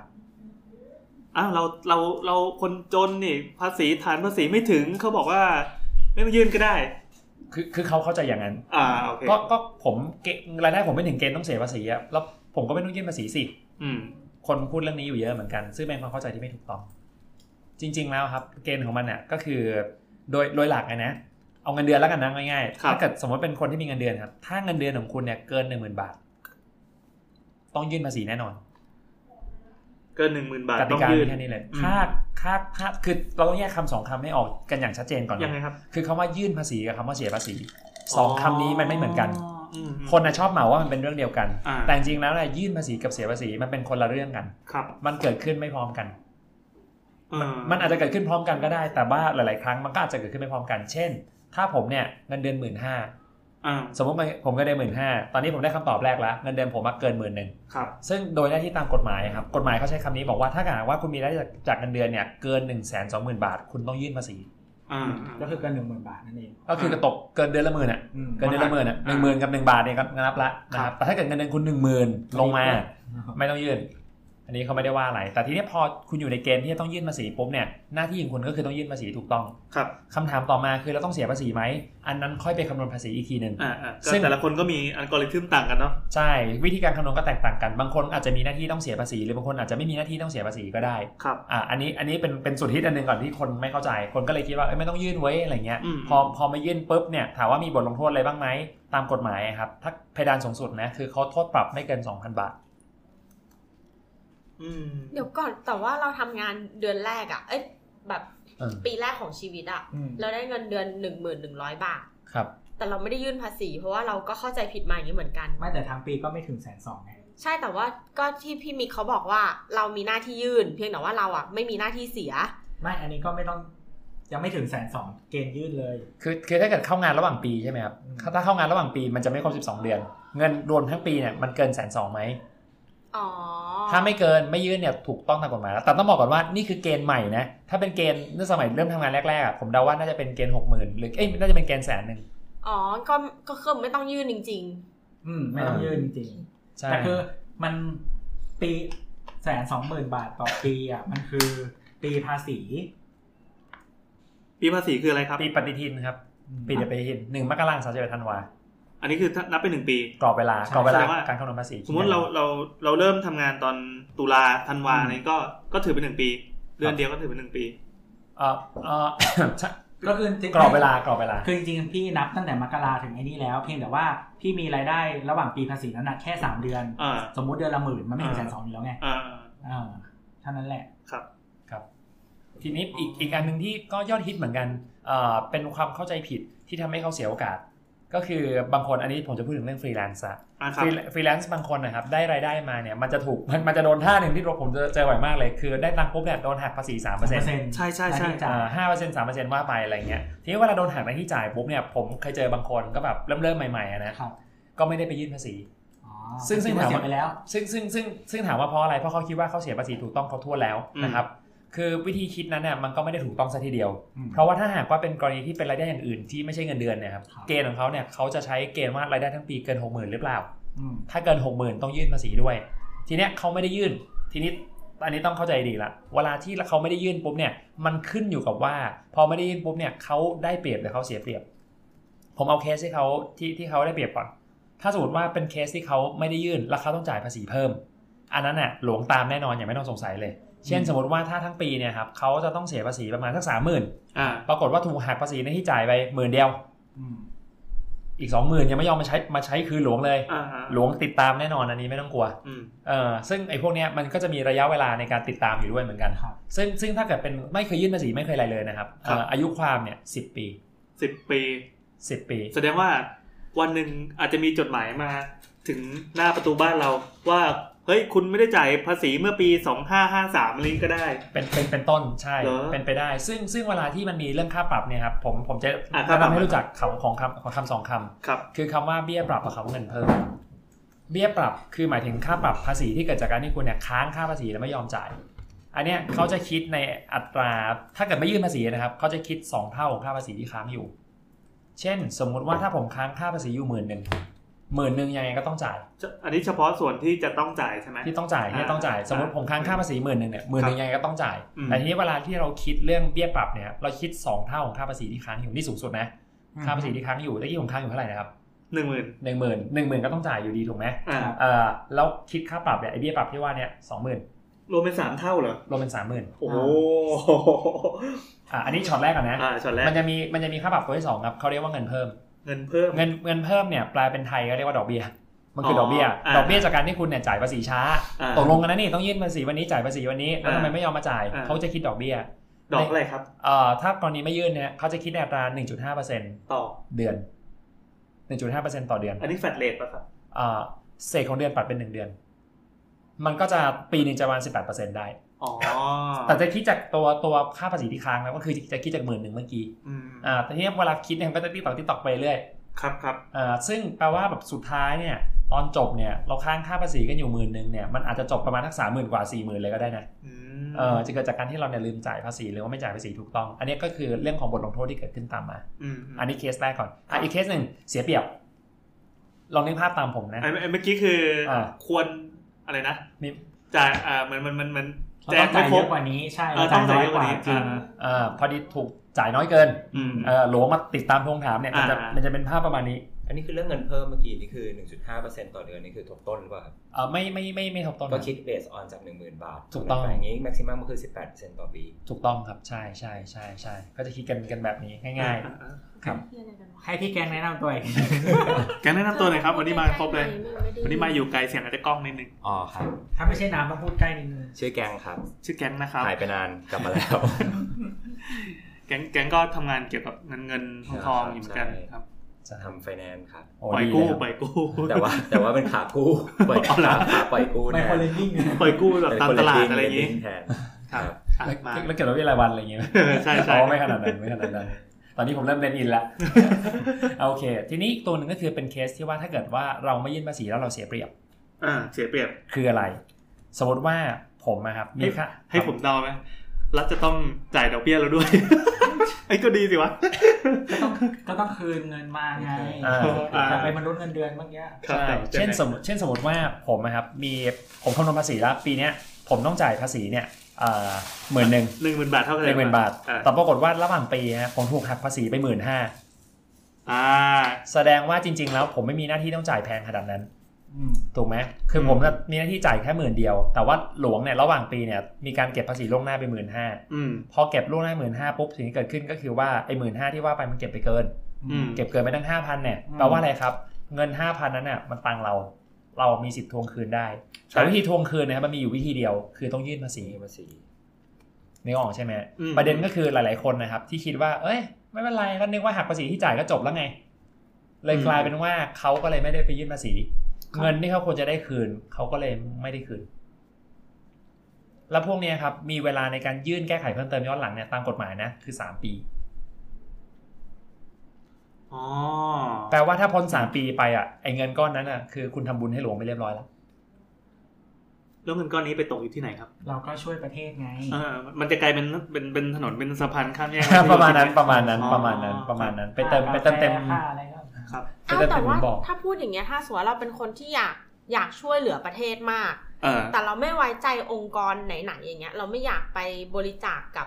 โรงเรียนวัดบ้านป่า เพราะเรากลัวเขาแบบโกงอะ่ะ อ่า เราก็เลยจ่ายภาษีให้เกินแล้วเราก็ไม่เรียกคืนด้วย เอาแต่เราไว้ใจรัฐบาล เออ ได้ไหมย มันต่างกันยังไงระหว่างรัฐบาลกับองค์กรเหล่านั้น สมมุติว่าเราเชื่อในประเทศชาติเนี่ยแล้วเราอยา ไม่ ก แต่ถ้าแต่ เราถ้ายอาก เธอ ทำบุญ แต่ถ้าเธอบริจาคให้โรงเรียนอะไรเงี้ยเธอลดหย่อนในสองเท่าไง โรงเรียนกับโรงพยาบาล ไม่เราเงินเหลืออยู่แล้วเราอยากทำบุญไง อ่า แต่ว่าเราเราไม่ได้อยากทำบุญ ไม่ ใน อยาก แง่ของขไม่ได้ อง ไม่ ข ออยาก ง ลด กา หย่ ร อน แบ นะ บ ไม่อยากลดหย่อน ของการเชื่อถือพระเจ้าอะไรอย่างเงี้ย แต่ รวย แต่เราเชื่อในประเทศชาติอ่ะ เราอยากสนับสนุนประเทศชาติ เราก็แค่จ่ายภาษีให้เกินแล้วเราก็ไม่ทำเรื่องคืน ก็ไม่มีใครห้ามครับ ก็ได้ มันเป็นมันเป็นสิทธิ์ของผู้เสียภาษีอะจะทวงไม่ทวงแล้วแต่เรา อืมแล้วมันก็จะไปถึงประเทศชาติใช่ไหมอ่ะ ก็ก็ ideally ก็ก็น่าจะอย่างนั้นเพราะว่าสุดท้ายสุดท้ายเงินภาษีมันก็ต้องไปหมุนอยู่ในเอ่อระบบของของ หมุนอยู่ใน GDP ประมาณ ประทางเหนือ ใช่ใช่ เอะอย่างนี้สมมุติว่าแล้วคือคือเราก็รวยมาก แล้วก็ขี้เกียจไปยุ่งเกี่ยวอะไร อัน เล นี้ ย คือชื่อแอนนะครับ ขี้เกียจไปยุ่งเกี่ยวกับระบบ เรียก ซึ่งมัน เรียก ปวดหัว เพิ่ม มากไอทงไอแท็กอะไรใช้ไม่เป็นว่าแบบไม่ต้องสนใจไม่อยากเปิดคอม ครับ ไม่อยากเปิดแอป ครับ ก็ปล่อยให้เขาเก็บภาษีไปเรื่อยๆอย่างเงี้ยจะมีใครมาเคาะประตูบ้านเราไหม หมายถึงว่าเราจ่ายขาดเราจ่ายเกิน อ่าเราจะเกินเราจะเกิน เราจ่ายเกินไม่มีใครมาทวงเราแน่นอน ก็แสดงว่าไม่ต้องไปทำอะไรเลย ไม่ต้องไปยุ่งเกี่ยวเลยก็ได้ อันนี้ถามถามแบบอาจจะนอกนอกนอก ถูก นอกกระบวนการ ถ้า ที่ดี ถ้าถาม นะ ถ้าถามจริงก็จะเป็นอย่างนั้นนะครับเพราะว่าในทางปฏิบัติเนี่ย อืม เวลาที่เจ้าหน้าที่เขาจะมาตรวจสอบเนี่ยเขามักจะเคสเคสที่มันจ่ายขาดมากกว่าที่มันจะจ่ายเกิน จ่ายเกินไม่มีไม่นั่งทวงหรอกคุณแอน คือจริงๆมันผิด แต่ว่าไม่มีใครมายุ่งด้วยอะ อ่าอ่าอ่า เอ่อเพราะว่าเราเสียเปรียบไง อืมอืม เราเสียเปรียบเขาเขาไม่มาโฟกัสเรื่องคนที่แบบเสียเปรียบรัฐหรอก ดังนั้นมันจะมีเอ่อคำพูดที่ว่าเฮ้ยเราไม่ต้องไปขอคืนหรอก เออ เออรัฐรัฐจะได้ไม่ต้องมายุ่งเรา อันนี้สำหรับคนที่แบบจ่ายไม่ครบจ่ายภาษีไม่ครบ เอ่อ จริง จ่ายไม่ครบนะฮะ จ่ายไม่ครบ ไม่ต้องไปยื่นหลอกแล้ว เออ จะ ไม่ ไม่ ต้อง มีปัญหา เออเหมือนเหมือนเหมือนไออัตราการคำนวณอะไรสักอย่างเนี่ยมันมันเกินอยู่แล้วแหละเราก็ไม่ต้องไปขอคืน อ๋อโอเคโอเคเข้าใจละถ้างั้นคือแปลว่าเราจ่ายเกิน อ่า แล้วเราคิดว่าเราขี้เกียจอะไรคือยังไงก็ไม่มีปัญหามั้งก็เลยไม่จัดการอะไรมาเลย อ่า ก็ไม่มีใครว่าครับ อืม ก็ไม่มีใครว่า คือถามว่าผิดกฎหมายไหมเรื่องการไม่ยื่นมันก็ผิดแหละ ก็มีเรื่องค่าปรับตามมาตะกี้บอกเพดานมันสองพันแต่จริงๆอะเขาปรับกันในทางปฏิบัติกับเขาปรับกันสองร้อย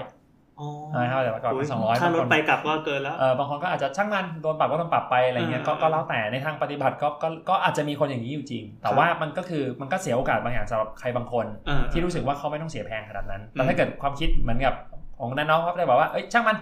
ให้แบบ เอ้ยยกให้หลวงไปเลยอะไรเงี้ย ไปแบบทำบุญให้กับประเทศชาติไป อันนั้นก็ไม่มีใครว่า โอ้โหใจดี แล้วแต่ อืม เพราะว่า ต้อง หรือ ต้องมี ห ความ รือ เชื่ ต่ อ อ นะ ให้ มีความเชื่อเลยนะ หรือหรือต่อให้ยื่นภาษีนะครับ อันนี้ผมบอกก่อนบางคนก็ไม่เคยมองช่องนี้ อ่า เอ่อเวลาที่เรายื่นภาษีเนยครับ มันจะมีช่องให้ติ๊กว่าประสงค์จะขอคืนและไม่ขอคืน อ่า หรือจะจ่ายเพิ่มว่านไปเนาะสมมติ อ่า ติ๊กว่าขอคืนไม่ขอคืนเนี่ยถ้าเราอ่ะอยากจะยื่นภาษีคือทำตามหน้าที่ตามกฎหมายเนาะเราก็แค่ติ๊กว่าเราไม่ขอ ไม่ คืน ขอคืน อืม หรือบริจาคให้พักการเมืองก็ได้ เออ อืม เอาเหรอ มันมีระบุ ได้วยเหอ มันมีระบุมันมีมีระบุระบุว่าแบบให้พักไหน อ๋อไอยแต่เรื่องแต่เรื่องพักเดี๋ยวก่อนแต่เรื่องพักการเมืองคนเข้าใจผิดเยอะเหมือนกัน อืมยังไงครับ เอ่อเดี๋ยวนี้ครับต้องต้องก่อนก่อนนะตอนนี้มันเปลี่ยนศัพท์แล้วเนื่องจากว่ามันมีมันมีค่าระหย่อนใหม่โผล่ขึ้นมา ชื่อว่าค่าระหย่อนบริจาคให้พรรคการเมือง อืม เอ่อคือถ้าสมมติว่าเราไปศรัทธาในในพักใดพักหนึ่ง ครับ แล้วเราก็เอาเงินไปให้เขา ครับ สำหรับเอ่อบริจาคให้เขาเนี่ยเขาออกใบเสร็จมาให้เนี่ยสามารถเอาไปลดหย่อนภาษีได้สูงสุดคือหนึ่งหมื่นบาท อันนี้เป็นค่าลดหย่อนเหมือนแบบซื้อประกันซื้อกองทุนแบบนั้นเลย อ่า เอ่ออันนี้คือเป็นตัวหนึ่งที่เพิ่งออกมาใหม่ ออกมาเซอร์ไพรส์ด้วยเพิ่งออกมาแล้วยื่นภาษีของปีหกหนึ่งนี่ด้วย ได้ด้วย ที่กำลังยื่นตัวนี้เนี่ยเนี่ยใช้ได้แล้วตอนเนี้ย แต่ เอ่ ว่า อ ก็ต้องใช้ปีของปีของภาษีปีหกสองไป เอาไม่ไม่ไม่ ตอนนี้ไม่ คือ ทัน คือ ละ ตอนไม่ถ้าอ๋อใช่ ถ้าปีที่แล้วไม่ได้บริจาค อ่า เอ่อเพิ่งมาบริจาคปีนี้ก็ต้องไปของรอบหน้า ใช่ต้องยื่น ใช่ ก็ต้องปีห ยื่ ก น สองไป ยื่นของปี 62 ซึ่งถูกยื่นในปี 63 ใช่ใช่อ่ะทีนี้ประเด็นก็คือว่าตอนเนี้ยมันมีพอดีมันมีตัวนี้มาปุ๊บเนี่ยไอตัวเก่าที่เราเคยมีอาจจะเคยคุ้นว่าเวลาที่เรายื่นภาษีเนี่ยมันจะมีแบบว่าเนี่ยประสงค์จะบริจาคพรรคการเมืองไหม อ่า แล้วก็ให้ใส่เลขสามหลักไปใช่ไหมพรรค ครับ อะไรก็ว่ากันไป อ่า อ่าแล้วก็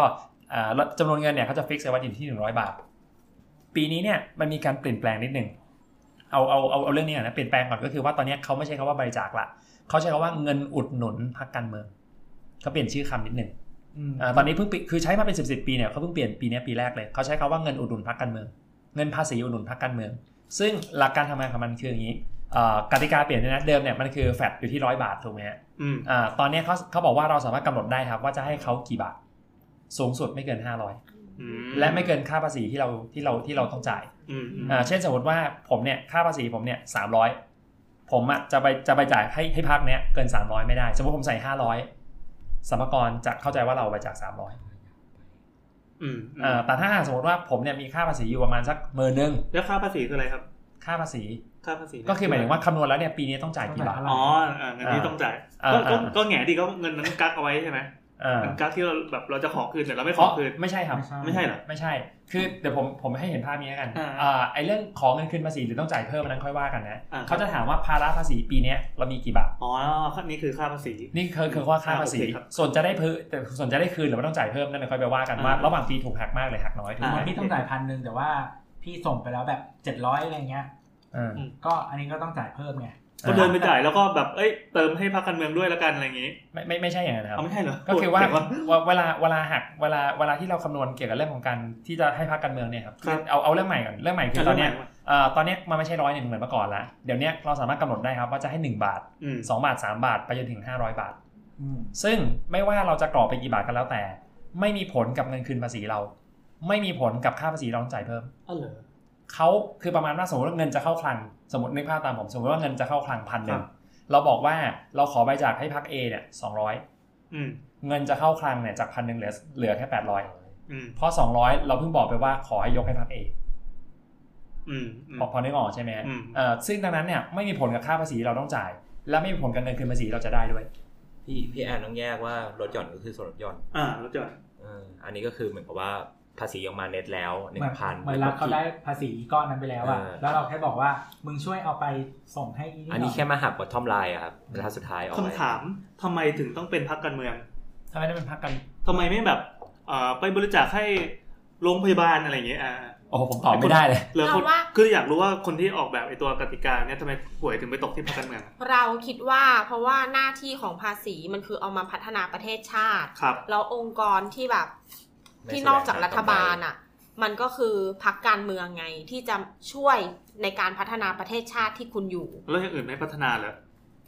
กราฟิกดีไซน์เขาไม่พัฒนาประเทศเหรอ มันอาจจะเป็นแบบ ภาค ส่วน กลา ใด ง ส่วนหนึ่ง ภคกลภคกล แต่ว่าพักการเมืองมันค่อนข้างที่จะครอบคลุมทั้งประเทศ เออเออเอ อื อ ม มันมันมีมันมีไอเดียหนึ่งครับแต่ว่าแต่ว่าก็คือเป็นหนึ่งในทฤษฎีนะมันไม่ได้เป็นแบบเป็นเป็นทั้งหมด มีรสของหวานไหมครับ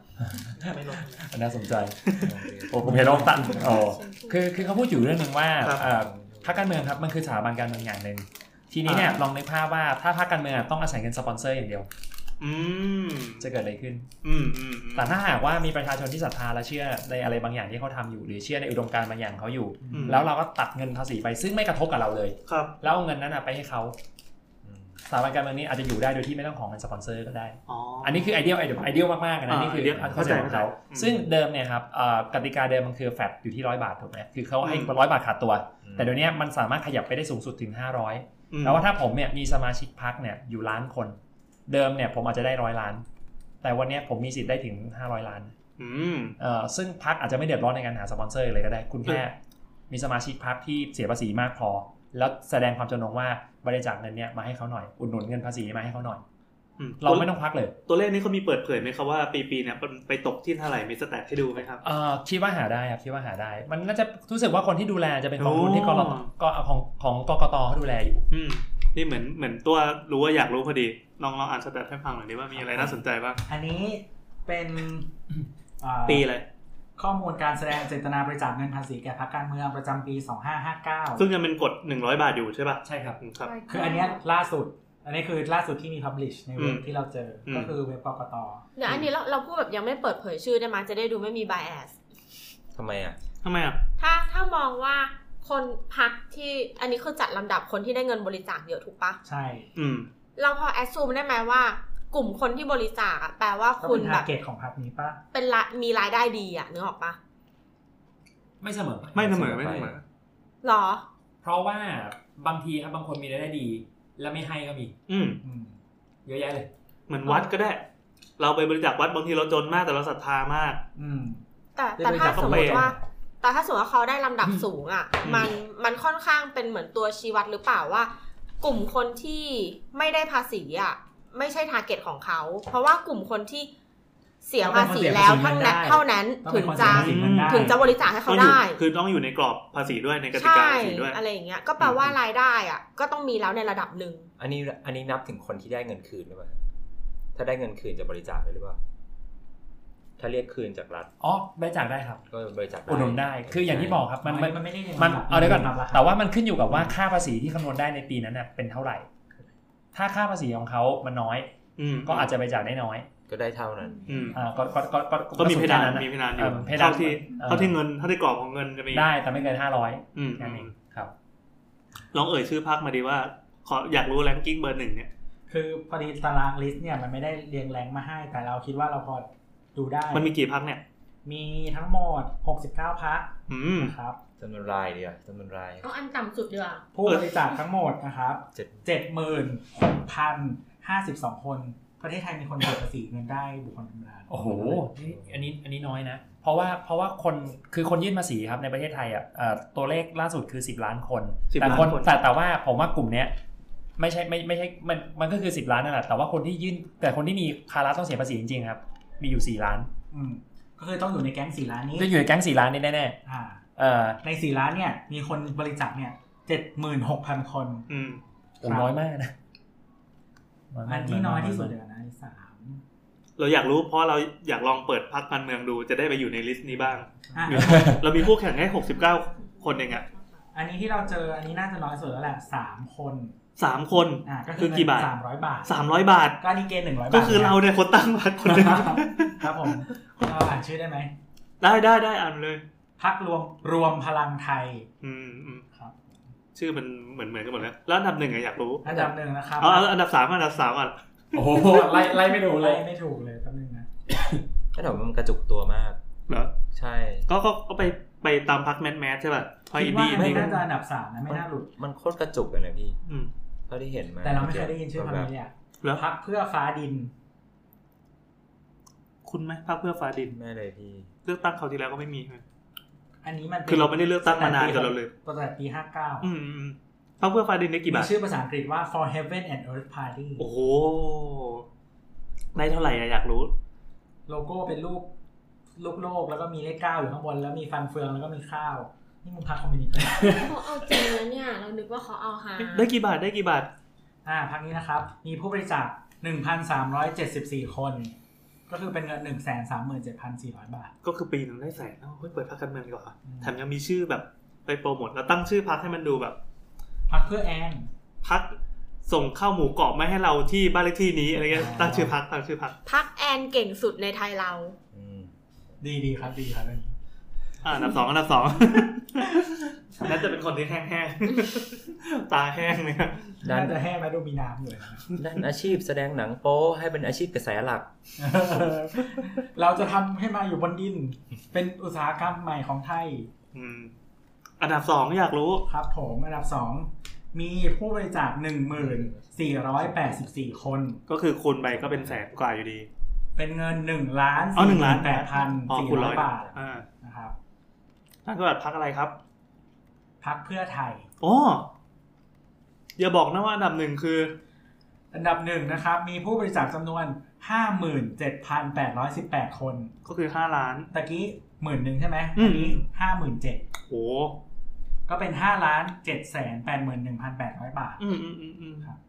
พักประชาธิปัตย์ อ่าอ่าอ่า ทั้งหมดเจ็ดหมื่นคนนะห้าหมื่นคนอยู่กับประชาธิปัตย์ เออว่ะเออว่ะ นี่แหละครับ เดี๋ยวก่อนเกินพันยังไม่เจอเลยมีอยู่สามพักในเกินพันอ่ะ ที่เหลือก็ น แบ พันคบน จิ๊บจ้อยจิ๊บจ้อยใช่ป่ะ อะ เขา แป ก็ ด ญาติ ค ญาติ นเนี่ยทั้งสี่สิบเก้าคนเนี้ย ก็เคยคิดเหมือนกันว่าเราอยากไปติ๊ก มีทางนี้ทางนี้ อ่ายังไงครับ มีคนบริจาคเจ็ดสิบเอ็ดคนพักคนธรรมดาแห่งประเทศไทย เนี่ย ตั้งชื่อดี ตั้งชื่อดีแบบเรียกเรียกสายอินดี้ได้แบบ สมมติเราจะเลือกบริจาคก็เอาพักที่มันชื่อฮาฮาดีกว่าอะไรเงี้ยเออหนุกว่ะ เฮ้ยพักเพื่อชาตินี่มีมานานแล้วเหรอ เพื่อชาติมีมีมามีมาก่อนนะครับ อืมอืม พักเพื่อชาติมีคนบริจาคยี่สิบคน อืม คือไอไอคือถ้าเกิดเราว่ากันตามตรงวงเงินมีอยู่เท่าไหร่เนี่ยวงเงินมันมีอยู่อยู่ประมาณแบบถ้าวันนั้นนะมันน่าจะมีประมาณสักสี่ร้อยล้านนะ อืมใช่ก้อนนี้มีเงินทั้งหมดเจ็ดล้านหกเนี่ยมันก้อนนี้นะ วงเงิน เออ วงเงินของอะไรครับ คือโอกาสที่แบบ โอกาสที่จะบริจาคได้ จะมีคนไปจากได้ อ๋อ จริงๆแล้วว่าไปกันตามตรงมันมัน อืม มีโอกาสที่จะกระโดดไปถึงแบบประมาณแบบเกือบเกือบแบบสี่ร้อยล้านนะ อ่า สามสามสามล้านสามสามร้อยถึงสี่ร้อยล้านผมว่าเป็นไปได้ ซึ่งคนก็เลือกจะไม่บริจาค คนส่วนใหญ่จำนวนมากเลือกที่จะไม่ให้ อืม พักเสรีรวมไทยสี่ร้อยหกสิบสามคน อืม อ่าชื่อคุณคุณนะ นั่นแสดงว่าถ้าเราเราอาศัยช่วงจังหวะเลือกตั้งเนี่ยโปรโมทแบรนดิ้งของตัวเองบ่อยๆอืมก็ได้ว่ะ ไม่ พระพุทธเจ้า เฮ้ยหลายๆพักที่เราที่หาเสียงอยู่ตอนนี้มันมีมานานแล้วนี่หว่า อืม ไม่เคยได้ยินชื่อ ไม่มันจะเป็นอย่างเงี้ยมันอย่างเงี้ยบางทีก็เอาของเก่ามาแล้วก็สวม พักพลังท้องถิ่นไทย อื สิ ม บคน พักทวงคืนผืนป่าประเทศไทย เอ้ยพักนี้ ห้าร้อยยี่สิบหกคน เฮ้ย โอ้โห แข่งว่ะใช้ได้ว่ะ ว่า เอ้ยเราชอบเราชอบ ไอเนี่ยมอตโต้ของของพักเนี้ย อืม คือเราไม่รู้จักเขามาก่อนนะ แต่ว่าวัน ก่อนอ่ะ นั่ ไป งร ฟัง ถ ตอนสัตว์ได้นะครับ นั่งรถกันนั่งรถกัน เออเราเราพี่แกงก็ชี้ให้ดูด้วย มันเขียนว่าอะไรอะให้โอกาสเราพูดแทนเขา อืม เออ แล้วมีรูปเสือดำรูปเสือด เออ เขา ดำ เขาหมายถึงภูเขาอ่ะนึกออกปะ อ่าอ่า เออความเป็นผืนป่าอะไรเงี้ย แล้ววันก่อนเราก็ไปใช่ไม่ใช่ไม่ใช่ เรานึกว่าหมายถึงสัตว์ ก็นั่นแหละหมายถึงว่าแบบเขาเล่นกับคำอ่ะนึกอ แล้ว อก เขา ปะ ก็จะอุ้มแมวอยู่ในทุกป้ายใช่ป่ะ น่ารั แล้ว ก คือเหมือนเหมือนเราอะก็เลยไปบอกพ่อเราว่าพักเนี้ย เออแบบดีนะ อืม โดดเด่นอะไรเงี้ย เออ แล้วพ่อเราก็บอกว่ามันมีมาตั้งนานแล้ว ใช่มีตั้งงานแล้วพี่ อืม อันนี้ตั้งงนล้ แต่ว่าด้วยความที่แบบก็คือไม่เคยรู้จักมาก่อนเลย เออ ที่ทำการอยู่ ไม่เรา ชัย เรา ศรี เราเลือกตั้งทุกปีเลย แต่เรามีในใจ แต่เราไม่ได้เลือกตั้งมาแปดปีนะครับ อืม ที่ทำการอยู่โชคชัยสี่และถามว่าพักนี้มันเอาตังค์มาจากไหน เออ ที่สงสัยคือแบบ ก็เขาไม่เคยชนะ เราก็ไม่เคย ก็ รู้จั นี่ ก ไง อย่างเงี้ย ำ แต่เขาก็ มีคนบริจค แต่เขาก็ยังลงสมัครได้ทุกปีอย่างเงี้ย ก็ลูกๆเสือดำนั่นแหละ อืม อ่ะต่อครับ เมื่อกี้เราอยู่ในในประเด็นที่ว่าความเข้าใจผิดเนาะ ครับปีนี้เราอดเลือกตั้งแล้วอะ ไม่อ่ะ ก็เหมือนกับว่าคือเราอ่ะ ชื่อเราอยู่ต่างจังหวัดใช่ไหม เออเขาไปลงเรื่องล่วงหน้าไว้ แล้วเราลงเรื่องล่วงหน้าไว้ อืม แล้วพอเหมือนแบบ เรามารู้ทีหลังว่า วันนั้นน่ะ เรามี วันที่ business 17 trip สิบ เอ เจ็ด อเรามี business trip ไปต่างประเทศ อืม แล้วก็คือเราอ่ะ รู้หลังจากมันเลยวันที่เราต้องทำเรื่องยกเลิกการเลือกตั้งล่วงหน้าไปแล้ว ก็คือ ทำ แค ให้าน เซิลไม่ได้ ใช่ cancel ไม่ได้ แล้วเราก็จะไม่มีสิทธิ์เลือกในวันที่ อืม 24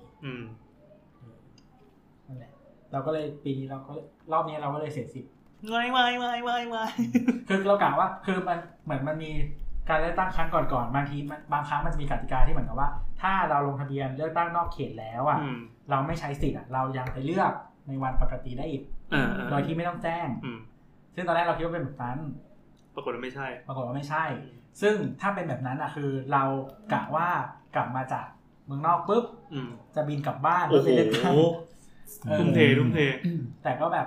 ไม่ไม่ได้อะไรอย่างเงี้ อื ย ม อืม อันนี้ก็จะบินกลับจากจากประเทศมา วันที่สิบเจ็ดพฤษภาคมแล้วก็บินกลับไปต่อ แล้วมันก็จะมีผลกระทบว่าปีหน้าเนี้ยตัวก็คือเป็นสสไม่ได้ ไปลงชื่อ ใช่ คัด ปะ ค้านในนี้ไม่ได้ด้วย อืมอืมอืม เออแบบแบบอีโบสอะ แบบอีโบสที่ชอบชอบด่าแล้วบอกว่า แล้วมึงไปเลือกตั้งแล้วมึงไปแบบใช้สิทธิ์ไหมไม่ใช้ อืม ครับ มาต่อครับ ได้ได้ต่อต่อต่อต่อยังยังไหวอยู่ยังไหวอยู่ เอ่อเมื่อกี้เป็นเรื่องเรื่องการบริจาคภาษี เอ้ยเอ่อบริจาคภาษีให้พรรคการเมือง ซึ่งตอนนี้เขาใช้คำว่าอุดหนุน เป็น ทำไมไม่ใช่สนับสนุนสนับสนุนรู้เท่กว่า ไม่ไม่ไม่แน่ใจทราบกฎหมาย อ่ะน่าจะเป็น ภาษีอุดหนุน เป็นเป็นอ่ศัพท์ เขาใช้เงินภาษีอุดหนุน ครับ ใช่ตอนนี้บริจาคโดนค่าลดหย่อนแย่งไปแล้ว อืม เฮ้ยมาวันนี้เราลองย้อนไปดูอีกปีหนึ่งปี ก่อนหน้านั้นห้าแปดพรรคที่ได้เยอะที่สุดก็คือประชาธิปัตย์เหมือนกัน อืม เจ็ดหมื่นหนึ่งพันคน อืม เยอะกว่าปี เยอะกว่าเดิม เยอะกว่าเดิม เยอะกว่าพรรคอันดับสองเพื่อไทยหมื่นสองพันคน อืม เยอะกว่าเหมือนกันนะนั่นเด็กกี้หมื่นเดียวพรรคอันดับสามเลื่อนก่อนใช่ปะวะใช่เลยพรรคอันดับสามนะครับ เหมือนเดิม เพื่อฟ้าดิน เพื่อฟ้าดินพันห้าร้อยสิบเอ็ดคน เฮ้ยเจ๋งว่ะ เขาเป็นใคร เรายังไม่เห็นป้ายเลยครับ ไม่ เราไม่เห็นป้าย เห็นจับเลย เล อะ ย ก่อนหน้านั้น ปีห้าเจ็ดพรรคประชาธิปัตย์เก้าหมื่นหนึ่งพันคน โห เพื่อไทยหมื่นสามเพื่อฟ้าดินพันห้า เฮ้ยทำไมมันลดลงทุกปีทุก ไอ้ ปีทุ นี่ ก มั ปี นก็เอามาวัดแบบคะแนนเสียงได้เหมือนกัน เออ นะ ได้ไหม ได้ดิเพราะว่า นไม่ใช่คนคนทั้งประเทศไง ไม่ได้ แต่ถ้า ไได้ มองแล้วอันนี้มันน่าจะเหมือนพวกแบบสมาชิกคลับการ์ดอะปะ เออ อืม อันเนี้ยคือ o ร a l t y นะ ที่ยังมีอยู่อะ เนี่ยคือปีปีเนี่ยปีห้าห้าเจ็ดเนี่ยมีคนบริจาคทั้งหมดประมาณแสนแสนสองแต่ปีห้าเก้าจะแค่เจ็ดหมื่นกว่า อืมอืม อืมซึ่งแสนสองนี่เป็นประชาธิปัตย์ไปแล้วเก้าหมื่นหนึ่ง อืม อืม ทำไมแล้วเพื่อฟ้าดินมันหายไปไหนวะ กลับมากลับมากลับมา เดี๋ยวแขกเราจะดึกนะครับ ตอนนี้สามทุ่มละอ่าถามเรื่องดาร์กหมดนิดหนึ่ง อย่างนี้ นี้ เมื่อกี้เราได้ความรู้ว่าถ้าเกิดว่าเอ่อเราสามารถอยู่เฉยๆ เหมือนกับจ่ายภาษีเกินไป แล้วก็ไม่ต้องทวงคืนไม่ต้องอะไร แล้วก็ไม่ต้องไปยื่นด้วยสรรพากรก็มีสิทธิ์ที่เอ้ยก็มี เขา โก อาจจะไม่ ที่ เขาอาจจะไม่ยุ่งกับเรา อาจจะไม่มายุ่งกับเรา อาจจะไม่มายุ่งกับเรา แล้วถ้าเราแบบเลี่ยงภาษี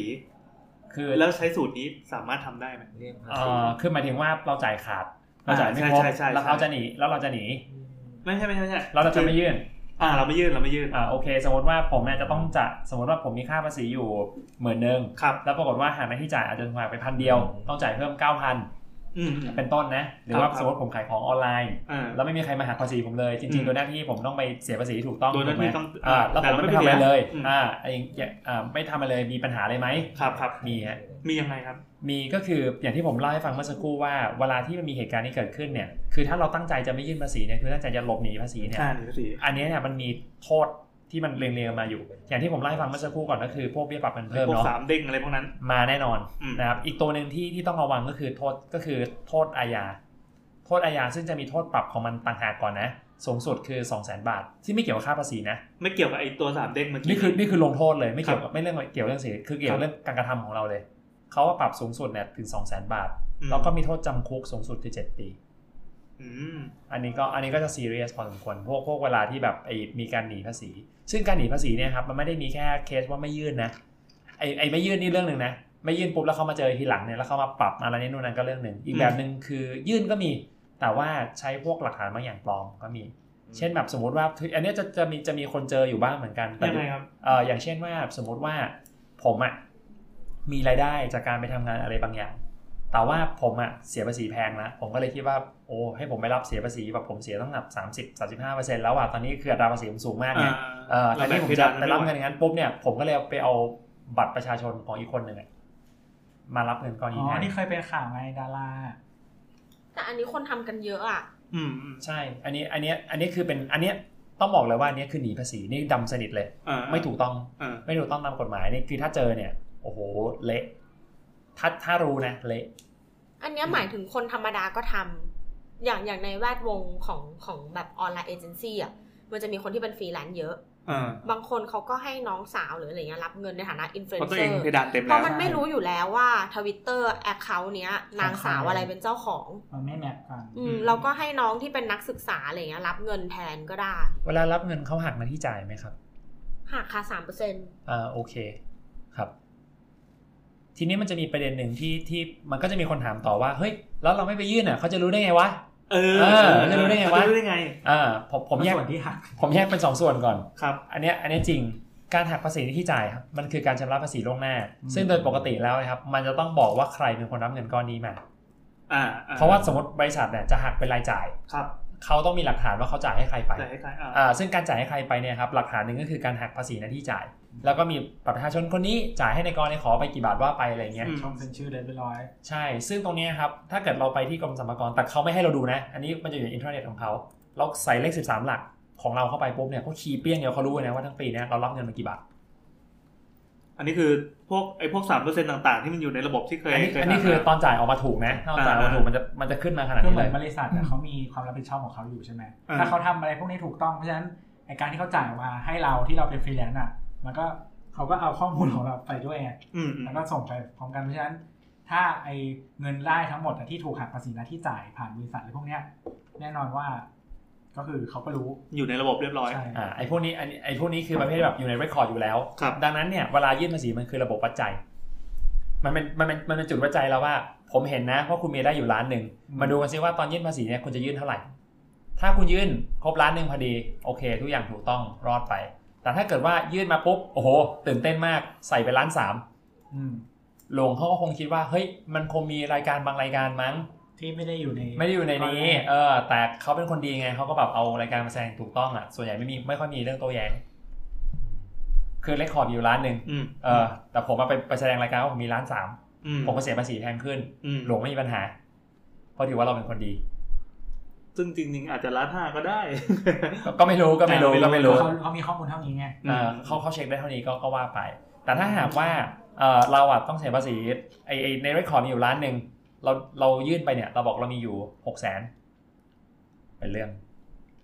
เพราะเขาก็ต้องมาถามต่อเอ้ยน้องคิดดีๆอีกสี่แสนหายไปไหนอะไรเงี้ย เอ่ออันที่ผมเจอนะ ก็อย่างเช่น มาละ รับงาน ครับ รับงานมาปั๊บ แล้ว ปรากฏว่า แไหนครับในทวิตเตอร์ ไม่ใช่ อ๋อ คือ รับงานฟรีแลนซ์รับงานกราฟิกอะไรเงี้ยมันจะมีแบบเขาเขามาจ้างเขามาทำอะไร แล้วปรากฏว่า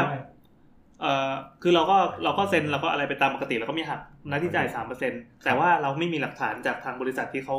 ให้ติดตัวเรามา แล้วพอสิ้นปีไอ้ยพอพอถึงเวลาช่วง ครับ ฤดูภาษี เราไม่มีอะไรไปยื่น ครับ อือฮึ แต่เขามีเรคคอร์ดว่าเราได้รับเงินมาแล้ว ถูกต้อง เราไม่มีหลักฐานอ้าวแล้วเราเราต้องทำยังไงดีอย่างนี้ ต้องไปทวงครับเพราะว่าโดยหน้าที่ตาม โอ้ กฎหมาย ตัวหน้าที่ตามกฎหมายเนี่ยเอ่อคนจ่ายเงินให้เราอะครับเขาหักเงินไปอะเขาต้องออกหนังสือรับรองว่าเขาหักเงินไปเขาไม่ได้เขาไม่ได้ชักดาบเรา โอ้โห พองอดอ เขาเรียกว่าใบห้าสิบทวี 50ทวี ใช่ หนังสือถ้าชื่อเต็มเขาเรียกว่าหนังสือรับรองการหักภาษีในที่จ่าย โหแล้วถ้าเกิดว่าเอ่ออย่างคนที่เป็นสปิเกอร์เงี้ยไปพูดปีหนึ่งห้าสิบเวที ครับ แล้วก็รับงานยิบย่อยย่อยๆคือคคืรั อบ แหล่งที่มาของเงินมันไม่ได้มาจากแหล่งเดียวอะ เข้าใจ โอ้โหกระจายเป็นพันแหล่งเลยอย่างเงี้ย ครับ อ โด ย่าง ย นี้ต้องทำยังไงครับ โดยหน้าที่ก็ต้องก็ต้องตามเก็บให้ครบ ก็ได้ทุกใบ จริงเหรอ ต้องเอามาทุกใบ ครับ แต่ว่าใน หรือว่าเขามี ใน เขามีวิธีที่ทำให้มันง่ายกว่านี้ไหม อ่ะก็ต้องก็ต้องบัน ทึกแหละแต่ว่า เหรอ แต่ว่าแต่ว่าในทางปฏิบัตินะครับหลายหลายๆครั้งเนี่ยคือถ้าหากว่าเจ้าเจ้าหน้าที่อย่างที่เขาประเมินภาษีให้เราเนี่ยแล้วเขาบอกว่าน้องยื่นขาดนะ อืม ถ้าเขารู้ว่าเราไม่ได้มีเจตนาที่จะหลีก อ่ะ เลี่ยงภาษี ผมผมผมเคยโดนโดน บางบางบางคนก็จะใจดีเนี่ยก็บอกว่าเอ้ยน้องมันขาดไปเท่านั้นเท่านี้บาทนะ อืม หรือบางคนบอกว่ามันขาดอยู่ไปหาเอกสารมาไปหานั่นนี่มาก็ว่ากันไปเอ่อซึ่งหลาย ๆ ครั้งเนี่ยก็มีเพื่อนผมที่มีปัญหาอย่างนี้เหมือนกัน ก็บอกว่าเอางี้พี่ในเรคคอร์ดพี่มีอยู่เท่าไหร่มันขาดเท่าไหร่ผมจ่ายเท่านั้นแหละเพราะผมก็หาใบนี้ไม่เจอแล้วจำไม่ได้แล้วพูดที่ไหนมา ซึ่งเหตุการณ์นี้ก็มีอยู่จริงในทางปฏิบัติก็มีอยู่จริง ส่วนใหญ่ก็จะไปจบตรงการที่ว่าก็คือก็คือไม่ได้ไม่ได้ผิดกฎหมายไม่ได้อะไรเลยนะครับ คือประมาณขอความช่วยเหลือว่า า เออถ้าพี่มีเรคคอร์ดบอกมาว่ามันกี่บาท ผมเอาตามนั้นเลย ไม่โต้แย้งไม่แรงสิ้น ม ก็มีก็มีก็มีเหมือนกัน อืม ขอขอขอแชร์เรื่องหนึ่งอันนี้ไม่เกี่ยวกับภาษี แต่ว่าเหมือนเหมือนในที่ทำงานเราอ่ะ มันจะมีแผนกที่เรียกว่าคอมมูนิตี้เขาก็จะเป็นคนรับหน้าในพวกโซเชียลเน็ตเวิร์กต่างๆ เวลามีคนมาคอมเพลนใช่ไหมะ อ่า เออวันเนี้ยก็มีคนอินบ็อกมา แล้วก็พูดเป็นเรื่องเป็นราวแล้วแบบสมมติว่าเราทำทำอยู่บริษัท เออหมายถึงว่าเราเป็นแอดมินให้บริษัท AAA อ่ะ อืม อืม แต่ว่าในในในในอินบ็อกที่เขาอินบ็อกมายืดยาวอ่ะเขาเริ่มต้นว่าขอประนามบริษัทพาราไดกรุ๊ป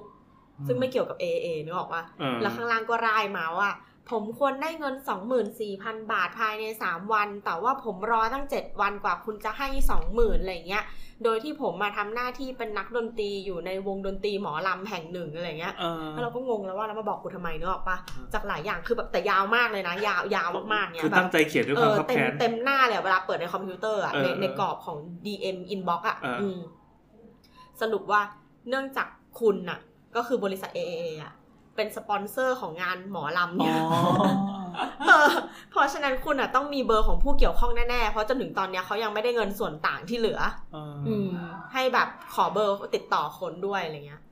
แต่อันเนี้ยก็เป็นความลำบากของเรานะ เพราะว่าเราอ่ะเป็นคนกลางหมายถึงว่าเราก็ไม่เกี่ยวกับบริษัท AAA อ่า เนกอะมาเออ เราก็ต้องไปปรึกษาอีกว่าจะตอบยังไงดีอะไร เรา เงี้ย ถามลูกค้าว่าทำไงดีครับ อืมอืมเพราะว่ามันเป็น โอเค มันเป็นบียอนแล้วอะว่าทำไงดี คือเขาบอกว่าแบบน้ำมันเครื่องของบริษัท AAA ด้วยอะเป็นเป็นคนที่แบบ โอ้โห เป็นเป็นสปอนเซอร์ของงานหมอลำเนี้ย นั่นมัน เออแล้วแล้วโดยที่บริษัท AA อ่ะก็ไม่ได้ทำน้ำมันเครื่องเว้ย เราแค่อยู่ในแวดวงการรถยนต์เนกอะปะอืม อ่า ก็ยิ่งแบบไปกันใหญ่เลยอะแบบ มึมา ยังไง ใจ ดีวะ มาก เออ ไม่เขาอาจจะลองไปทุกช่องแล้ว เออัออันนี้เป็นหนึ่งในช่องที่ แต่ เขา ว่า ล เรา อง รู้สึกว่าเขา copy page เออเดี๋ยว อ๋อไล่หวานเนาะ นี่ไงเขามาทุกช่องไง นี่เป็นหนึ่ ใช่ งในช่อง ที่แบที่บเขาลอง เขา ช่องไหนกูไปได้กูไปห ห ม มาย ด ถึงว่าเขาคงเห็นแบบอะไรที่เกี่ยวข้องทั้งหมดอะแม้แต่วงดนตรีที่ไปขึ้นงานแล้วว่าก็โดน inbox อะไรเงี้ยอืม ต้องพันทิปแล้วล่ะ ไม่เกี่ยวจริงๆด้วย ก็นึกถึงไงพอพูดถึงว่าเขาก็จะมีเรคคอร์ดเรื่องเงินอะไรเงี้ยก็เลยนึกถึง ก็แสดงว่าสารกรมีเรคคอร์ดทุกอย่าง เท่าเท่าที่หาได้ อันนั้นคือ อันนั้นคือวิ ถ้ามั ธี น แบบว่า ผ่าน ถ้ามี ระบบ เรคคอร์ด อะไรบางอย่าง อันนี้คือแบบมีเรคคอร์ด อืม อีกแบบหนึ่งคือแบบไม่มีเรคคอร์ดแต่สงสัย ไม่มีเรคคอร์ดไม่มีเลยนะ สงสัยนี่คือเซนส์ของของเจ้าหน้าที่ใช่ไหม อ่าทีนี้เซนส์ผมผมผมเล่าต่อ อันนี้ก็จะเป็นก็จะเป็นระบบการทำงานของกรมสรรพากร อ่ายังไงค เอ่อรับ กรมสรรพากรเนี่ยจะมีจะมีส่วนงานในการเขาเรียกว่าหน่วยในการแบบตรวจสอบอะว่าแบบว่าเฮ้ยมันมีที่ไหนที่มันน่าสงสัยบ้างไหมพวกนี้ก็จะเป็นแนวสืบนิดๆก็จะมีก็จะมีส่วนกลางกับส่วนพื้นที่ ส่วนพื้นที่ก็คือประเภทที่แบบว่า เอ้ยแบบ เหมือนกับเห็นไอ้ร้านนี้ขายดีจังอะไรอย่างเงี้ยแบบเออก๋วยเตี๋ยวร้านนี้ดูโอเคนะอะไรอย่างเงี้ย เออ เออเออเอ๊ะเขายื่นภาษีบ้างไหมนะอะไรอย่างเงี้ย อืม อ๋อ เธอเล่าสิว่าจริงไหม อ๋อที่เขาไปนั่งนับไก่ไงข้าวมันไก่อะตามร้านข้าวมัน มี ไก่ ใช่ไหม ในตู้อะ เออเดี๋ยวต้องบอกก่อนว่านับเนี่ยคืออะไร คือคือนับเนี่ยมันเป็นวิธีการในการประเมินอย่างหนึ่งว่า วิธีการประเมิน ว่าว่าถ้าสมมติว่าไก่หนึ่งตัวทำได้ กี่ ร้อยจาน จาน สมมตินะเดี๋ยวไก่หนึ่งตัวทำได้ร้อยจาน อืม ถ้าคุณขายได้สิบตัว มันก็คงประมาณสักพันจานมั้ง ม คือเขาจะมีสูตรมีสูตร อืม มันอยู่ อืม ทำแก้ควยมาอันเนี้ยหัวเชื้อเนี่ยคือหนึ่งลิตรเนี่ยทำได้ร้อยแก้ว อืม ถ้าเกิดหัวเชื้อมีสิบลิตรก็คงพันแก้วมั้งอะไรอย่างเงี้ย อืม อันนี้คือเป็นมันจะมีสูตรในการคิดอยู่ อืม ครับแล้วแต่ คือ ที่ เคยเคยเคยคุยกับแนทเหมือนกับว่าเวลาไปร้านข้าวมันไก่อย่างเงี้ย ก็จะบอกแนทบอกว่าเขาไม่ค่อยนิยมแขวนไก่ ร้านตามร้านข้างทางอ่ะเขาจะไม่นิยมแขวนไก่บนตู้อะเยอะ เป็ดพะโล้ ๆ ต่าง หรือเป็ดพะโล้ เขาดูดีไอภาคหนึ่งมาหรือเปล่าที่มีผีมาเรีย ไม่ใช่ คือเหมือนกับว่าถ้าแขวนไว้เยอะอย่างเงี้ยสัมภากระพวกตามร้านที่มันเป็น cash basis อ่ะเป็นเกณฑ์เงินสดเงี้ย อ่าๆ เขาก็จะมากะได้ว่าอ๋อมึงแบบแขวนไก่เยอะแสดงว่ามึงก็ขายดี อืม แล้วก็จะมานั่งนับไก่ว่าโอเคหนึ่งสองสามสี่ไก่กี่ตัวแล้วก็แบบไปไปประเมินภาษีอย่างนี้เอา ต่อไปเราก็เลยเป็นเหมือนร้านในฟู้ดคอร์ทแทนก็คือแผงไก่ ไก่ปลอม ไก่เลซิน แข็งเป๊กเลยมันวาว ไก่ จริงๆไป นับ วาว ไปนับไปนับโครงไก่ในถังขยะอาจจะง่ายกว่า ไก่เอออย่างนั้น เขาทำกันถึงขนาดนี้เลย เอ่อป่ะผมผมบอกก่อนว่ามันคงไม่ทุกที่ แต่ว่ามันแต่อันนี้คือวิธีการในการประเมิน ครับ ในเมื่อมันประเมินโดยวิธีการนับตรงๆไม่ได้ มันก็ต้องประเมินจากหลักคิดอะไรบางอย่างเอ่อว่าเฮ้ยอันเนี้ยมันสามารถคูณย้อนกลับไปได้ว่า นี่มันคือปริมาณหรือเงินที่เขาควรจะได้หรือว่าแบบเออรายได้ที่เขาควรจะมี ซึ่งธุรกิจแต่ละประเภทก็ไม่เหมือนกันอีก ไม่เหมือนกันไม่เหมือนกัน ร้านนี้มันไม่งบเนี่ยพี่ มันไม่มีตัวเลขมาอะไรมาพูด อืม เขาก็ต้องหาอะไรมาพูดแหละ เอาแสดงว่าเราเราในฐานะแบบเจ้าของกิจการก็สามารถแบบอุทธรณ์ได้นะว่าเอ้ยแบบคุณใช้สูตรนี้ยังไงก็ดราม่ากัน ก็ทำได้ครับ เช่นสมมติว่าคุณมาช่วงพีกอะ เออจริง เออผมขายดีแค่ช่วงนี้ เออ หลังจากนี้ปุ๊บนี่คือเงียบเลยนะ วัฒกลิบนั้นไม่ยอมมา เออเอออะไรอย่างเงี้ยคือประมาณว่าบางทีเขาคูณชั่วโมงเลยว่าเฮ้ยคุณขายดีอย่างเงี้ยหมดตลอด8ชั่วโมงมันเป็นไปไม่ได้อะไรเงี้ยอันนั้นคือเรื่องที่เราต้องไปอุทธรณ์แต่ประเด็นก็คือว่าไอไอเหตุการณ์นี้เกิดขึ้นมาปุ๊บเนี่ยอันนี้คืออันนี้ผมพยายามจะเล่าคือว่าบางทีอะเราไม่ได้มีปัญหาเลยหรอกคือเราอยู่เฉย ครับ ๆเออแต่ว่าอยู่เฉยๆกันในที่นี้คือเฉยๆแล้วไม่ยื่นภาษีด้วย หรือว่ายื่นแล้วแบบเอ้ยรู้สึกมันดูน้อยอะไรเงี้ย อืมอืม แล้วสมรพากรเขาไม่เชื่อวันนี้เขาไปตรวจเยี่ยมกิจการเนี่ยเวลาเห็นเลยพวกเนี้ยเขาก็อาจจะตั้งคำถามไปว่า เอ๊ะ มันแค่นี้จริงเหรอ หรือว่ามันน่าจะมากกว่านี้หรือเปล่า อันนี้คือแบบแรกก่อน อืม อันนี้คือแบบแรกก่อนคือประเภทพื้นที่ไปตรวจเอง ครับ อ่าดังนั้นเนี่ยเอ่อผมเจอร้านกาแฟอยู่ร้านหนึ่งผมประทับใจมากนะเขาบอกเลยบอกว่ากาแฟที่ร้านผมเนี่ยเสียภาษีทุกแก้วนะ อ๋อ เพราะเขาเองก็มีระบบการบริหารจัดการของเขาที่ดีเหมือนกัน คือเขาก็แบบบอกได้เลยว่ามันเป็นกี่บาทกันกันแน่อะไรเงี้ยเอ่อผมผมยกตัวอย่างเรื่องหนึ่งก่อนจะไปอีกอันหนึ่งก็คือว่าอย่างที่ประเทศอังกฤษนะครับผมเคยผมเคยได้ยินเรื่องหนึ่งมาซึ่งน่าสนใจมากเอ่อที่อังกฤษไม่มีเรื่องระบบใบเสร็จ คือคือประมาณว่าเขาไม่ได้ซีเรียสเรื่องนั้นมาก แต่สิ่งที่เขาซีเรียสกว่าคือเครื่องแคชเชียร์ร้านค้าที่เป็นร้านค้าปลีกเนี่ยต้องมีเครื่องแคชเชียร์ ไม่มี POS อ่าต้องมีถ้าไม่มีสวย ถ้าไม่มีคือคือเปิดกิจการไม่ได้อะ เพราะว่าทุกอย่างมันอยู่ในนั้นอยู่แล้วป่ะระบบ เรคคอร์ดทั้งหมดต้องอยู่ในนั้น ครับ แล้วมันจะมีเคสประมาณนี้ด้วยว่า บางครั้งเนี่ยเอ่อจะมีการเข้าไปสุ่ม คนตรวจอะ อ่า สมมติไปซื้อกาแฟ ครับ เออปีหนึ่งสามแก้วว่าไปอ่าทีเนี้ยคือถ้าสงสัยปุ๊บเนี่ย ว่าอันเนี้ยทำถูกต้องหรือเปล่า วันนี้ก็บอกขอตรวจดูหน่อย ดู history ย้อนหลัง อืม ดูดูดูดูประวัติย้อนหลัง แล้วสรรพากรของที่อังกฤษเนี่ยน่ากลัวมากนะอำนาจของเขาเนี่ยทำได้ถึงขนาดสั่งปิดบริษัทเลย ไปตรวจปุ๊บไอ้สามรายการเนี่ยไม่มีเลิกกิจการ อ๋อหมายความว่าสรรพากรไปสุ่มซื้อสาม อ่า แก้วในปีนี้ อ่า แล้วก็ไปเช็คว่าอ้าวสามแก้วไม่เห็นจะอยู่ใน ไม่ตรงกัน เฮ้ย เออ โคตรโหดเลยว่ะ เออสั่งปิดกิจการได้เลย โอ้ คือจริงๆสรรพากรหลาย ๆ ประเทศครับอำนาจนี่น่ากลัวมากเลยนะ อย่างบ้านเราเนี่ยครับยึดทรัพย์ขายทอดตลาดเนี่ย อืมอืม ทำได้เลยนะ อืม โอ้โหคือคือโหดมากเลยนะคือคือบ้านเราก็ค่อนข้างใช้ได้เอามาจ่ายค่าภาษี ที่อเมริ ครั กา บ แบบ IRS นี่เหมือนมันชอบพอเทรเป็นแนวตำรวจน่ากลัวน่ากลัว ใช่ใช่ใช่ใช่ภาพภาพที่นั่นก็จะค่อนข้างรุนแรง คือคือการบังคับใช้ค่อนข้างรุนแรงอ่ะอันนั้นจบไปเรื่องพื้นที่ ครับครับ ทีนี้อีกอันหนึงคือเรื่องส่วนกลาง ส่วนกลางคือหมายถึงว่าพื้นที่อาจจะไม่เห็น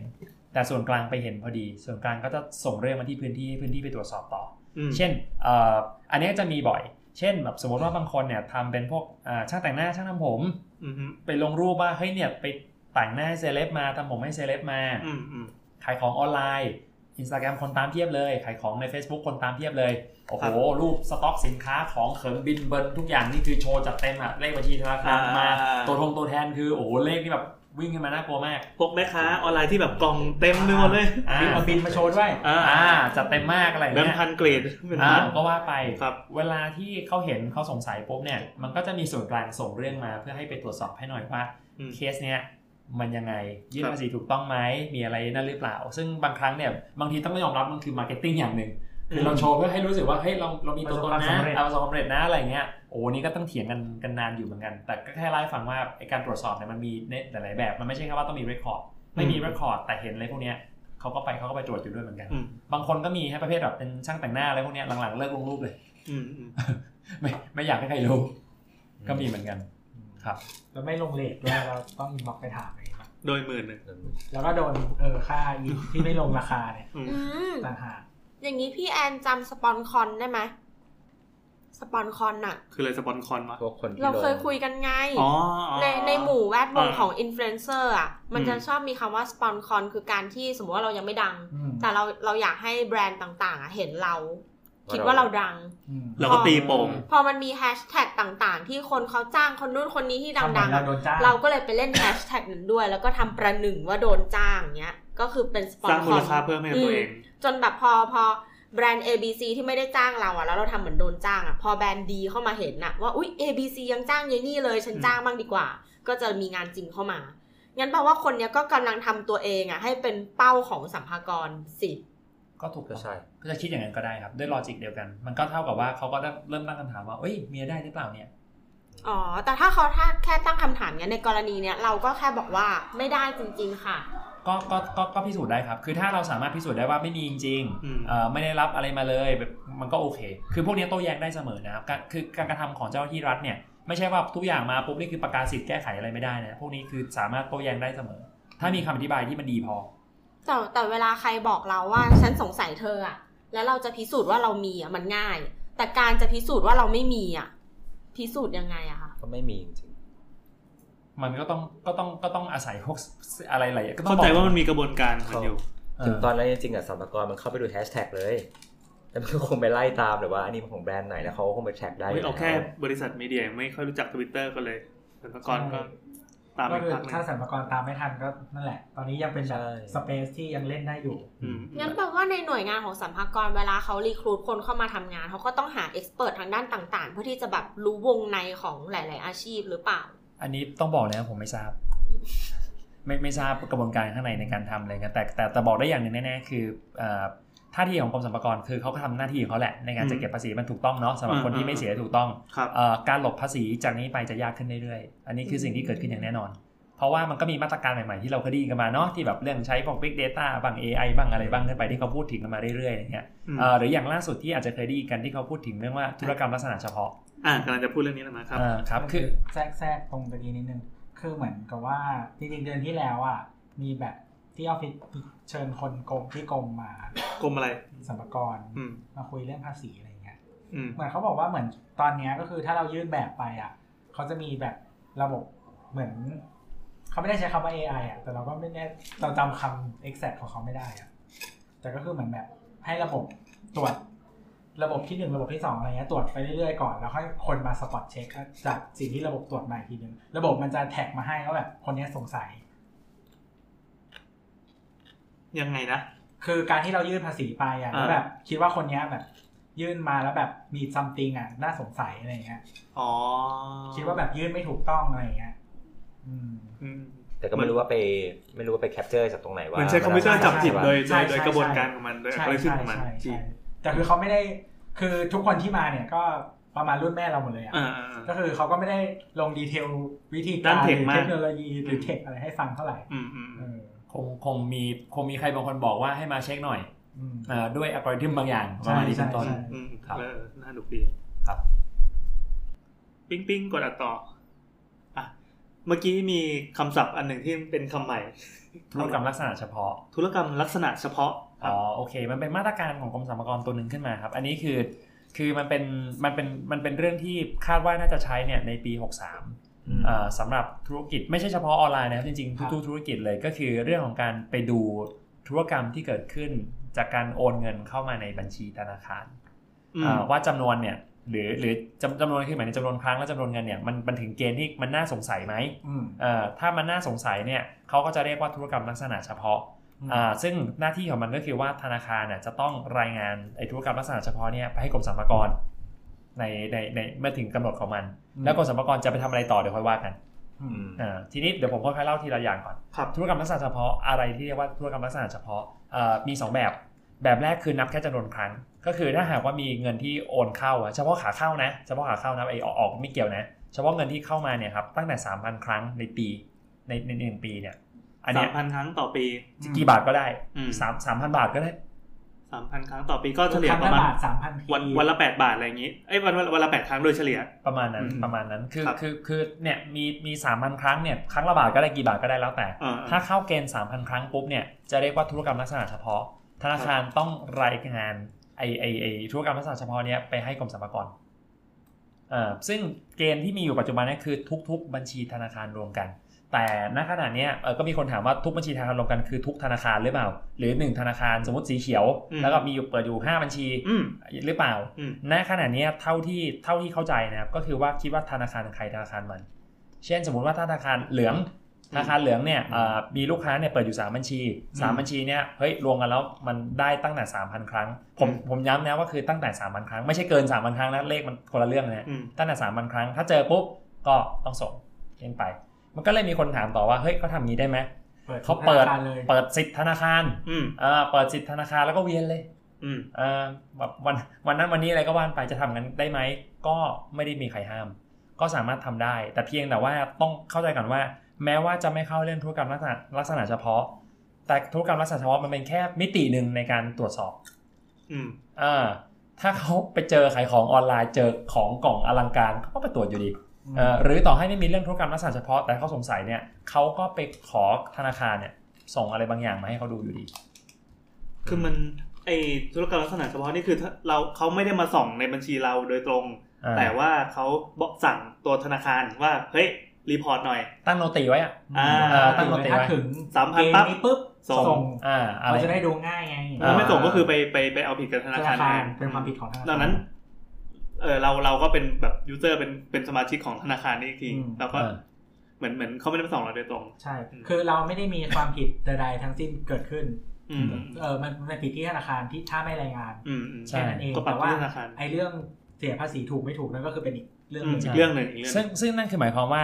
อันนี้จะได้จะได้จะได้เคลียร์ภาพนี้ไอ้เรื่อง ครับ สามพันครั้งเนี่ยสมมติว่าผมถึงเกณฑ์สามพันครั้งแปลว่าผมจะถูกประเมินภาษีหรือเปล่าคำตอบคือไม่ใช่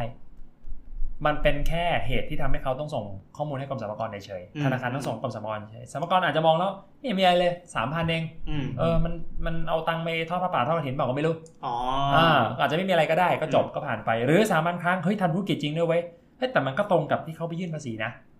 ก็ถูกต้องเนี่ยเลขก็ก็เลขเดียวกันไม่เห็นมีปัญหาเลยก็จบ อืม ไม่มีปัญหาอะไร อืม แต่ถ้าคุณเอ่อรอดจากอันนี้ แต่เขาไปเจอข้อมูลแหล่งอื่น เจอข้อมูลมิติอื่น แล้วบอกว่าเฮ้ยอันนี้ผมว่าน่าสงสัยว่ะ อืม แต่มันไม่ไม่เข้าเกณฑ์ธุรกรรมลักษณะเฉพาะนะเขาอาจจะมองว่าเรื่องนี้ไม่เกี่ยวก็ได้ อืม เขาก็ไปตรวจภาษีตามปกติอยู่ดี คือก็ยังมาประเมินเราอยู่ดีก็ก็เป็นไปได้เช่นเดียวกัน อ่า อ่า มันมีมันมีสามพันแล้วมันมีอีกเกณฑ์หนึ่งคืออะไรนะ อีกเกณฑ์หนึ่งก็คืออ่า400 ครั้ง เป็นเงินรวมกัน 2 ล้านบาท อ่าฮะ ตั้งแต่ คือ 400 ครั้ง คือแหละใช่ไหม อ่า สี่ร้อย อันนี้ และ ต้องต้อง สล้าน ต้องสองอย่าง อืม คือถ้า 400 แล้วได้400 แล้วไม่ถึง 2 ล้านเนี่ย อันนี้ไม่นับ อืมอืม อ่าแต่ถ้าเกิด 400 และ 2 ล้าน อันเนี้ยนับ อืม ก็จะอยู่ในเกณฑ์ที่เหมือนกัน สี่ร้อยสองล้านต้องครั้งหนึ่งเท่าไหร่อ่ะ ห้าพัน อ๋อ อืม ไม่แต่ว่าจะบอกว่าเกณฑ์พวกเนี้ยมันไม่สำหรับธนาคารมันไม่ยากเลย เพราะว่าปกติมันมีทริกเกอร์คล้ายๆกันนะส่งปปงอยู่แล้ว ปมงก็ 2 ล้าน ใช่ 2 ล้าน อืม งั้นเราเรามีโจทย์ตุ๊กตามา ยังไงครับ สมมุติว่าเราเป็น ขา เมี ย ยน้ ตุ๊ อก ย ตา พี่แอ เหรอน เสร็จแล้วเราอ่ะ อยาก แบบ สมมติอะไรแบบนี้วะ เพราะ อย่าง ไม่มันมันหาตัวจับยากกันมันเยอะ เออสมมติว่าเราแบบ อืม อยากได้สถานะ ทำไมต้องอะไร รู้ด้วยวะ สักอย่างจากพี่แอนอะไรเงี้ย อืม แล้วเราก็แบบพี่แอนก็อิดออดกับเมีย เราก็เลยซื้อพี่แอนโดยการบอกว่า เดี๋ยวเราให้เงินล้านหนึ่งอย่างเงี้ย แต่ว่าแทนที่จะให้เปล่าอ่ะ เรา ชื่อ ทำ คนไย ทีว่าเราอ่ะไปสั่งทำเสื้อยืดโมนามาเฟีย อืม เพราะฉะนั้นบินนันเนี้ยปลอม แต่โอนเงินให้พี่แอนอะจริง แล้วสัมภากรมาจับเรา ซึ่งในความเป็นจริงในกรณีเนี้ย เราไม่ต้องเสียภาษีสิ ทำบิน เพราะ ปลอ มัน ม เป็นมันเป็นเงินที่ให้โดยเสน่หาถูกไหม เงินที่ได้ในเสน่หาถือว่าเป็นเงินรายได้ป่ะครับ เอ่อ มันมีเกณฑ์ ไม่เกิน ไม่ไม่ไม่เกิ ย น กตัวอย่าง เอ้ย เลย ไม่ใช่เอาใหม่เอาใหม่ มันย สั ก ม ตัวอย่า ภางกร เดียว สัมภากรไปจับพี่แอน อ่าๆ เออ จับ เพ เรา ราะว่าเพราะว่าพี่แอนรับรับ อ๋อเหมือนเงิน เหมือน ค่า มันเป็น ทำเสื้อ ธุรกิ ยื จ ด เออแล้วก็เข้าเกณฑ์นี้ อ๋อโอเคโอเคโอเค แต่ว่า ก็เลยตรวจสอบง่าย ให้ให้สองล้านอย่างเงี้ย อ่าๆ แต่ว่าสั่งซื้อเสื้อยืดแต่จริง ๆอ่ะเป็นค่าที่จ้างให้พี่แอนอะไปปารีสกับเราอย่างเงี้ย โอเค เราจ่ายเงินให้เขาเข้าบัญชีเขา ใช่ อ่าโอเคโอเคอ่ะแล้วไงต่อฮะ เราแต่ว่าเราเราอะทำทำเป็นบินซื้อเสื้อไงกิจการของเขา โอเคเข้า นี่อ ใจ อกบินด้วยเหรอ เอออ ม สองล้าน นี่เกลียดกันมากเลยเหรอ แต่แต่จริงๆอะจ่ายเงินเพื่อให้พี่แอนอะไปเที่ยวเมืองนอกกับเรา เป็นเสน่หา แล้วให้เขาอะไปไปแอ อ้าว บ แต่นี่มัน เมีย แต่นี่มันก็เป็นรายได้นี่ ใช่ป่ะ รายได้ของ มัน พี่ไง มั มัน นเป็ เป็น น รายได้ มันเป็น เป็นรายได้ เงินได้โดยเสน่หา ซึ่งมัน ไม่ใช่ มันไม่นับว่าเป็นเงินได้โดยเสน่หา เพราะว่าเธอมีบินอยู่ พี่แอนนะทำถูกต้อง เธอเสียตังค์เปล่า เธอไม่ได้ของ เออ จบ ก็ไม่ผิดเนาะ ไม่มีอะไรเกิดขึ้น แต่เขา ท่นั้นล ไม่ ย ต้องเสียสัมภากรนี่ แต่เขาเสียภาษีแต่ว่าเราได้จ่ายภาษีไปไหม ไม่จ่ายสิ ถ้ามีรายได้ไม่จ่ายฝั่งเนี้ยมีปัญหา อ่าก็คือพี่แอนอะผิด อืมอืมก็คือเงินเข้า เงินเข้า อ่ แต่ว่าไม่ยื่นเป็นรายได้ ไม่ไม่รับรู้เป็นรายได้ไม่ยอมยื่นภาษีในฐานะเป็นรายได้ อืมอืม ฝั่งนี้มีปัญหา ครับ แปลว่าสัมภากรไม่สนใจว่าบินเนี้ยเป็นบินปลอมที่เราไม่ได้สั่งซื้อเสื้อยืด เราซื้อกิจการทางเพศอย่างเงี้ย คือคือคือต้องบอกงี้ก่อนนะครับ เรียก ว่า ว่าเพื่อบ าน งบางเที่ยวทีเนี่ยคือเขาจะเชื่อไม่เชื่อเนี่ย ถ้าเขาเห็นหลักฐานเนี่ยเขาเห็นเอกสารเนี่ยเขาอาจจะเชื่อว่ามันเป็นรายได้มากกว่าที่จะคือต้องบอกก่อนว่า จุดยืนของกรมสรรพากรเนี่ย มันคือจุดยืนในฐานะฝั่งรัฐ การที่บอกว่าสรรสรรพากรเขาไปมานั่งเถียงกันเราบอกว่าเงินก้อนเนี้ยน้องอย่าเสียภาษีมันไม่ใช่เงินต้องเสียภาษีนะมันเป็นเงินได้โดยเสน่หาไอ้บินเนี่ยมาแบบอย่าไปสนใจมัน มันจะไม่ใช่ท่านั้น อ่า เขาก็จะมองว่านี่คือรายได้จากการทำธุรกิจ อืม คุณอ้างหรือเปล่าว่าแบบเอ้ยเนี่ยมันเป็นเนื้อออกไหมคือประมาณว่าแบบเราจะบอกว่าฟอร์มมันไม่จริงนะ จริง อื ๆ ม มันไส้อีกแบบหนึ่งเนี่ยเขาจะเชื่อไม่เชื่อ อันนี้ อืม ต้องไปว่ากันอีกทีหนึ่ง อืม ก็ถ้าถ้าถ้าเป็นถ้าถ้าปลอมมันก็ผิดอีกเรื่องหนึ่งไง อ่า ก็มีอีกกระทงหนึ่งรออยู่ เออ มีเหรอ ใช่ มีเหรอ ออกออกบินปลอมนี่มีผิดเหรอ บินแบบไหนครับเออจริงๆเอกเอกสารเอกสารที่มันปลอมเนี่ยมันมีมันมันมี อ่า ความผิดกันทั้งหมดแหละว่า อ่า ว่า ปลอม เอาไปหลอกใครหรือเปล่า อ่าอ่าอ่าอ่า เอาไปหลอกใครหรือเปล่า อ๋ออ ม อันนี้ในกรณีนี้ก็คือหลอกเมียเขาไง ก็ก็ก็เป็นความผิดกับ ผม ตรง ไม่ นั้นปได้มีปัญหากับสมาคมมีปัญหา กับเมีย เพราะว่าไปถ้าเกิดแต่ถ้าเกิดออกเป็นแบบเป็นใบกำกับภาษีปลอมเนี่ยหนูนี่เรื่องใหญ่เลย ใบกำกับภาษีปลอม ก็คืออยู่ในระบบแวดจดแวด ก็คือบินแวด ครับ เออ ถ้าคืออีกถ้าเป็นบินเงินสดอ่ะมันจะไม่ค่อยอันนี้ป้า แวดนี่หนักนะฮะแวดหนักมาก แบบคือทุกอย่างมันเป๊ะมันสติ๊กเป๊ะเลย ทุกอย่างมันคือมันมันมันมีมันมีหลักการในการคำนวณของมันอยู่ ครับ ทีนี้ถ้าเกิดออกแวดปลอมขึ้นมาปุ๊บเนี่ยอันนี้เรื่องใหญ่ อืม ถือว่าไปแฮกระบบเขา อืม อันนี้เรื่องใหญ่อันนี้เรื่องใหญ่ คือออกโดยที่ไม่ได้ขายของกันไม่ได้ซื้อของกันอะไรเงี้ยอันนี้มีปัญหา อ๋ออ๋อ ครับ ที่เขามีจับแบบพวกออกแหวกขายแหวกอะไรอย่างนี้ป่ะ ใช่ อันนี้ ขายบิน อันนี้หนักเลย อืม อันนี้หนักเลยโทษจำคุก ครับ มีครับ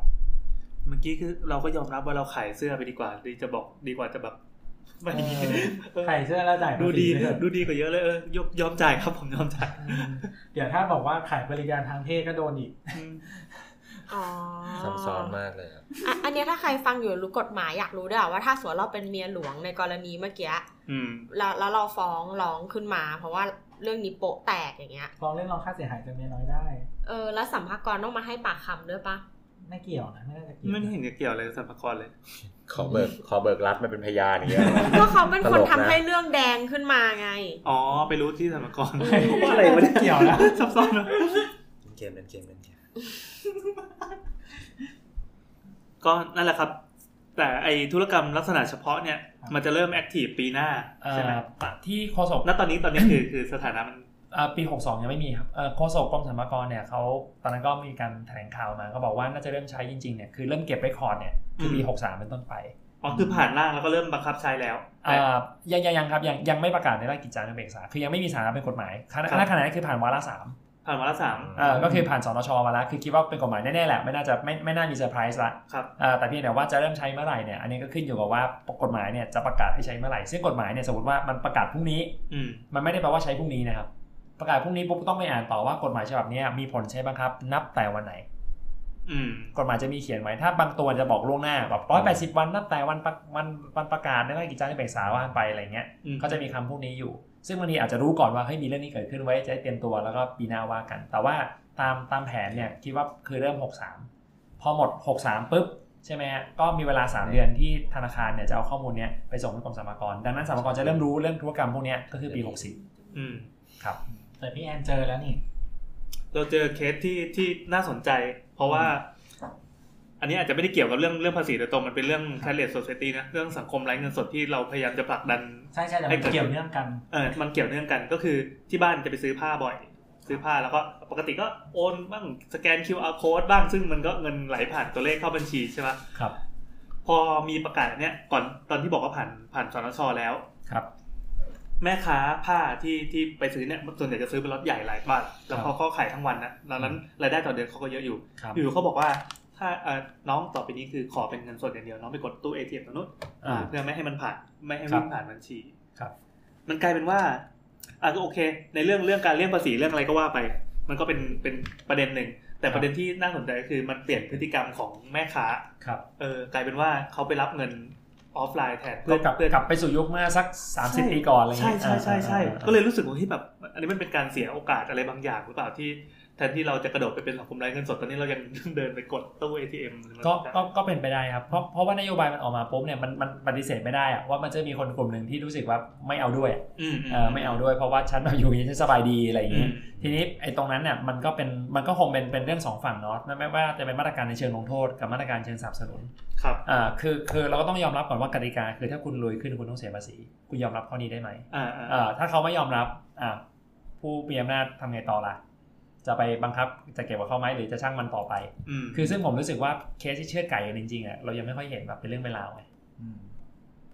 คือถ้ามันมีสักเคสหนึ่งว่าเฮ้ยอย่าพยายามเลยพยายามไปก็ไม่สำเร็จหรอกเออไอเนี้ยพฤติกรรมก็อาจจะกลับมาเปลี่ยนเหมือนเดิมก็ได้นะว่าเออเฮ้ยลำบากเว้ยอะไรอย่างเงี้ย อืม เออ เอาตามดีกว่า เออเอาตังค์มาช่วยๆดีกว่าแล้วภาษีก็ไม่ได้แพงนี่ไม่กี่บาทเองอะไรอย่างเงี้ยซึ่งก็เป็นไปได้ อืม อืม ไม่แต่เหมือนที่เราคุยกันมันเป็นเรื่อง คือที่เราคุยกันเหมือนความเห็นของเราเรารู้สึกว่าเฮ้ยพอมันมีประกาศแล้วมันมีผลกระทบอะเรารู้สึกว่ามันมาเขาเรียกว่าอะไรอะมันทำให้ไอ้ cashless society มันถูกเบรกอย่างรวดเร็วทั้งๆที่มันเพิ่งเกิด อืมอืม อืม คือเราถ้าความเห็นส่วนตัวก็คือเราอยากให้มันแบบไหลๆไปก่อนให้คนแบบตายใจ ใช่ ให้อยู่ในระบบกันร้อยเปอร์เซ็นต์ก่อน ใช่ ถึงวันนั้นถ้า execute อะไรแบบเต็มที่อะพวก อ่า แม่ค้ามันจะหนีไม่ได้ไง อ่าอ่า เพราะว่า ลูกค้าไม่ยอม ลูกค้ากดดัน อ่า มันความกดดันมันมาจาก ใช่ ลูก ใช่ ค้าแล้วใช่ใช่ใช่ใช่ใช่ แต่ว่าถ้าเขายังกดดันลูกค้ากลับไปได้เนี่ย แสดงว่า เหมือนกับว่าเขาก็จะใช้วิธีนั้นกดดันไปเรื่อย อืม ๆแต่เขาก็ยังไม่ยอมคอนเวิร์ตมาเข้าระบบ แต่อย่างตัวเนี้ยก็พอเขาบอกประกาศว่าเดี๋ยวสักปีหน้าค่อยค่อยมีการเก็บเรคคอร์ดอะไรใช่ป่ะ อืม ไม่ค้าก็กลับมาโอนเงินเหมือนเดิม อืม ก็เป็นอย่างนี้นอ่ะ ก็ได้นี่หว่า อืม อืม นั่นแหละครับอ่ะน่าจะเป็นเรื่องท้ายๆละตอนนี้ก็ผ่านไปสองชั่วโมงนะครับ ขอเป็นขอเป็นคำถามสรุปก่อนก่อนก่อนที่จะคุยกันเรื่อง i t a g อีกทีนะว่าตอนเนี้ยมันใกล้มันก็เดือนมีนาแล้วเนอะอาจจะบอกว่าใกล้มีนาก็ไม่ใช่เนอะ ใช่ครับวันนี้วันที่ห เด่น นึ่งมีนาวันที่เราเอ้ยเราไม่ได้พูดเลยวันนี้เราอัดไว้เท่าไหร่ เอออันอันหนึ่งมีนาหกสองนะครับ ครับ เป็นฤดูฤดูภาษี ม ฤดูที่จะต้องไปแสดงไปยื่นภาษีนะ ใช่ เขาเขายื่นกันสิ้นสุดวันไหนนะครับ อ่าถ้าตามถ้าตามกฎหมายจริงๆคือเขาให้เวลา 3 เดือน สาม ก็ เดื คื อน ว่าก็คือว่ามกรากุมภามีนา อ๋อจริงๆใครไปยื่นมกราก็ได้ อ่าใช่ มกราก็ยื่นได้แล้วครับ ครับ อ่ามกรากุมภามีนามีเวลายื่น3 เดือนก็คือก็คือสิ้นเดือนก็คือสิ้นเดือนก็คือมีนาคม อันนี้คือต้องเอาพวกบินพวกอะไรต่างๆ ของปีที่แล้วทั้งหมดสำหรับคนที่ทำปี ใช่ แล้วนะ ใช่ ปี ใช่ ที่แล้วไป ใช่ก็เอา เนี่ยปีที่แล้วเราเราทำงานสองที่ อืม พ่อเราเพิ่งทักไลน์มาเนี่ยว่าแบบทวิห้าสิบอ่ะ 50 ได้ ทวีต ได้ อ่ะ ยัง ได้ ได้ ยัง ได้จากสองบริษัทครบยังอะไรเงี้ย อ่า อืม อ่า เพราะพ่อจะคำนวณให้ อ๋อ ๆจะให้พ่อทำอีก นี่ก็ เออ เตือนตอนแรกก็เตือนอยู่ บอกให้ทวงจากที่เก่ามาด้วยเพราะว่า ต้องทวงต้องทวงต้องใช้ ทวงกับ HR ที่เก่า แล้ว มา อืมที่เก่าเราดีมากเลยส่งมาให้ส่งไปรษณีย์มาให้เรียบร้อย ไม่ต้องทวงกันอีก ไม่ต้อง มัน ทำ มันมีลักษณะการการจ่ายยังไงบ้างไอ้ยมันมีลักษณะการการจะต้องยื่นต้องอะไรยังไงบ้างคือคนที่ทำงานบริษัทนี้เป็นยังไง เอาสมเอามีเงินได้ทางเดียวก่อนทำงาน อ่า บริษัทเป็นมนุษย์เงินเดือน อ่ารายได้ทางเดียว ครับถ้ามีรายได้ทางเดียวเนี่ยก็จะยื่นฟอร์มชนิดหนึ่งเขาเรียกว่าพองอด91 เออ ถ้ารายได้จากเงินเดือนทางเดียวนะที่ ครับ ทำงานที่ทำงานจ่ายอยู่ที่เดียวเนี่ยเนี่ยพองอด91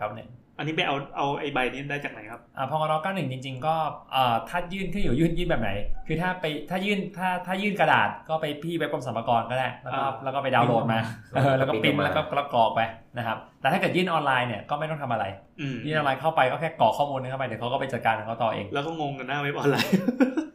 หน้าตาหน้าตามันก็จะมีความผมมันออกแบบมานานมากแล้วมัน คือ สิบกว่าหนังสืปีอยิบยับมากอะ อืม คือหนังสือยิบยับมาก ใช่ ไม่แต่จริงๆมันก็เราว่ามันก็มีความ มีความง่ายอ ส ยู่ เตรท นะ ฟอร์เวิร์ดอยู่ คือหมายถึงว่า มันก็มันก็ถามเราเป็นคำถามนั่นแหละแบบ สมรสไหม มีลูกไหม อ่าๆ พ่อแม่อายุ แล้วถ้ากรอกผิดขึ้นมาอะไรอย่างงี้แบบ ก็คือต้องกรอกให้ ถูกไง มันเก่งเนอะเหมือน เออแต่มันแล้วมันจะมีแบบเงินได้มีกี่ประเภท อ่าๆ ประเภทไหนบ้างอะไรอย่างเงี้ย พงด91 ก็คือยื่นยื่นปีละครั้ง อ่าเงินเดือนอย่างเดียว ปีละ ใช่ ครั้ง เงินเดือน ใช่ครับ ปีละครั้ง รายได้ทางเดียวคื อ่า แล้วถ้ารายได้มากมากกว่า อ่ารายได้มากกว่าหนึ่งทาง คือ คือ จริงๆ ไม่ใช่รายได้มากกว่าหนึ่งทาง ใช้คำนี้อ่ะ รายได้อื่นๆ นอกเหนือจากเงินเดือน ซึ่งมันอาจจะเกิดจากว่าเรามีเงินเดือนบวกอย่างอื่น อืม หรืออย่างอื่นที่ไม่ใช่เงินเดือน พวกเนี้ยเขาจะใช้พอดอ90 เป็นฟอร์มอีกอีกชุดหนึ่ง ซึ่งเอ่อหน้าตามันก็จะยาวกว่าหน่อย คือปกติอย่างพอกด991 เนี่ย มันจะประมาณ 2 หน้าจบ แล้วก็บวกพวกฟอร์มเล็กๆน้อยๆนะ แต่ถ้าเกิดเป็นพอกด90 เนี่ยจะประมาณ 4 หน้าจบ ก็ยาวอยู่พอสมควรเหมือนกัน แล้วก็กรอกรายได้ทุกประเภทเลย จะมีนั่นมีนี่มีนู่นอะไรก็ใส่กรอกเข้าไปเต็มที่ แล้วเราตกลงเงินที่เราได้จากชูถือว่าเป็นรายได้อย่างอื่นนอกจากเงินเดือนไหมอ่ะ ชูเอ่อ ไม่มันจะมีเกณฑ์จำนวนอยู่ ถ้าแบบไม่เกินกี่ล้านที่ไม่ อ๋อ อ๋อใช่มันจะมีมันจะมีมันมันจะมีเกณฑ์เรื่อง 20 ล้าน 10 ล้านว่าว่าแล้วเราใครให้แล้วแต่ว่าใครให้มันจะมีเกณฑ์10 ล้านถึง 20 ล้านอยู่ว่าถ้าเกิดให้ไม่เกินนี้เนี่ยโอเค เป็นเสน่หาได้ สังเกตดูว่าหลังๆนะครับพวกเวลางานแต่งที่เซเลบแต่งงานกันนะหลังๆไม่ค่อยประกาศสินสอดแล้วนะ อื ไม่ค่อยประกาศแล้วว่าได้ซอง เพได้ราะมันซอง จะเกิน เท่าไหร่เพราะว่าเดี๋ยวมันจะเกิน เพราะเกินพวกเดี๋ยวจะมีปัญหาว่าต้องโดนภาษีหรือเปล่าอะไรอย่างนี้ ใช่ เยี่ยมครับ อืม อ่าแล้วเดี๋ยวก่อนนะถ้าสมมุติเราเป็นฟรีแลนซ์เราต้องยื่น มันมีแบบที่ที่ยื่นสองรอบนี่คืออะไรครับ อ๋อโอเค ถ้ายื่นสองรอบเนี่ยมันจะเป็นรายได้เอ่อโหจะเรียกว่าไงดี คือจะต้องเป็นรายได้ที่มาจากการทำธุรกิจ อืม ถ้าเป็นรายได้ที่มาจากการทำธุรกิจเนะครับพวกเนี้ยเอ่อกฎหมายจะบังคับให้ยื่นภาษีปีหนึ่งสองรอบ ก็คือตอนครึ่งปีรอบหนึ่งแล้วก็ตอนประจำปีอีกทีหนึ่ง ใช่ใช่ใช่ อืม อ่าพวกนี้อ่าผมยกตัวอย่างแล้วกันเนาะเช่นขายของในยชัวร์ อ่า ขายของในยชัวร์ต้องยื่นปีละสองครั้งเอ่อถ้าผมเอ่อได้รับค่าเช่าแบบเช่าบ้าน เช่าคอนโดนั่นนี่นู่นเท่าที่อะไรก็ว่าไปพวกเนี้ยยื่นปีละสองครั้งเอ่อถ้าผมรับเหมา รับเหมาพวกก่อสร้างก็ได้นะครับ พวกอะไรก็ว่าไปพวกนี้เนี่ยก็คือยื่นปีละสองครั้ง เปิดร้านอาหารเนี่ยชัวร์ๆปีละสองครั้งเอ่อถ้าเกิดผมเป็นคุณหมอเปิดคลินิกนะครับ ผมเป็นทนายรับว่าความแบบแบบเป็นแบบเป็นฟรีแลนซ์นะ ครับ อันเนี้ยก็ก็ยื่นปีละสองครั้ง คือมันจะมีประเภทกลุ่มของมันอยู่ที่แบบมันมียื่น มันมีชื่ออาชีพที่มัน อ่าใช่ถ้าเป็นอ่าเขาเรียกเขาเรียกว่าวิชาชีพอิสระ ใช่ใช่ วิชาชีพอิสระจะมีอยู่หกหกวิชาชีพสถาปัตย์เป็นหนึ่งในนั้นนะครับ อืม อ๋อ สถาปนิกเป็นหนึ่งในนั้น อ่าอ่าอ่า อ่าถ้าเป็นเป็นสถาปนิกที่เป็นฟรีแลนซ์ไม่ได้แบบทำงานให้ที่ทำงานตัวเองนะ แล้วก็ไม่รับเงินเดือนแบบเป็นแบบแน่นอนอ่ะคือไม่แบบคิดตามโปรเจกต์คิดตามจ็อบเลยพวกเนี้ยไอ้อย่างเงี้ยคือต้องยื่นภาษีปีละสองครั้ ซึ่ ง งอันนี้ไม่เรียกว่าพองอดอ91 แล้ว อ่าอันนี้เขาจะได้รับพงด94 94 94คือคือยื่นคือพัก94 คือยื่นกลางปี ยื่นตอนครึ่งปี อืม อ่าแล้วก็ 90 ก็ค่อยมายื่นทีตอนตอนตอนยื่นประจำปี 94 กับ 90 ครับใช่ ก็คือถ้าเป็นคนเนี้ยต้องยื่นสองปี ครับ ใช่ใช่ใช่ใช่ สมมุติว่าลืมลืม ฟรีแลนซ์ ลืมยื่นลืมยื่นครึ่งปีไปยื่นตอนปลายปีได้ไหมอะเหมือนกินยาสองเม็ดเงี้ย ก็เอ่อ จริง ๆ การไม่ยื่นก็อย่างที่ผมเล่าให้ฟังเนาะก็จะมีเรื่องบทลงโทษ แต่ทีนี้เนี่ย อืม คือถ้าหากว่าตอนกลางปีเนี่ยมันมีภาษีต้องจ่ายแล้วไม่จ่ายเนี่ย ครับ ก็จะกลับมาเรื่องที่ผมเล่าให้ฟังเมื่อสักครู่ที่แบบว่ามันจะโดน ก็โดนไอ้พวกเด้ง เรียปรับไหม ต่างๆ เงินเพิ่มไหม อืม อะไรเงี้ยอาจจะมี ครับ อาจจะมี ทำไมต้องให้ยื่นสองรอบ ถ้าไม่ยื่นสองรอบใช่ไหมคือคือเอ่อในเรียกว่าทฤษฎีแล้วกันเนาะคือคือของภาษีเงินได้นิติบุคคลพวกบริษัทพวกห้างหุ้นส่วนที่เป็นนิติบุคคลพวกนี้เนี่ยเขายื่นกันปีละสองครั้ง เพราะว่ามันมาจากการทำธุรกิจที่เขาอยากให้มันเท่ากัน แล้วก็อีกอย่างหนึ่งก็คือว่าไอ้กะไอ้ยื่นเป็นสองครั้งก็คือให้มันเหมือนกันเนาะอีกแบบหนึ่งก็คือป้องกันการเลี่ยงภาษี เพราะว่าถ้าหากว่าแบบมารอยื่นภาษีประจำปีทีเดียวเนี่ยบางทีอ่ะมันมีความเป็นไปได้ว่าคุณอาจจะสตรัคเจอร์อะไรบางอย่าง มันก็โหลด expense ปลายปีไปเลย อะไรอย่างนั้นถือว่าปลายปีจัดเต็มเลยอะไรเงี้ยแบบโอ้โหอยู่ๆหารายจ่ายมาจากไหนก็ไม่รู้เยอะแยะไปหมดอะไรเงี้ย อืม อ่าซึ่งซึ่งก็มีความเป็นไปได้เหมือนกันว่าอาจจะเจอเหตุการณ์ประมาณนี้ อืม ครับเขาก็เลยบอกว่ายื่นปีละสองครั้งละกัน แต่ทีนี้ ใช่ใช่ ที่ผมเล่าเรื่องสถาปนิกเนี่ยต้องต้องต้องต้องให้เคลียร์ก่อนว่าสถาปนิกเนี่ยมันจะมีแบบนี้ด้วยนะคนยังเข้าใจผิดอยู่ ก็คือว่าสถาปนิก วิชาชีพสถาปนิกเลยนะ อืม ใช้ความรู้เรื่องสถาปัตย์เลย ครับ แต่ว่ารับเงินเดือนเป็นลูกน้องเขา อ๋อ ก็ยังเป็นพนักงานประจำเหมือนเดิมอยู่ดี อืม ยื่นเก้าหนึ่ง อืม ไม่มีอะไรซีเรียส ก็เป็นพนักงานบริษัทธรรมดาเนาะ อ่าก็ยื่นพอรอเก้าหนึ่งเหมือนเดิมครับไม่ได้มีไม่ได้มีอะไรผิดปกติ อ่ะแล้วแล้วแล้วที่ผิดปกติเอ๊ะไม่ใช่ที่ที่ที่ไม่ใช่ 91 เนี่ยจะต้องเป็นคนแบบไหน ก็ ต้อ คื ง อก็คือก็คือประกอบก็ก็คือว่าทำอาชีพไอ้เป็นสถาปัตย์เนี่ยแหละเป็นสถาปนิกเนี่ยแหละ แต่ว่ารายได้เนี่ยคือไม่ได้ไม่ได้แน่นอนรายได้มันขึ้นขึ้นลงลงขึ้นอยู่กับความยากง่ายหรือปริมาณงานที่ทำ เหมือนรับจ้างทำ อะไรอย่างนั้นคิดเป็นโปรเจกต์ไปคือไม่ใช่แบบเหมาผูมินโตนะว่าอ่ะเอาไป2 0 0 0 0 2 0 0 0 0 2 0 0 0 0 2 0 0 0 0 0ทุกปีเป็นค่าที่ปรึกษาอะไรอย่างนี้ไม่ใช่ อ่าอ่าอ่า เออคือต้องรับเป็นโปรเจกต์ไป ครับครับ อย่างนี้ยถึงจะนับว่าว่าว่าเป็นวิชาชีพอิสระ อืมอืม ทนายความวิศวกรสถาปนิกนักบัญชี ใช่ ช่างปราณีตสิลป์ ประณิตศิลปกรรม สิงแซ ใช่ ด้วยสิงแซสิงแซ อืม ไม่แน่แต่แต่เรื่องนี้คนก็เข้าใจผิดเยอะนะครับบางคนเนี่ยสมมติว่าเป็นเป็นกราฟิก อืมแล้ว เอ ก็ อ ผิดครับ แล้วแบบเป็นฟรีแลนซ์เออแล้วก็แล้วก็เห็นเป็นอิสระอิสระปุ๊บกูอันนี้แน่นอนเลยอะไรเงี้ย อืม ไม่จริง อันนี้ไม่ใช่เขาให้แค่หกวิชาชีพฟรีแลนซ์ที่เป็นพวกกราฟิกไม่อยู่ในนี้ กราฟิกไปตกช่องไหนครับ เออเป็นเขาเรียกว่า 40วงเล็บ2คือรายได้ประเภทที่ 2 คือรายได้จากการรับทำงานให้จ้างเออจ้างทำของปกติ ใช้คำว่าจ้างทำของ จ้างทำของปกติ ก็จะเหมือนดารา แนวๆอย่างนั้น แต่ว่าแต่ว่าดาราจริงๆมันจะมีสองแบบ มีช่องหนึ่ง เออมันจะมีดารามันจะมีดาราที่แบบเป็นเขาเรียกว่านักแสดงสาธารณะอันนี้เหมารวมถึง นัก พวก แสดงสาธารณะ เออก็คือหมายถึงว่าพวกนี้คือแบบเป็นนักแสดงนักแสดงเลย ครับ เล่นเวทีเล่นละครอะไรก็ว่าไปพวกเนี้ยนักดนตรีก็นับนะพวกเนี้ย อืม อันนี้อันนี้จะเป็นอีกประเภทหนึ่งอันนั้นอันอันนั้นก็ค่อนข้างโอเค แต่ถ้าเกิดเป็นงานโชว์ตัวธรรมดาไอ้พวกนั้นก็จะเป็นอีกประเภทหนึ่ง อืมอืม ครับ โอเค ครบยังครบยัง ถ้าครบแล้วเดี๋ยวเราจะได้ อยากรู้อะไรอีก เฮ้ยอย่างนี้ BNK ยื่นไง อ่ะ ตัวอย่าง BNK น้อง โอ้ต้องบอกก่อนว่าผมไม่รู้โครงสร้างการจ่ายเงินของ เพ มัน ราะ BNK ก็รับเงินเดือน ๆ อืม ก็จะส่วนเงินเดือนก็จะเป็นส่วนหนึ่งใช่ไหม แล้วแต่โชว์ตัวเขาไม่ได้ส่วนตัว อ๋อต้องดูตรงนี้ค ก็ รับ ดูสัญญาบริษัทว่า บริ เขา ษัท ยังไง ต้องต้องดู คือถ้า BNK ให้ให้ผมเดาเนี่ย ถ้าเกิดว่าเขาแบบ มีประกันสังคมนะ คือไม่ใช่ที่แบบว่าแบบคือ เออ คือเขาเรื่องเป็นเรื่องมาราวนะ อันนี้เงินเดือนแน่นอนไม่ต้องสงสัย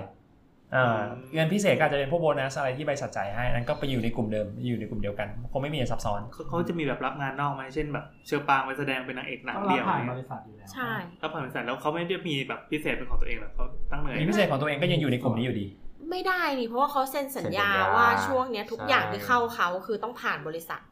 ไม่แต่ว่าเหมือนเขาจะต้องได้ได้ราย เอ ได้ ออย่าง เพิ่มจาอย่าก ง ค เนี้ย นอื่น เออเขาต้องได้รายได้มากกว่าคนอื่น แบบจะ คนคนจ่ายอาจจะไม่ใช่คนอื่นก็ได้ คนจ่ายก็ก็ในออฟฟิศนั่นแหละ ก็เป็นในนามบริษัท ก็มี ที่ได้เป็นก้อนโบนัสอะไร ก็ เงี้ย บริษัทจะจ่ายให้แต่ว่าไอคนนั้นแหละมาจ่ายบริษัทอีกทีนึง ก็ยังเป็นเงินที่ถ้าเกิดมองมองแบบในสาระก็คือว่าอ่านักนักแสดงคนเนี้ย เงินได้มั ก็คือได้เงินมาจาก ทดี เจ้านายอยู่ดี ยังมาจากทางเดียวอยู่ มาจาก อาจ ทางเดียว อาจจะไม่ได้สม่ำเสมอ อาจจะเป็น เออ โปรเจกต์เลยอะไรก็แล้ว แต่แต่ยังอยู่ใน ประ ใน มาณนั้น ร่มเงาของบริษัท ใช่ ก็คือให้เขาให้เงินเพราะเป็นลูกน้องเมื่อไหร่ะถ้าใช่ก็ อืม ถ้าใช่ก็ยังเป็นประเภทเดียวกันอยู่ อืมอืมอืมอืม ครับ อ๋อ เหมือนเดือนนี้ได้สามแสนอีกเดือนหนึ่งได้ล้านหนึ่ง เออ มันก็คือค่าคอมนะ เออก็คล้าย คล้ายๆค่าคอมมิชชั่น เออ แต่ค่าคอมมิชชั่น ไ จะแยกประเภทป่ะ ไม่ไม่ถ้าเขาค่าคอมคือไม่ใช่ลูกน้องเขาค่าคอมคือประเภทที่แบบว่าผมพาใครสองคนมาเจอกัน ผมได้ค่าแนะนำ อืม อันนี้คือค่าคอม อ๋อ ๆไม่แต่ถ้าค่าคอมของเซลล์ที่บริษัทจ่าย สมมติเป็นพนักงานประจำมันก็คือถือว่ามัน เป็น รายได้ ค่ารับเงินเดือนไป ครับ อ่า ก็จะก็ยังนับเป็นทางเดียวอีก อืมอืม ครับ อ๋อ คือเรียกกันแบบนั้นเรียกกันผิดผิด อืมไม่คือภาษาที่เราใช้อันนั้นกับกฎหมาย เออกฎหมาย คนละ คนละอันกัน ก้อนกัน เออเออ ภาษามาคนละภาษากันอืม อ๋อ ถ้าตามเป๊ะๆก็ต้องไปดูดูสับ ตามกฎหมายอีกทีห ใช่ นึ่ง ใช่ อ่ะ แบบ อันนี้ก็จบเรื่อง how to ยื่นภาษีละแนทมีอะไรสงสัยเป็นการติดท้ายเกี่ยวกับตัวแอป คือ อย่างนี้ อันนี้เราเราเราไม่ได้ไม่ได้แบบเป็นอ่าเขาเขาไม่ได้มาลงเป็นสปอนเซอร์อะไรนะแต่เราอยากรู้จริงๆ เราอยากรู้จริงๆ ว่าว่าตัว iTag เนี่ยอ่าโดยพศดรยุทธ นาศรีสวัสดิ์ เขาคือทำมาเนี่ยทำมาทำไมอ่ะ ทำมาทำไม คือเอาโอเค เราเราได้รับคำตอบแบบหล่อๆแล้วนะครับ ว่า อ่าครับ เฮ้ยเราอยากอยากให้มันประเทศเรามันดีขึ้น อยากให้คนไทยดีขึ้น อยากให้ทุกคนมีคุณภาพชีวิตดีขึ้นในการยื่นภาษี เออ จริงๆ มันต้องมีแรงผลักดันอะไรมากกว่านั้นว่า คือทำตัวเนี้ยขึ้นมาแล้วมันมันเป็นความฟินหรือมันยังไงครับ ก็จริงๆจะเรียกความฟินก็ไม่ผิดอะไรนะคือคือคือคือบอกว่าไงดีฮะเอ่อผมคิดว่านี่คือสิ่งที่บ้านเรามันควรจะมีอ่ะแล้วคนที่ควรจะทำเขาก็ไม่ได้ทำ คนที่ คนที่จะท คือ ำ ใค ค ร นจะ คน ทำ คนที่ควรจะทำ ใ คนที่ควรจะทำเขาก็ไม่ได้ทำก็คือแบบเป็นพวกคนที่เอาเงินภาษีเราไปใช้นี่แหละ อืม เออเออคือเขาก็ไม่ได้ทำผมก็รู้สึกว่า ทำไม ผม เขาไม่ ผม ท คงติดข้อจำกัดหลายอย่างมั้งอะไรเงี้ยเออแต่ผมก็รู้สึกว่าเออผมก็อยากเห็นอะว่าแบบผมก็อยากให้ให้ให้เขาเห็นอะว่าเฮ้ยจริง ๆ แล้วเนี่ยบริการภาครัฐบางอย่าง จริง ๆ เอกชนทำกันเองก็ทำได้นะคือผมก็หวังว่าอันเนี้ยมันอาจจะเป็นจุดประกายบางอย่างเนาะที่ทำให้เอ้ยบางคนที่เป็นเอกชนด้วยกันเฮ้ยอันนี้แม่งทำได้ว่ะอูทำด้วยเว้ย อืม เออก็เรียกว่าเป็นความเรียกว่าความฟินก็เรียกงั้นก็ได้นะ เพราะว่าตอนที่เราคือเริ่มจะทำครั้งแรกเนี่ย มันไม่ได้เริ่มสตาร์ทว่าทำแล้วเราจะรวยไม่รวย เราแค่รู้สึกว่าถ้าทำแล้วเนี่ยมันน่าจะเกิดอิมแพ t อะไรบางอย่าง จริงๆก็คือทำเป็นก็มีมีมีแหล่งรายได้ มีโมเดลธุรกิจของของการทำสิ่งนี้อยู่ใช่ไหมครับ มันคือต้องบอกก่อนว่าโมเดลการทำธุรกิจเนี่ยไม่ได้เกิดขึ้นในวันแรกที่คิดว่าจะทำด้วยซ้ อ๋อเหรอ ำเออมันเกิดขึ้นทีหลังหลังจากทำไปแล้ว ม คือคือแปลว่าทำไปก่อนเว้ยทำไปก่อนทำไปก่อน แล้วพอทำไปสักระยะหนึ่งก็อ๋อเอ้ยโอเค จริง ๆ มันหาตังค์ได้เว้ยอะไรเงี้ยอันนั้นอันนั้นคือเรื่องที่เกิดขึ้นทีหลัง อืม แต่ว่าเหตุผลที่เราทำขึ้นมาคือเราทำเพราะว่าเราคิดว่าสิ่งเนี้ยมันมันคือสิ่งที่มันควรจะเกิดขึ้นอ่ะ แล้วสิ่งเนี้ยมันเป็นสิ่งที่ผู้เสียภาษีอย่างเราเรามันควรจะมีสิทธิ์ได้อ่ะคือเพราะเพราะว่าสุดท้ายเนี่ยเวลาใช้เนี่ยชีวิตผมดีขึ้นนะเอ่อชีวิตผมดีขึ้นอะไรบ้างเอาอย่างแรกก่อนเวลาจัดการเรื่องภาษีผมเหนื่อยทีเดียวผมเนี่ยเออเวลามาทำอีกรอบหนึ่งเออจบแล้วเว้ยเอ้ยแม่งง่ายดีเหมือนกันเว้ยอันนี้คือเราใช้เอง อืมอืม สองคือคนไม่ต้องมานั่งถามผมละเวลามีใครมาถามผมเรื่องภาษีเนี่ยผมโดนทุกปี ผมก็จะบอกว่าเอางี้พี่พี่ไปเว็บผมนะพี่ไปโหลดแอปผมนะพี่ไปใช้ผมเชื่อว่าปัญหาไม่มี ซึ่งหลายๆครั้งที่ผมไล่ออกไปปุ๊บเนี่ยเขาก็ไม่กลับมาอีกเลย ไม่ใช่เขา เขา เกลี เลิ ย ก ดลำคาญนะ อัน ไม่ใช่ เฟร ไม่ใช่ไม่ใช่อย่างนั้น แต่เขารู้สึกว่า เอ้ย รู้เรื่องละ แล้วปีหน้ามาปุ๊บเขาก็มีแบบช่องทางในการจัดการของเขาเองละซึ่งเรารู้สึกว่าเราเองก็เราเองก็แฮปปี้ว่าเอ้ย มันกลายเป็นว่าสิ่งที่เราทำมันได้ผลเว้ยคือเขาอะสามารถจัดการภาษีตัวเองได้โดยที่ไม่ต้องมานั่งพึ่งพาคนอื่นอีกอะไรเงี้ยเพราะหลาย ๆ ครั้งเนี่ยเวลาที่เขาต้องไปพึ่งพาคนอื่นในการจัดการภาษีอะบางอย่างมันตกหล่นนะ ครับ เฮ้ย อันนี้ลืมอันนั้นลืมเฮ้ย จอัริง นนี้ไม่ได้ใช้สิทธิ์ จริง นั่นนี่นู่นอะไรเงี้ย จริง คือใครจะไปรู้ดีกว่าตัวเราเอง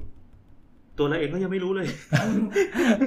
เอออะไรอย่างนั้นก็ว่าไปคือ เออ ผมก็เลยแบบว่าเอออันนี้คือคือเหตุผลหลักๆ เลยคือผมรู้สึกว่าผู้เสียภาษีบ้านเรา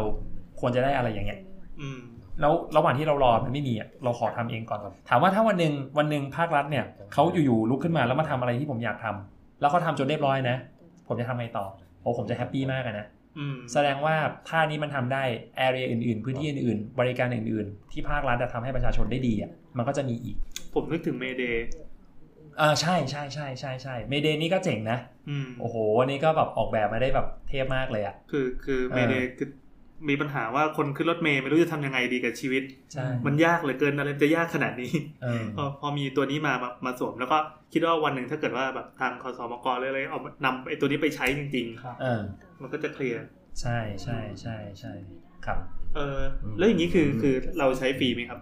อ่าฟรีทั้งหมดครับ ฟรีทั้งหมด ฟรีทั้งหมดผมถ้าเกิดเป็นเป็น Product ที่แบบเป็นผู้ใช้ที่เป็นแบบบุคคลธรรมดา อย่างเราเราๆเนี่ยเนาะ อ่า ใช้กันเนี่ยเอ่อไม่ว่าจะเป็นเว็บเป็นแอป เป็นอะไร ครับ ก็แล้วแต่พวกนี้คือให้ใช้ฟรีหมดเล แล้ว ย แล้วคนไหนถึงเสียตังค์ คนไหนเสียตังค์ก็คือจะเป็นพวกที่เป็นพวกธุรกิจนะภาคธุรกิจเราก็จะมีบริการที่แบบเก็บเก็บค่าบริการ อืม เอ่ออันนั้นก็จะมีอีกส่วนหนึ่งแยกกันออกไป ก็ก็จะเป็น ใช้เราเพื่ออะไรครับภาคธุรกิจ ถ้าเป็นภาคธุรกิจใช่ไหมครับภาคธุรกิจก็คือว่าเราก็จะมีบริการคือคือเราเราเองเนี่ยตอนนี้ก็จะกึ่งกึ่งๆเป็น Uber นิดๆแล้วก็คือว่าเอ่อถ้าเกิดมีคนมาปรึกษาเราเกี่ยวกับเรื่องของการทำเรื่องธุรกิจเนาะทำบริษัททำนั่นนี่อะไรก็ว่าไปเนี่ยเรามีเครือข่ายเรามีเครือข่ายสำนักงานบัญชีอยู่ แล้วก็เราก็มีคนที่แบบว่าสามารถจัดการอ๋อเช่นครับเช่นครับ เอาเลยครับ ของแจครับ แจคันเนี้ยครับ คันคันคัน อันนี้คือ ได้นะครับ อ๋อ เจ้าของบ้านมา แต่ผมถอยเพื่อเปิดประตู wallet parking นะครับ เดี๋ยวจะไปแล้วครับอันนี้อันนี้อันนี้ไหวอันนี้ไหวเจ้าใช่ไหมครับ ว่าเจ้าครับ ใช่ครับขอบคุณมากครับ ขอบคุณครับ ข้างล่าง ขอบคุณครับ ข้างล่างกินได้นะครับ มีตู้อันนั้นอยู่หยิบได้ ข้าง หม ล่าง ด มีสิงโตทะเลอ่ะ เออสิงโตลีโอใช่ไหม สิงโตอะไรวะ จะเล่นมุก พูดเรื่องอะไร ตุ้ม วะ แช่ จะเล่นมุกตุ้มแช่ ต้องกลับมาอีกรอบเลยนะ แต่ว่าพูดผิด ต้องกลับมาถามอีกรอบเลย อะไรวะ เขาเรียกว่าสิงโตอะไระ เดี๋ยวกลับมากลับมา ก็ก็ถ้าเป็นแบบแนว อ๋อโอเคตะกี้บอกว่า Corporate ถ้าเป็นฝากฝากธุรกิจก็คือว่าเอ่อบางทีจะมีคำถามเกี่ยวเรื่องของการทำภาษีธุรกิจทำยังไง ต้องจดบริษัทไหมเอ่อต้องทำบัญชียังไงวางแผนภาษียังไงบ้างอะไรเงี้ย อืม เราก็เตรียมเราก็เราก็จะมีเครือข่ายสำนักงานบัญชี ที่สามารถไปดูแลคนได้ทั่วประเทศ อ๋อเข้าใจละม เอ่อแล้วอันนั้นก็คือไปเก็บเงินเป็นค่าทำบัญชีค่าจด อ่า บริษัทเป็นอะไรก็เดี๋ยวค่อยว่ากันอีกที อืม นะ อืม เอ่ออันนั้นก็เป็นอันนั้นก็เป็นฝากหนึ่ง ม อีกด้านหนึ่งของฝั่งบุคคลธรรมดาเนี่ยเราให้ใช้ฟรีก็จริงแต่ว่ามันก็จะมีบางส่วนที่สุดท้ายเขาต้องไปทำอะไรบางอย่างแหละ เช่น สมมติว่าจะไปซื้อใบจะไปซื้อประกันจะไปซื้อกองทุน อืม จะไปซื้อนั่นซื้อนี่อะไรอย่างเงี้ยไอ้ส่วนเนี้ยเราก็แนะนำเขาว่าอันไหนที่ดีกับเขาที่สุด ทีเนี้ย อืม เวลาที่เวลาที่เขาไปซื้อพวกนี้เนี่ยเราก็ถ้าเกิดคนไม่รู้จะไปซื้อที่ไหนเนี่ยเราก็สามารถให้เขาเนี่ยเอ่อใส่ชื่อใส่เบอร์โทรไว้ แล้วเดี๋ยวเราจะให้คนขายติดต่อกลับไป อื ผมก็ได้ค่าแนะนำ อ๋อโอเค เออก็ได้ค่า ก็ มาร์เก็ต เคลี ติ้งยร์เคลียร์เนาะ เอออะไรอย่างนั้นก็ก็ก็คืออันเนี้ยมันคิดได้ทีหลัง อืม จะเอ้ยเอ้ยเขาซื้อนี่หว่าอะไรเงี้ยแล้วถ้า ใช่ ซื้อปุ๊บ ใช่ เราหา ใช่ เราหาแมทคนสองคนมาเจอกันได้เราควรจะมีสิทธิ์ได้ค่ามาร์เก็ตติ้งไหมเนี่ย อืมอืม เออก็ก็อันนี้ก็คือเป็นแหล่งรายได้ของของเราอีก นี่ ทาง แต่ หนึ่ง สำหรับยูเซอร์ทั่วไปก็ยังฟรีอยู่ ก็ยังฟรีอยู่คือจะจะไม่ใช้จะไปซื้อที่ธนาคารจะไปซื้อกับตัวแทนคนเดิมที่ดูแลเรามาตั้งแต่รุ่นพ่อรุ่นแม่อันนั้นก็ไม่มีใครว่า ก็ว่าไปอืม เออแต่ผมแค่คิดว่าเอออันเนี้ยเราเรามันก็พอพอเลี้ยงตัวเองได้ประมาณหนึ่งหรือหรืออย่างปีที่แล้วเนี่ยเราก็เริ่มทำแคมเปญหนึ่งขึ้นมา คือตั้งชื่อว่า i tax payer ครับ ไอ้ taxpayer ก็คือก็คือหมายถึงว่าถ้าเกิดใช้แล้วชอบแล้วคิดว่าบริการเนี้ยมีประโยชน์เนี่ยเอออยากจะให้ตังค์เราก็โอเค เพราะว่ามันมีคนอย่างนี้อยู่จริงนะ คือประมาณว่า อืม ไม่รู้จะซื้ออะไรกับแกเลยอ่ะประกงประกันมีหมดแล้วเออกองทุนมีหมดแล้ว อืม อะไรเงี้ยไม่รู้จะไม่รู้จะไม่รู้จะซื้ออะไรกับเรา ไม่รู้จะเอาตังค์ให้เรายังไงอะ อืม ผมก็บอกว่าเอางี้ผมเปิดบัญชีธนาคารได้พี่อยากได้เท่าไหร่พี่โอนเลย อืมเป็นแบบโดเนท Donate สาวๆไม่เคยมีคนโดเนทมาเลยนะครับ โอ้ เหมือนช่องสุดท้ายแทนที่คุณจะบริจาคบริจาคพรรคการเมืองบริจาคให้เราเพื่อ เป็นช่อง ใช่ มันยังไม่ขนาดนั้นยังไม่ขนาดนั้น แต่ผมก็ปรับเปิดไว้แล้วก็แคมเปญนี้ก็กลายว่าคนคือคือตอนนั้นอะผมตั้งผมตั้งธงไว้เลยว่า ผมขอคนละสิบบาทพอ อืม เอ่อเราไม่คิดว่าจะได้ทุกคนด้วยนะ อืม คือแล้วแต่ใครสะดวกก็ให้มาอะไรเงี้ ครั ย บ แต่แต่สิ่งที่เกิดขึ้นคือคนให้มากกว่า 10 บาทเนี่ยเยอะมาก สิบเอ็ดบาทแล้วตอนนี้ อ่ะประมาณนั้น ค่าค่าเฉลี่ยให้เจอส่วนใหญ่คือร้อยหนึ่ง อืม อืมอืม ก็คือเท่าพักให้ให้พักการเมือง ประมาณนั้น แต่ก็จะมีตัวเลขแปลกๆเหมือนกัน บางคนให้พันหนึ่ง อืม บางคนให้สองพันบางคนให้ห้าพันไม่รู้จักกันด้วยนะ ไม่ใช่เพื่อนด้วย เออเออ เออจู่ๆโอ้แต่เขาเขียนข้อความมาแล้วผมอ่านแบบผมน้ำตาไหลเลยคือแบบประมาณว่าเขาบอกว่า คือผมขอคนละสิบาทใช่ไหมเขาให้มาห้าพันเขาบอกว่าเขาอะขอจ่ายแทนคนอีกห้าร้อยคน โอ้โห โอ้โห พี่ตูนมาก โอ้โหสิบ จริงๆคือโอนผิด แล้วก็บอกไปเลยเลยเออคือแบบเออเราเห็นอย่างนี้เราก็รู้สึกแบบเฮ้ยแสดงว่าของที่เราทำเนี่ยมันมีมันมีคุณค่ากับใครบางคนเนาะแล้วเขารู้สึกเขาเชื่อในสิ่งที่เราทำแล้วเขาอยากจะสนับสนุนสิ่งที่เราทำเหมือนสาวๆเนี่ยแหละเออแบบเฮ้ยคนเห็นว่าเฮ้ยพอดแคสต์ที่ทำแล้วมันโอเคเนาะมันดีเนาะเอาตังค์ไปเอาให้มันอยู่ได้นะอะไรอย่างเงี้ย ครับ อันนี้คือสิ่งที่เราทำแล้วเราก็ได้ความอิ่มใจบางอย่างกลับมา อืมอืม กลายเป็นว่าแบบเออแม้แต่ทุกคนในทีมนะที่เป็นน้องๆที่เป็นพวกโปรแกรมเมอร์อะไรพวกเนี้ย ครับ เขาก็รู้สึกแล้วว่าสิ่งที่เราทำอ่ะมันใหญ่กว่าแค่แบบทำเป็นแอปคำนวณภาษีธรรมดานะ อืม จริงๆมันคือเป็นเสาหลักเลยเป็นที่พึ่งมาอย่างให้ผู้เสียภาษีที่แบบ ถ้าไม่ใช่เราเราก็ไม่รู้จะมีใครทำอีกหรือเปล่า อืม อืม แล้วตอนนี้แบบเอ่อได้มีได้มีคอนเนคชันหรือมีอะไรบางอย่างกับสรรพากรไหมครับว่า ยังไงดีนะ เหมือนเหมือนมีความร่วมมือหรืออะไรกันไหมครับ ก็ก็มีความพยายามอยู่ครับก็ต้องก็ต้องก็ต้องรอติดตามต่อไป เพราะว่าเพราะว่าต้องบอกก่อนว่า ถ้าเกิดจะมีเนี่ยมันก็คงไม่ใช่เรื่องที่ง่าย อืม เพราะว่าเพราะว่ามันก็ไม่เคยมีถ้าว่ากันตามตรงคืออย่าง i t a x เนี่ยก็เป็นสตาร์ทอัพรายหนึ่งเนาะเป็นเทคสตาร์ทอัพรายหนึ่ง ครับครับ เรายังไม่เคยเจอสตาร์ทอัพกับกับภาครัฐเนี่ยทำงานกันจริงๆจังเป็นเรื่องเป็นราวแบบแบบให้หินได้ได้ยินกันบ่อย อืม ๆเอ่อถ้ามันมีจริงๆก็ผมว่าก็ถือว่ามันก็เป็นจุดเริ่มต้นที่ดีมาก คือฝั่งเราฟูลเต็มที่แล้วรอว่าภาครัฐเขาเปิด ๆ อ่าหรือเปล่าอะไรเงี้ยอืม ก็ต้องรอก็ต้องรอข่าวดีว่าเขาจะเปิดให้เราเมื่อไหร่เปิดไหม อืม อะไรเงี้ยซึ่งซึ่งถ้าเปิดเราก็พร้อมอยู่แล้วที่เราจะไปจะจะไปร่วมมือเพราะผมคิดว่าสุดท้ายอ่ะเอาโอเคบริษัทคนได้ประโยชน์แหล้วเนาะมียูเซอร์เพิ่มขึ้นอะไรเงี้ย ถูกถูก เออแต่อีกด้านหนึ่งผมคิดว่ามันคือความสะดวกหรือมันคือมันคือชัยชนะบางอย่างของผู้เสียภาษีอย่างเราแหละว่า มีอะไร เฮ้ยวันหนึ่งมันมันง่ายเว้ย ม เอ้ยตอนนี้เขาไม่ต้องไปนั่งทำอะไรวุ่นวายแล้ว นี่มันจบในที่เดียวละอะไรเงี้ยก็ก็เป็นไปได้ก็รอลุ้นอยู่เหมือนกัน อืม ครับ ก็ขึ้นอยู่ว่ามียูเซอร์ใช้เยอะไหมอะ อืม ใช้เยอะก็มีโอกาสต่อรองได้เยอะห ไห น่อมย ครับเยอะไหมครับ ตอนนี้ใช่ไหมครับ ตอนนี้ก็เอ่อถ้าเป็นแอปเนี่ยก็ประมาณสักสี่แสนกว่าคนสี่แสนกว่าดาวน์โหลดนะ ครับ อืม คนแอคทีฟก็อยู่ประมาณสักสองแสนกว่าก็ก็ อืม โอเค สี่แสนกว่าแสดงว่ามันคือสิบเปอร์เซ็นต์ 10%ของคนที่เสียภาษี เสียภาษี ใช่ก็ก็เก็บละก็ก็คือถ้าเกิดดูดูมาเก็ตแชร์ก็ได้มาประมาณหนึ่งคือคือต้องบอกว่าในในวันเนี้ยเราเองก็ไม่ได้มีคู่แข่งแบบที่แบบตรงๆชัดเจนอะไรอย่างเงี้ยเออแต่ว่าก็ไม่ได้ประมาทก็รู้สึกว่าจริงๆอย่าเรียกว่าประมาทเลยคือเราแค่รู้สึกว่า มันยังมีความรู้สึกว่าเรายังทำอะไรได้มากกว่านี้ อืม เออเพราะว่าถ้าถามว่าวันนี้ที่ผมทำอะรู้สึกไงกับ i t a x บ้างอะผมว่ามันยังไม่ถึง 20%ที่ผมอยากเห็นในในจินตนาการโอ้โหมันเลยนะ อยากเห็นอะไรครับ อยากเห็นอะไรเหรอเออผมอยากให้วันหนึ่งอ่ะคนไทยอ่ะตื่นขึ้นมาแล้วไม่ต้องจัดการเรื่องภาษีอีกเลย เออ ให้ข้างหลังมันวิ่งของมันกัน ผ เอ ม ง ก็อยากเห็นมัน เออ ก็คือ มันไม่กลับไปที่วิธีคิดอันแรก ใช่ ที่เราบอ ใช่ กว่าเขาอยากได้เงินจากเราอ่ะ อืม ทำไมเขาไม่ทำให้มันง่ายกับเราในการที่เขาจะเอาเงินจากเราไป เออนี่คืออุดมคตินะ เออซึ่งผมรู้สึกว่าภาษีมันเป็นเรื่องที่เสียเวลาถ้าว่ากันตามตรง อ่ะ นะ จริงจริง เออไม่ว่าจะเป็นแบบเป็นบุคคลธรรมดาหรือว่าเป็นบริษัทก็แล้วแต่ มันคือ compliance มันคือมันคือต้นทุนในการทำอะไรบางอย่างเพื่อให้ถูกต้องตามกฎหมาย ถามว่าผมเสียเวลามาอ่านกฎหมายเสียเวลามานั่งเตรียมฟอร์มเสียเวลาไปนั่งจัดการเรื่องบัญชีนั่นนนู่นอะไรก็แล้วแต่เนี่ยผมเสียเวลาเป็นแบบเป็นสัปดาห์เป็นเดือน พวกนี้เนี่ยผมเสียเวลาไปอ่ะไม่ได้เพิ่ม GDP ให้ประเทศไทยแต่แบบไม่ได้เปอร์เซ็นต์เดียวเลยนะ อืมอืมอืมอืม คือจะเอาเวลาเราไปทำไม อืม ทำไมไม่เอาเวลาเราไปทำในสิ่งที่เราถนัดสิ่งที่เราชอบ เอ้ยเราชอบเรื่องไฟแนนซ์ แล้วปีปีนี้เครียดนะเรื่องภาษีแบบพอสิ้นเดือนโอ้สิ้นเดือนมาอีกแล้ว ในฐานะแบบคนทำธุรกิจก็อืมภาษีอีกแล้วเว้ย เออซึ่งผมรู้สึกว่ามันไม่ใช่สิ่งที่มันควรจะเกิดขึ้นกับ อืม เราไง เจ้าของกิจการหรือว่าใครก็แล้วแต่เนี่ยคือผมรู้สึกว่าเขาเกิดมาเพื่อทำอะไรอย่างๆที่ไม่ใช่ภาษีอ่ะ อืมถูก เออ เอาเอาเป็นว่าผมก็เลยคิดว่าถ้างั้นเรื่องภาษีผมเป็นเจ้าภาพให้ ผมจัดการให้ทุกคนเลย แล้วทุกคนไปทำทุกอย่างที่ตัวเองชอบ อืม เพราะผมเชื่อว่าถ้าทุกคนมีโอกาสได้ทำสิ่งที่ตัวเองชอบอะแล้วมีเวลากับมันมากพอ ผมเองก็ได้ประโยชน์กลับมาด้วย อืม เออแล้วก็อีกด้านหนึ่งคือถ้าหากว่าอันนี้แบบเนิร์ดๆนะ คือถ้าหากว่าเราสามารถเก็บคนที่เสียภาษีในประเทศเนี้ยได้เยอะกว่านี้ สักเท่าตัวนะ ผมเชื่อว่าทุกคนที่นั่งในห้องเนี้ยหรือทุกคนที่กำลังฟังอยู่อะอาจจะเสียภาษีถูกลงคนละครึ่งก็ได้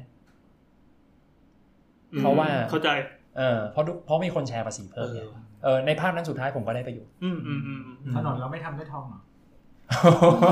ไม่มีทางอ่ะ ทองถ้าโด นโดนความร้อนทุกวันทุกวันมัน อ๋อ ผิวสัมผัสมันไม่ค่อยดี อ๋อครับครับ แนทมีอะไรถามไหมครับ จริงๆมันมันเป็นคำถามที่เป็นเซตละกัน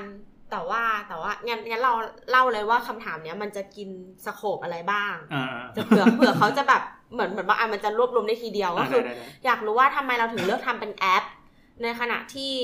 ยุคเนี้ยหลายหลายหลายคนที่เวลาเราไปคุยหรือไปรับบรีฟงานอ่ะ อืม เขาจะมองว่าเว็บไซต์มันก็ตอบโจทย์แล้ว คือเมื่อก่อนอะแอปมันมันมีไว้อะเพื่อที่ว่าบางคนอะจำ URL ไม่ได้หรืออะไรไม่ได้โหลดปุ๊บจะได้เข้าไปครั้งเดียวจบ อืม แต่ว่าสมัยเนี้ยคนเริ่มมีความรู้ทางด้านดิจิตอลเรื่องอะไรมากขึ้นอะไรเงี้ย แค่เราบอก URL เขาเป็นเว็บไซต์ก็พอหรือเปล่า เพราะว่างบในการทำเว็บไซต์อะมันน่าจะถูกกว่าการทำแอป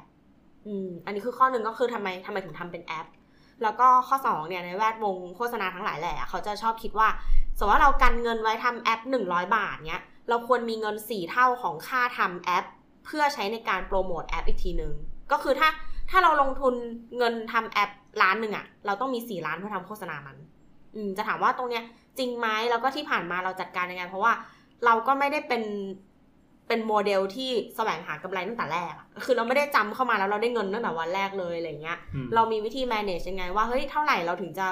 รับได้กับการสร้างแอป แล้วเท่าไหร่เราถึงรู้สึกว่ามันไม่หนักหนาเกินไปในการแบกรับการโฆษณาให้คนรู้จักแอปเราอะไรอย่างเงี้ยค่ะ อ๋อโอเค ถ้างั้นผมเอาผมเอาเรื่องเรื่องแรกก่อนเลยก็คือคำถามท้ายๆเนี่ยแหละเออเรื่องโฆษณาตัดทิ้งได้เลยฮะ เราแทบจะไม่มีงบเรื่องการโฆษณาเลย ทุกวันที่ที่ไอแท็กมันอยู่มาได้เนี่ยมันอยู่ได้ด้วยปากต่อปากซะเป็นส่วนใหญ่ อืม คือคือเพจเราทำเนี่ยเราก็สังเกตดูจริงๆเพจเราคนไลค์ก็ไม่ได้เยอะนะห้าหมื่นนิดๆเอง ม เออเออในขณะที่ แบบโอ้โหยูเซอร์นี่อุดตลุดเลย ม คือคือเราไม่ได้ไม่ไม่ได้ใช้งบเรื่องมาร์เก็ตติ้งส่วนนั้นมากส่วนส่วนหนึ่งเพราะเรารู้สึกว่าเออเราตะโกนว่าเราดียังไงเราดียังไงอ่ะผมคิดว่านั่นไม่ใช่สิ่งที่ยูเซอร์เชื่อ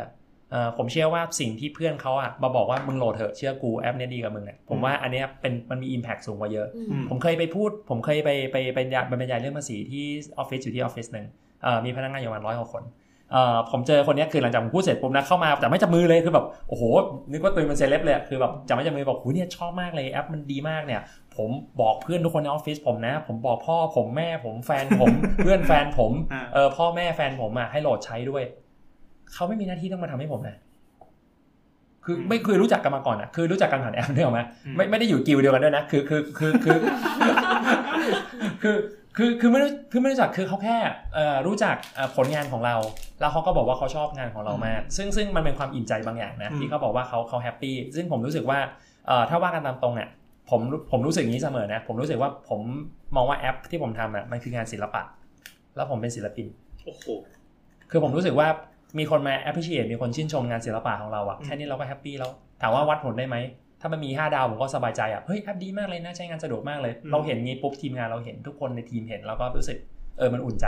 มันสบายใจมันมันอิ่มเอมอะเออซึ่งไอ้พวกเนี้ยมันก็เป็นแรงที่แบบผลักไปต่อทำให้คนรู้สึกเริ่มบอกต่อบอกต่อไปเรื่อย ดังนั้นมาร์เก็ตติ้งของเรามันเลยกลายว่าเรื่องปากต่อปาก แล้วก็เวลามาออกสื่อ เอ่อเราก็เคยไปออกสื่อพวกแมสบ้างเหมือนกันอะไรเงี้ยไปออกแบบอาจจะเป็นพวกรายการทีวีบ้าง อืม อ่าเป็นแบบพวกพวกรายการข่าวบ้าง หรือว่าเป็นพวกกับสกู๊ปสัมภาษณ์อะไรพวกนี้บ้างเนี่ยพวกนี้มันก็สร้างเครดิตอะไรบางอย่างให้เราพอสมควรมาทีสไปก็ขึ้นดีอ่ะคนก็โหลดทีโหลดทีอันนั้นอันนั้นก็ก็มันก็เป็นท่าหนึ่งดังนั้นเรื่องมาร์เก็ตติ้งอย่างที่บอกอะเราก็ไม่ได้เงินเยอะอะ อืม แล้วว่าอาศัยพวกเนี้ยเป็นออร์แกนิกซะมากกว่า ซึ่งก็โชคดีมากๆว่าออร์แกนิกก็ค่อนข้างได้ผล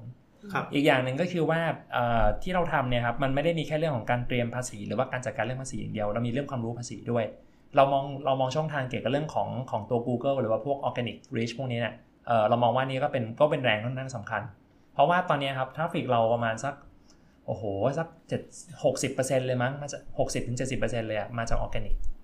คือคนคือคนเข้ามาเพราะว่าเซิร์ช Google แล้วเจอเราเนี่ยเยอะมากเพราะว่าเราเขียนพวกคอนเทนต์เรื่องภาษีคือผมสอนหนังสือนะฮะ ครับ สิ่งที่ผมสอนหนังสือเด็กเนี่ย ผมก็เอามาย่อยเขียนไว้ในเว็บไซต์ ม อันนี้คืออะไรนี่คืออะไรนี่คืออะไรเงินมีกี่ประเภทอะไรอย่างเงี้ยค่าหย่อนคืออะไรค่าจ่ายคืออะไรอะไรมีใหม่บ้างเนี่ยคน Google มาเนี่ยเจอเราตลอดอย่างบทความหนึ่งที่คนอ่านกันทั้งปีและเยอะสุดเลยคือเงินเดือนเท่าไหร่ไม่ต้องเสียภาษี อ่า อืม โอ้โห นี่คือคนมาอ่านกันกระจุยกระจายเลย อะไรพวกนี้เป็นต้นเขาก็เริ่มรู้จักเรา อ๋อ ไอแท็กมันทำเรื่องภาษีเว้ย อะไรเงี้ย อันนั้นก็แบบประหยัดมาร์เก็ตติ้งได้พอสมควรนะครับ ทีนี้อีกด้านหนึ่งก็คือว่าทำไมถึงเลือกทำแอปทำไมไม่ไปทำเว็บใช่ไหมเออมันมีประวัติศาสตร์นิดนึงนะฮะ เดิมจริงๆก็ทำเว็บแหละ ก็แต่เดิมก็ทำเว็บแหละ ทีนี้พอทำเว็บไปปุ๊บเนี่ยเอ่อเว็บก็คือสำหรับถามตอบเนาะ เกี่ยวกับเรื่องว่า เอ้ยทำอะไรยังไงบ้างอะไรเงี้ย พวกเนี้ยมันเหมาะกันนั่งโต๊ะแล้วค่อยๆทำทีละชิ้นสองชิ้นเนาะ เอ่อมีเอกสารมาดูอากาศเย็นๆ เปิดแอร์อาบน้ำเรียบร้อยแล้วค่อยๆทำทีละอัน อันนั้นเป็นเว็บไซต์ แต่ทีนี้ถามว่าทำไมไออีกอันหนึ่งที่มันทำอ่ะไอ a t t a x Pro ทำเป็นทำเป็นแอป เพราะว่าพฤติกรรมการใช้งานมันเป็นอีกแบบหนึ่งคือคือมันค่อนข้างอ่อนคือเวลาทำเป็นเครื่องคิดเลขนะคนก็จะรู้สึกว่าเหมือนเราเปิดแอปเครื่องคิดเลขอ่ะผมคิดว่าคงไม่มีใครไปเซิร์ชใน Google ว่าแอปเครื่องคิดเลข แล้วก็มาจิ้มเครื่องคิดเลข อืม พอพอนึกออกใช่ไหมครับผมเลยรู้สึกว่าพฤติกรรมที่เราไปสำรวจดูปุ๊บเนี่ยวิธีการเนี้ยมันทำได้ได้ได้ดีกว่า อีกอย่างหนึ่งก็คือเรื่องของ user experience ครับ เวลาที่มันเป็นแอปเขาเรียก native app ก็คือหมายถึงว่าแอปเนี่ยมันอยู่ในเครื่องเลยเนี่ยกับเป็นเว็บแอปเนี่ยประสบการณ์ใช้งานมันคนละแบบ บางทีกดแล้วมันมีหน่วงบ้างมีช้าบ้างมีอะไรบ้างพวกเนี้ยอันนี้คือสิ่งที่มันจะเจอเวลาที่เราใช้เว็บ อืม ซึ่งบางทีมันมีเรื่องโหลดมีอะไรพวกเนี้ยเราไม่อยากให้รู้สึกใช้แล้วมันสะดุด เราก็เลยทำเป็นทำเป็นแอปขึ้นมา พอทำเป็นแอปขึ้นมาปุ๊บการใช้งานมันก็ดีกว่าลื่นกว่าง่ายกว่าเลยกลายเป็นว่าการบอกต่อก็ง่ายเพราะแอปมันมันดีอะแอปมันใช้งานมันมันก็โอเค แต่ก็แต่ก็เข้าใจนะครับว่าหลังๆเนี่ยเอ่อ เขาเรียกว่าการไปกระตุ้นให้ลูกค้าโหลดแอปเนี่ยต้นทุนมันสูงเรื่อยๆมันยากขึ้นเรื่อยๆเดี๋ยวนี้เมมมันเต็มเร็วอ่ะเออแป๊บเดียวคนก็แบบโอ้สักพักก็ลบละอะไรเงี้ยก็เป็นไปได้ไอไอส่วนนั้นผมก็เลยคิดว่าถ้าแอปมันไม่มีความเฉพาะทางจริงๆอ่ะเออถ้าเกิดเป็นแค่เว็บถ้าเป็นแอปโฆษณาเฉยๆอ่ะเป็นแอปแมกกาซีนเฉยๆผมว่าโอกาสโดนลบอะสูง แต่แอปเราอ่ะมันมีมันมีคุณค่าบางอย่างที่มันมากกว่าตรงนั้น คือต้องบอกก่อนนะว่าพอถึงเวลาหมดฤดูภาษีปุ๊บเนี่ยคนลบทิ้งก็ก็ไม่น้อยนะของ i t a x แต่ทุกครั้งที่จะถึงหน้าภาษีปุ๊บเนี่ยคนก็กลับมาโหลดกันอีกทีหนึ่ง ซึ่งก็ไม่เป็นไร สำหรับผมผมแฮปปี้แล้วแล้วแล้วเอาเอาจริงๆแล้วสำหรับผมเนี่ยผมก็ไม่อยากให้ผมต้องไปอยู่ผมก็ไม่อยากให้ i t a x ไปอยู่ในชีวิตของทุกคนหรอก เพราะว่า อืม การที่ไม่มีผมอยู่แสดงว่าภาษีไม่ใช่ปัญหาสำหรับเขา นี่ ไม่จริงๆ iPhone มันใช้ออโต้อัพออฟโหลดได้ คืออะไรอ่ะ ออโต้อัพโหลดคืออะไรคือคือแค่ติ๊กไว้ในโทรศัพท์ก็คือเหมือนพอเมมเราเต็มปุ๊บ มันจะไล่ดูว่า อันไหนไม่ค่อยได้ใช้ อั ปะ นไหนไม่ค่อยได้ใช้ อ๋อ มันจะลบทิ้งจากโทรศัพท์เรา แต่มันจะมีไอคอนอยู่นะ วันไหนที่เราจะใช้อะเรากดที่ไอคอนปุ๊บมันจะโหลดกลับมา อ๋ออืม แล้วก็มันก็จะไปถ้าไม่พออีกมันก็จะไปไล่ลบแอปอื่นแทนเพราะอันนี้เราเพิ่งโหลดมา อ่าอ่าอ่ามันก็ดูความแอคทีฟล่าสุดอย่างงี้ ใช่ใช่รูปเลิฟอะไรเงี้ยก็อัพโหลดให้ก็แล้วแต่ก็ อืมอืม ให้มันจัดการอ่ะ อืม ก็สไตล์ Apple จ่ายค่าไอคาว ใช่ใช่ก็คือเราจ่ายอยู่เดือนละแบบร้อยนิดๆมั้งแต่แชร์ให้พ่อแม่ด้วยไงใช้ Family แชร์อย่างเงี้ยครับเออก็สองร้อยกิกอะไรเงี้ยก็ให้พ่อแม่ใช้ด้วย อืมอืม สบายดีสามารถทำให้สามารถ มีรูปหลุดไป ซื้อโทรศัพท์ ถึงพ่อแม่บ้างไหม ไม่มีเรียกกัน อ๋อ ไม่ทำให้สามารถซื้อโทรศัพท์ได้ถูกลงเพราะว่าเราซื้อแบบเงินน้อยได้ อ๋ออ ม เทคโนโลยีมาแก้ปัญหานะครับ ไม่คือเราคิดแล้วว่า เอ้ยทุกวันเนี้ยเหมือนแบบเราใช้ประมาณนี้พอ แต่ว่าคือมันมันเกินไปหน่อยนึงใช่ป่ะ แต่ว่าเราเราเราคิดว่าแบบเราจ่ายแต่ละเดือนอ่ะกี่บาท อืม แล้วแบบไอ้ค่าที่มันสเต็ปอัพอีกหนึ่งหนึ่งสเต็ปของเมมโมรีอ่ะมันกี่บาท อ่า เออ ถึงแบบไอ้นี่กัน เออแล้วแบบมันโอเคก็เลยแบบซื้ออันที่ถูกกว่า นี่ไงคนแบบนี้ ไง มันเป็นคนแบบนี้ แหละ คนแบบนี้ไง สุดยอดสุดยอดสุดยอดสุดยอด ก็คิดมาหมดแล้วไอ้ภาษีที่เสียไปก่อนล่วงหน้าไม่กี่พันก็เสียดายกูถึงต้องทำรอยศูน ย์หนึ่งตอนต้นปีทุกปี เออเออ อืม อืม โอเคไหมสงสัยอะไรอีกไหมครับ ไม่ไม่มีสงสัยแต่ว่ามีมีมีแบบอยากถามพี่มิกกี้ไว้ อ่า เผื่อ คือฟังดูรู้สึกว่าพี่เขามีไฟมากเนี้ย อืม ในขณะที่รายการเราอ่ะสาวสาวสาวอ่ะ อาจจะไม่ใช่ราย รายกา การ ร ใคร ของ นะรายการเราเว้ย รายการของพี่แอน อ่ะ เออ เออ มันอาจจะไม่ได้แบบเจาะจงสำหรับกลุ่มคนที่สนใจด้านภาษี หรืออ ม บางทีก็อาจจะมีน้องๆ บางส่วนที่ยังไม่ได้แบบต้องยุ่งเกี่ยวกับภาษีเงี้ย อืม แต่เราว่าแบบในจุดของที่พี่เขามีไฟอ่ะ อาจจะแบบ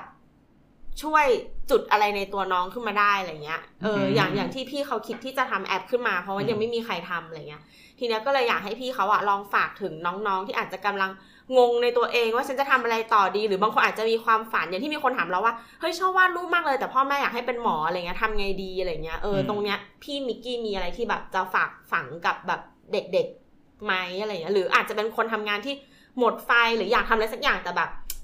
ผัดวันอยู่อะไรเงี้ยค่ะ อ่า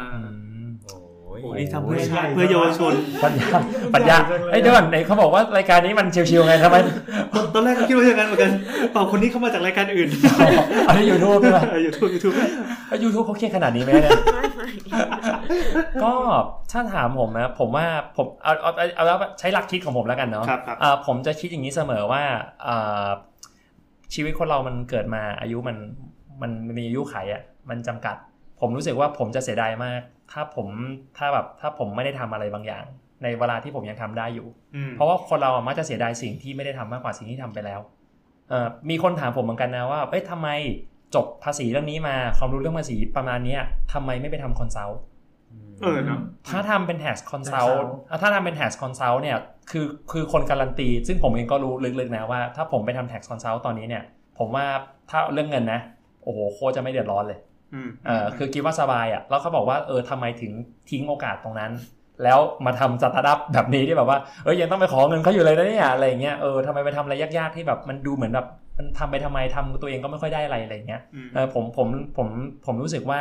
ไอไอคอนซัลท์เนี่ย ผมแก่กว่านี้อีกสิปี 20 ปีอ่ะผมจะไปเริ่มต้นน่ะผมว่ามันยังไม่สาย อืม แต่ถ้าไอทำสตาร์ทอัพทำแอปทำอะไรพวกนี้เนี่ยถ้าอีก 20 ปีผมจะมาทำอ่ะผมบอกเลยมันทำไม่ไหวละ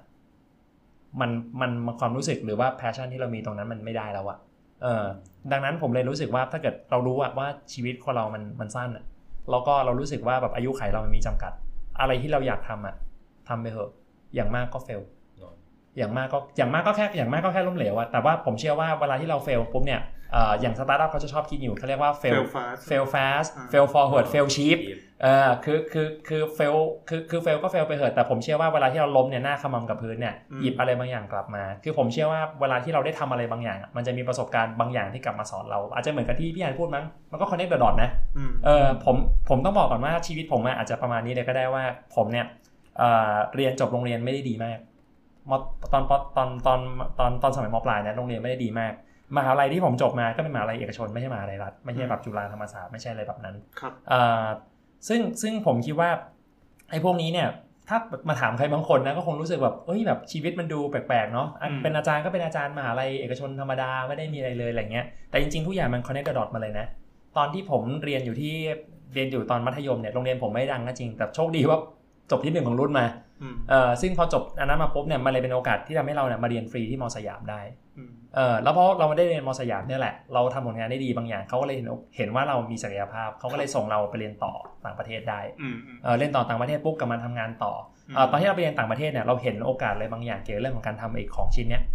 เราก็เลยนำนำไอเดียหรือความตั้งใจบางอย่างเนี่ยกลับมาที่ที่บ้านเรา อืม แล้วก็ทำไอ้ของชิ้นเนี้ยมันเกิดขึ้นมาได้ ครับ พอของชิ้นนี้เกิดมาปุ๊บ มันก็เจอคนที่ผมเล่าให้ฟังว่าถึงบอยออฟฟิศนั่นแหละ อืม แล้วเขามาขอบคุณเราว่าเฮ้ยเขา appreciate งานอาร์ตเรามากเลยนะ อืม เออสุดท้ายเนี่ยมันมันตอบไม่ได้แต่เราแต่เรารู้สึกว่าเราทำอะไรบางอย่างเพื่อใครบางคน อืม แล้วเราก็ได้พลังบางอย่างกลับมาหาครับมาหาตัวเราอะผมรู้สึกว่านั่นมันคือความอิ่มใจบางอย่าง